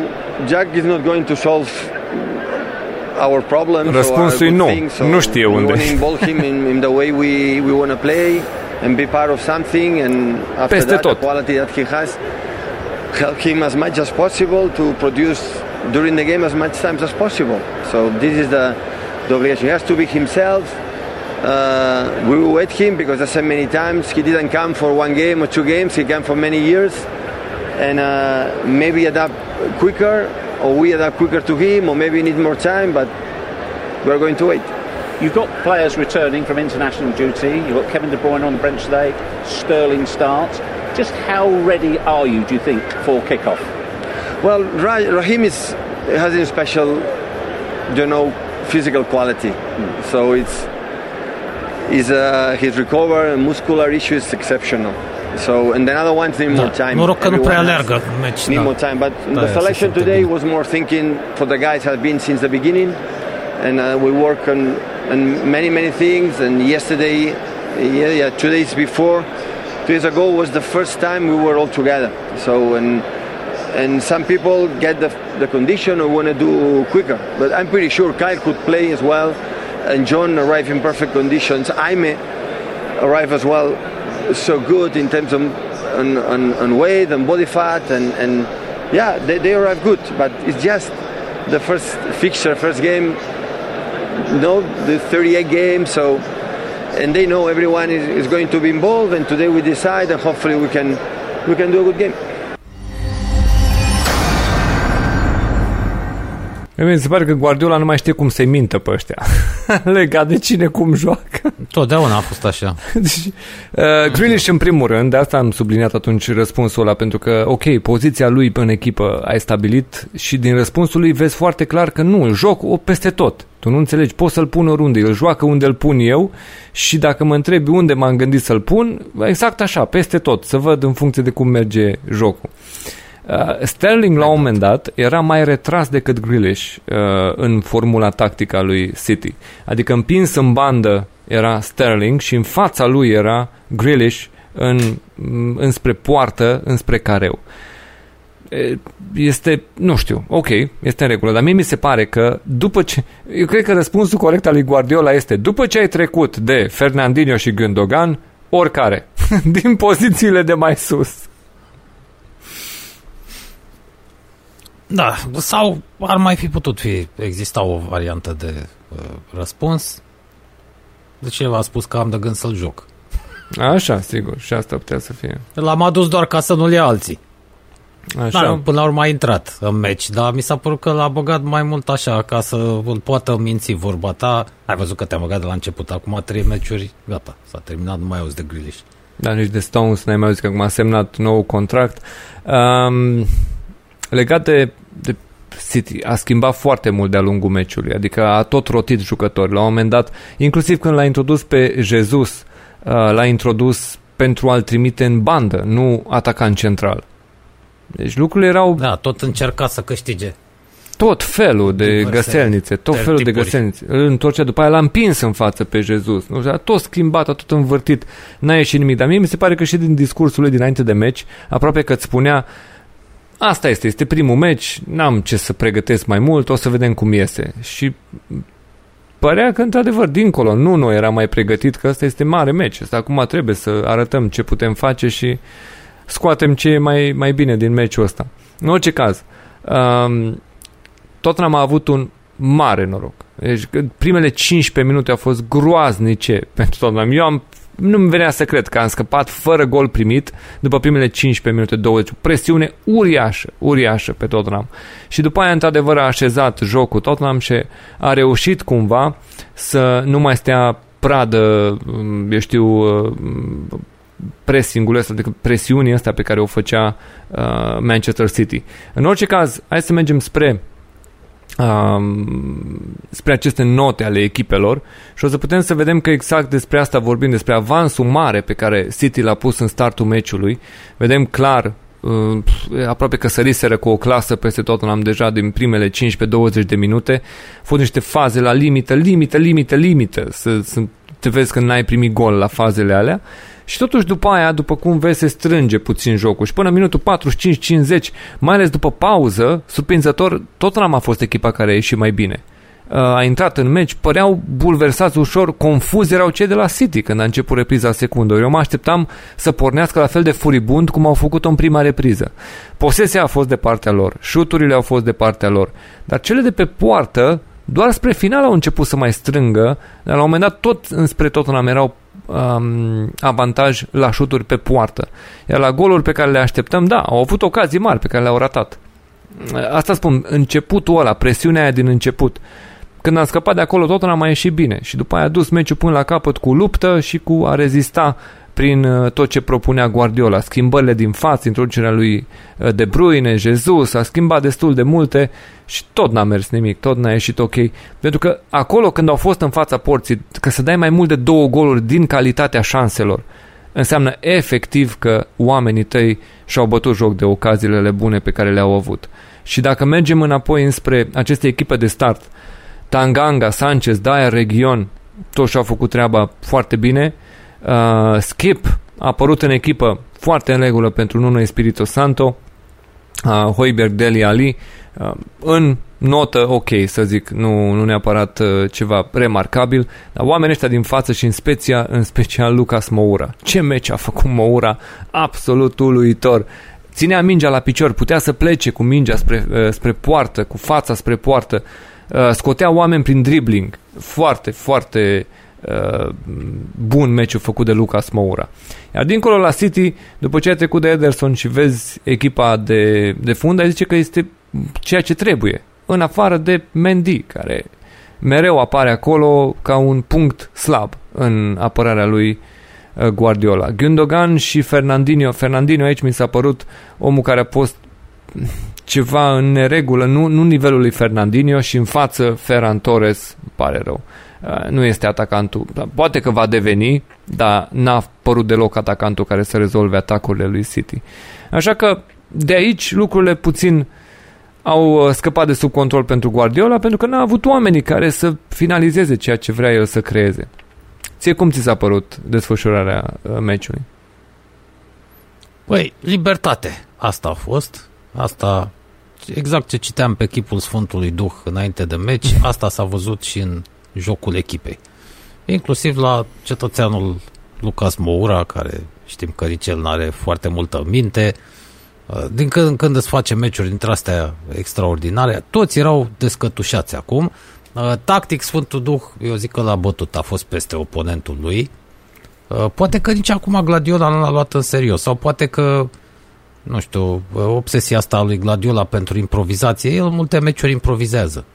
Nu are neapărat un plan pentru meciul respectiv. Uh, Abar n-am care a fost ideea, dar în orice caz Sfântul Duh a venit cu lecția învățată și Gladiola nu. Și Iureșul ăla de început al oaspeților a părut că Sfântul Duh s-a așteptat la el, că a fost totuși bine absorbit. Și pe aia încet, încet uh, uh, au început să se instaleze la cârma meciului, iar în a doua repriză chiar au dominat. Și au dominat adversarul. Au depus un efort considerabil, nu făceau asta pe vremea lui Mourinho, Uh, nu neapărat de-ai dracului că aveau ceva cu antrenorul, ci pentru că uh, atmosfera proastă stoarnă plumb în picioare. Cine a făcut un pic de sport știe. Când ai un antrenor care nu, nu, nu știe să vorbească cu jucătorii, nu știe să-i motiveze, nu are un, un plan bun, uh, conduce așa dictatorial, ia măsuri care în cele din urmă se dovedesc proaste, îi lipsește și rezultatele. Chiar, chiar să vrei să faci un efort Uh, mai mare și nu, nu poți. E, acum libertatea asta le-a dat aripi. De aici prestația asta uh, într-adevăr entuziasmantă în multe momente a întregii echipe. Uh, s-au contaminat și fanii. E o victorie mare în primul meci al sezonului împotriva uh, campioanei și finalistă Champions League pe deasupra. Chiar e o victorie mare și pentru Sfântul Duh a început cu dreptul de data asta. Și să știi că la un moment dat stadionul a cântat uh, Are you watching Harry Kane? Um, mesajul era clar, acum nu știi dacă este ceva peiorativ, nu știi dacă îl lua la rost, de genul nesimțitule, sau îi spunea pur și simplu te uiți ca ai echipă cu care să joci, de ce vrei să pleci în altă parte. Într-adevăr, Harry Kane a făcut o greșeală, dar, uh, cum am zis și data trecută, vinovatul principal este Levi aici prostia pe care a făcut-o cu Mourinho a stricat și relația cu, uh, cu Harry Kane. O fi fost naiv, acum e prea încăpățânat, uh, poate se simte victimă și uh, exagerează, dar în orice caz de la Levi pornește toate. Iar Sfântul Duh e cel care trebuie să repare cumva chestiunea asta, dacă o mai putea să repare. Dacă nu, după cum vedem, cu Sony în echipă și cu ce mai are pe acolo, poate avea un sezon excepțional. După cum vezi, norocul ăsta de care vorbeam, acolo, vezi segmentele albastre înalte. Ala a fost, acolo a fost o ocazie a lui Marez, de exemplu, care a tras pe lângă poartă din situație ideală din fața porții. Uh, spun, pentru mine a fost de mirare că am scăpat uh, din primele minute, din forcing-ul ăsta de început și după aia Tottenham, dacă nu vezi Tottenham urcând foarte mult, ceea ce vezi este City plafonându-se, da? Numai, Tottenham a reușit să țină City cumva mult mai mult în control nelăsându-i să mai aibă vârfuri dintre astea ofensive atât de uh, periculoase cum a fost în startul ăla de meci. Doar forcing-ul ăsta de final pe care l-a avut City s-a mai ridicat la nivelul începutului. Dar în rest ceea ce vezi este rezultatul muncii de grup, uh, colectiv, uh, cu um, sacrificiul ăsta pe care l-au făcut, au uh, faultat pe rând fiecare Tanganga, Dyer, Sanchez, toți eh, Hoiberg s-au dus rând pe rând să poată să nu lase jocul lui Guardiola să mai intre în ritmul ăla de măcinat cum, cum fac ei. Și după aia, sigur, au apărut și momentele astea. Um, golul lui Son este unul de autor, evident. Este un om care poate să-ți dea un astfel de gol. Uh, dar uh, tot am spun, pentru mine mă surprinde această unitate de grup, această dăruire. Pentru că eu mă gândeam că vom vedea dezbinare câtă vreme Harry Kane uh, generase episodul ăsta. În schimb, am văzut că nu și-au acordat scuze să piardă un meci pe fondul absenței lui Kane, ci au plusat mai mult să poată să câștige meciul. Este reconfortant să vezi așa ceva.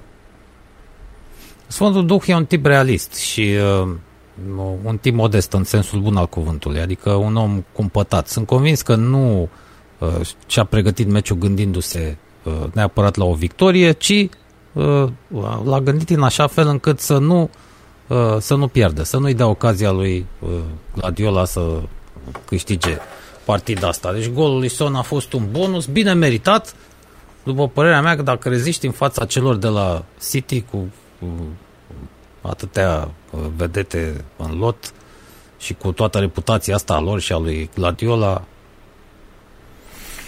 merită Cum, decorație. Cum îți spuneam, uh, uh, întrebarea asta legată de uh, scandarea stadionului Are you watching Harry Kane a fost adresată atât lui Son cât și lui Nuno Espirito Santo. Da? Întâi îl vedem pe Son vorbind la finalul meciului.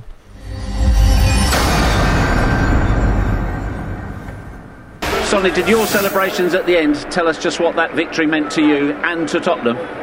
I mean, obviously, we want to start well. Uh, first, first season of the of the season, first game.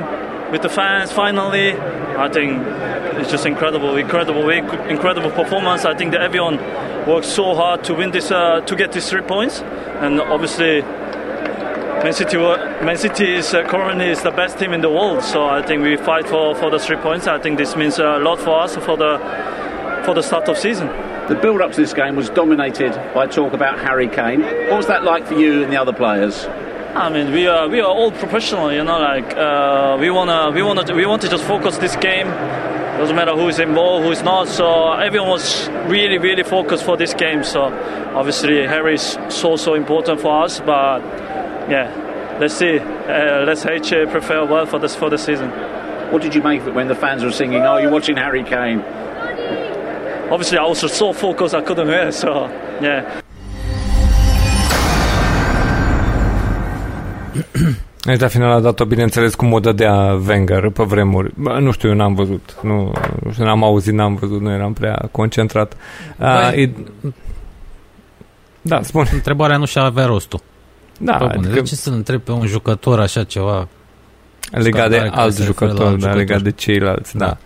da. Um, e, e rezultatul pe care echipa îl aștepta și acum o să vedem cum va răspunde Harry Kane până la finalul perioadei de transferuri. Semnele sunt că nu, nu, nu și nu. nu îi se va da drumul. În primul rând pentru că City n-ar plăti cât cere Daniel Levy și în al doilea rând pentru că și dacă ar fi dispus să plătească, nu la City vrea să-l vândă, nu în Anglia. Dacă se va schimba ceva, dacă vor reuși să forțeze cumva lucrurile, mai vedem, dar deocamdată oricum este îngrijorător și nu este uh, de bun augur faptul că cel pe care îl vedea toată lumea ca un sfânt, ca într-adevăr omul club, adică se confunda cu clubul, n-a fost nici măcar văzut la stadion, adică nu să-și încurajeze colegii, nu trebuia să fie pe foaia de joc, nu trebuia să fie nicăieri, dar nicio cameră nu l-a putut surprinde pe stadion. Și ai zice că un Harry Kane de pe vremuri nu puteai să-l ții nici accidentat de o parte de echipă pentru meciurile importante pentru că se cerea în teren și la meciuri de cupă cu Liga 5 dacă ar fi fost un meci de cupă, da?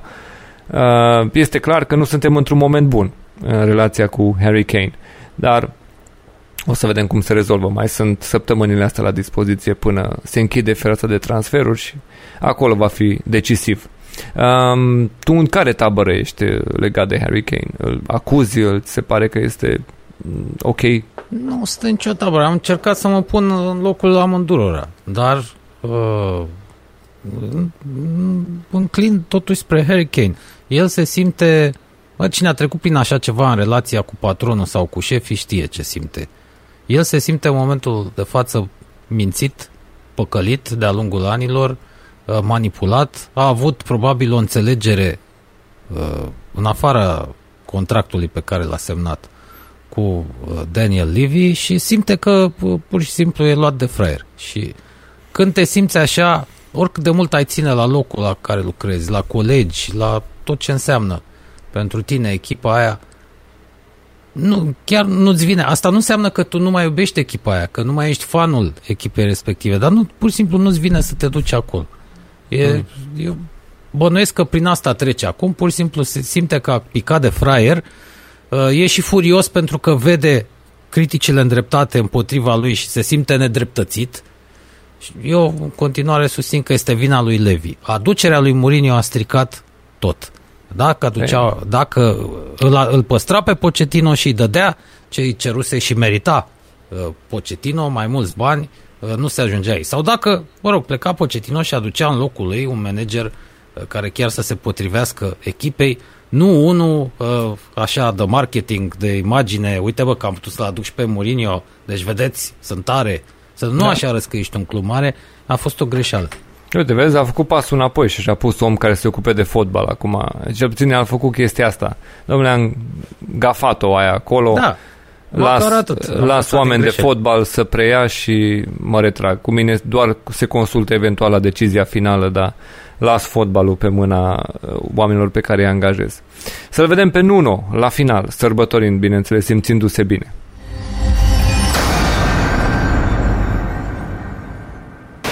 You know, what would you say about your managerial debut for Tottenham Hotspur? It was good. It was good. I think uh, the atmosphere, especially the hard work of the boys, can make any manager proud when they work so hard.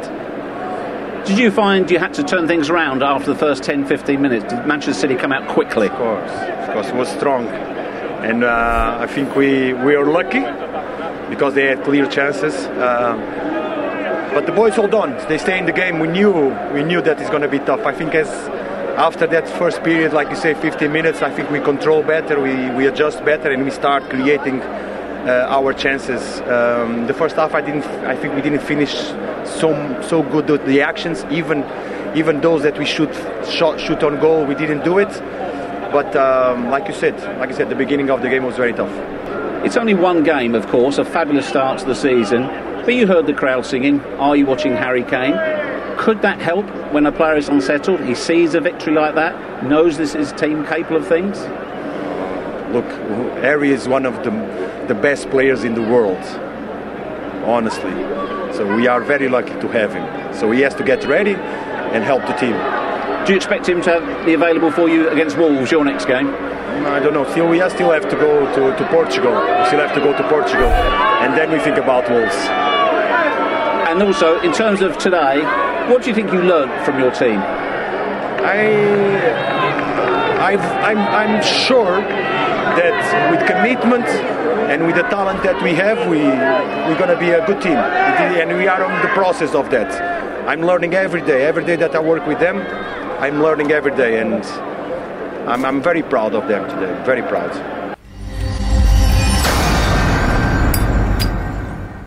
Da, Da? De acord? Da, asta este, uh, așa cuvântează un om responsabil și uh, competent, într-adevăr. Fost, ți-am spus, e un tip realist, a spus, am avut noroc, uh, au fost da. 15 minute foarte grele, dar nu, nu ne-am pierdut nicio clipă încrederea în forțele proprii. Da, Așa a ieșit bine. Deci. A ieșit bine și nu s-a lăudat niciun moment legat de faptul că a fost echipa mai bună, ci doar o echipă care a rezistat lângă adversarul da. ăsta atât de bun și care a scos-o cu bine la capăt până la urmă, prin munca asta băieților. Uh, legat de Son, el spunea că City este cea mai bună echipă din lume, poate că unii dintre oamenii de la Chelsea se supără când aud chestia asta. Uh, ei sunt ei care au câștigat finala Champions League. De față Chelsea este. Da, nu? Corect. Aia a fost o greșeală a lui Son. Uh, dar mă rog, înțelegem situația. Uh, Rahim Sterling. Ce față crezi că are la finalul meciului? Ia să-l auzim vorbind.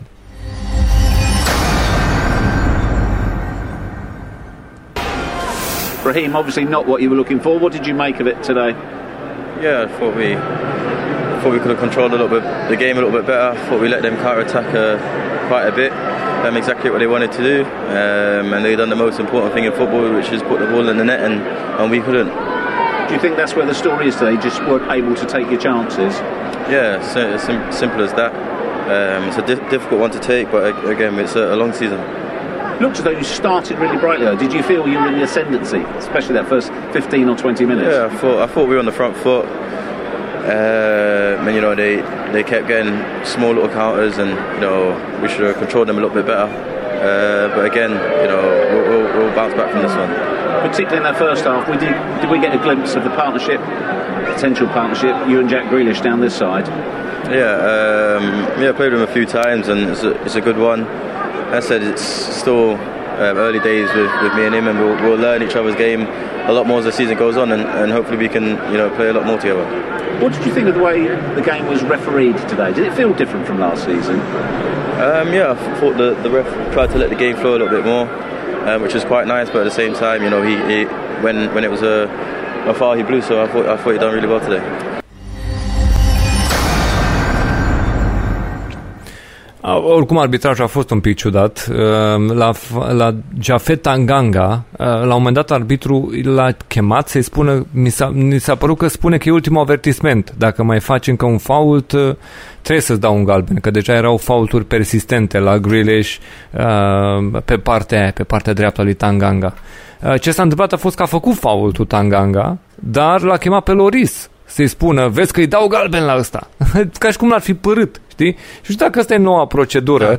îți dau ultimul avertisment, că îți dau galben, da? Dacă o mai faci, îți chem capitanul și te spun și la el că îți dau galben. și abia după e, aia, că într-adevăr îți dau uitat, galben.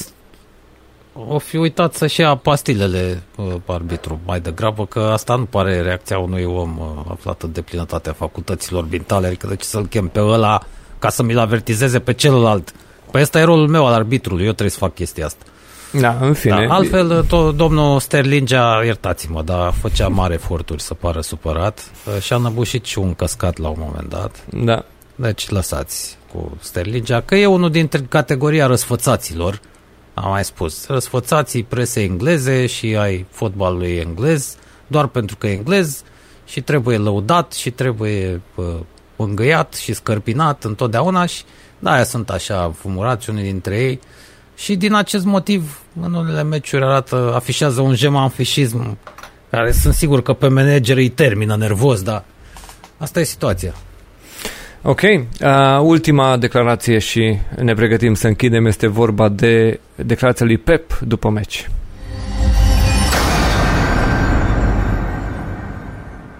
Pep, opening day defeat, obviously not what you were looking for. What did you make of it? We start really well. Uh, the only problem we concede some transitions that we are not good in this. So there are teams working for that for many transitions. We are not good enough uh, with that, and we concede do uh, lose simple simple balls, and that's why it was more more difficult. But um, um, in general, you see the stats, the, the, the intention to create chances, uh, they create much more and do it.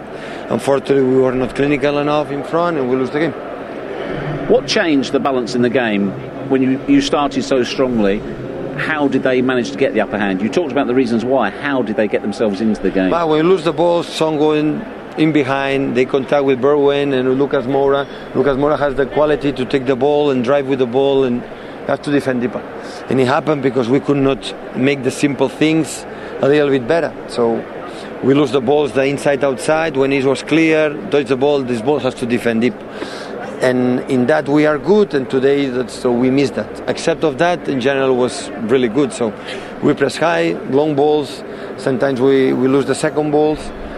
And uh, but in general the game was was good. I, I, I'm not complaining. I have the same feeling so we arrive here and we make a good, good game. The stats always are exceptional in, in many things. The previous years it's always the same. Except the first season when I arrived here in Wahar Lane, that we lost deservedly. The other ones had the feeling we are good, but always we don't. We are not able to get results. You talked about the chances you had. Did you have enough chances, do you feel, today to get something out of the game, or even to have won it?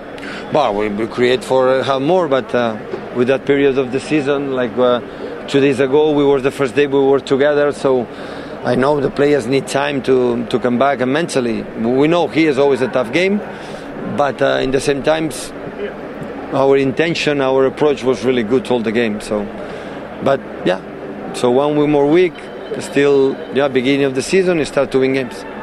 As you say, it is day one. So how do you deal with it? Is it about putting it in perspective? So I remember, so perspective, so 37 game, more games, so it's a long season ahead of us. So is leave the players to start to come back as best as possible, try to to correct some things that we're going to talk about, and after that we are going to, yeah, to come back in our best. We are going to start to win games.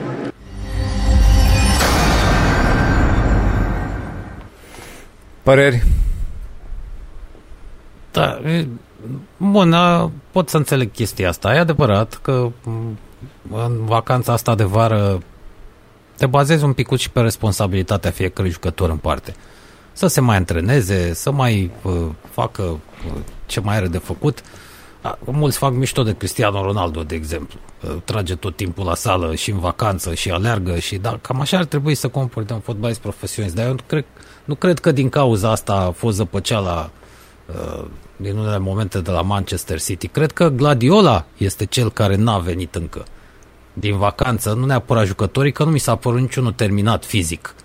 Uh, Dacă schimbi de 44 de ori sistemul de joc în timpul unui meci, tu, fie pentru că, repet, fie pentru că îți subestimezi adversarul, deși te-a mai bătut și n-ar trebui, fie pentru că pur și simplu ești, în, ești într-unul dintre momentele uh, marca Gladiola, când nu prea știi ce vrei, ai vrea, le-ai vrea pe toate, ai vrea să le încerci pe toate și faci vorba ta un pas mai mult decât trebuie, uh, cred că el este cel care trebuie să revină mai repede din vacanță. În orice caz nu pare să fie panicat, știe și el, ok, cred că A, nu. știe, știe, A, n-are de și, ce. Știe efectiv și cât de rău a început anul trecut, cum ajunsese pe locul 11 și pe acolo. Nu, e, Bineînțeles. după aia a venit cu o serie dintre aia de era să spargă toate recordurile când vine vorba Păi la de... asta se referă. Când Da. zice e un sezon lung. Asta e, e. că sezonul ăsta va fi și greu. Mult mai greu, pentru că acum sunt uh, două, chiar trei pretendente la titlu. Să vedem. În orice caz, ă, asta a În fost plus. ediția noastră. Episodul întâi al sezonului 2 a fost despre etapa cu numărul 1. Nu uitați faptul că vrem să ajungem cât mai repede la acești 2000 de abonați, așa că cei care vă uitați la noi încă nu sunteți abonați, faceți-o, pentru că la 2000 vrem să dăm noi premii, să facem un nou eveniment. În orice caz, o să vă așteptăm să sărbătorim împreună momentul în care împlinim un an. Fotbalenglez.ro un an. Este vorba de luna septembrie, Așadar, luna viitoare ne pregătim să putem sărbători și să mai putem să acordăm câteva premii. Până atunci, oricum, asta a fost etapa cu numărul 1, marcată de șocul pe care Nuno l-a produs asupra lui Pep Guardiola.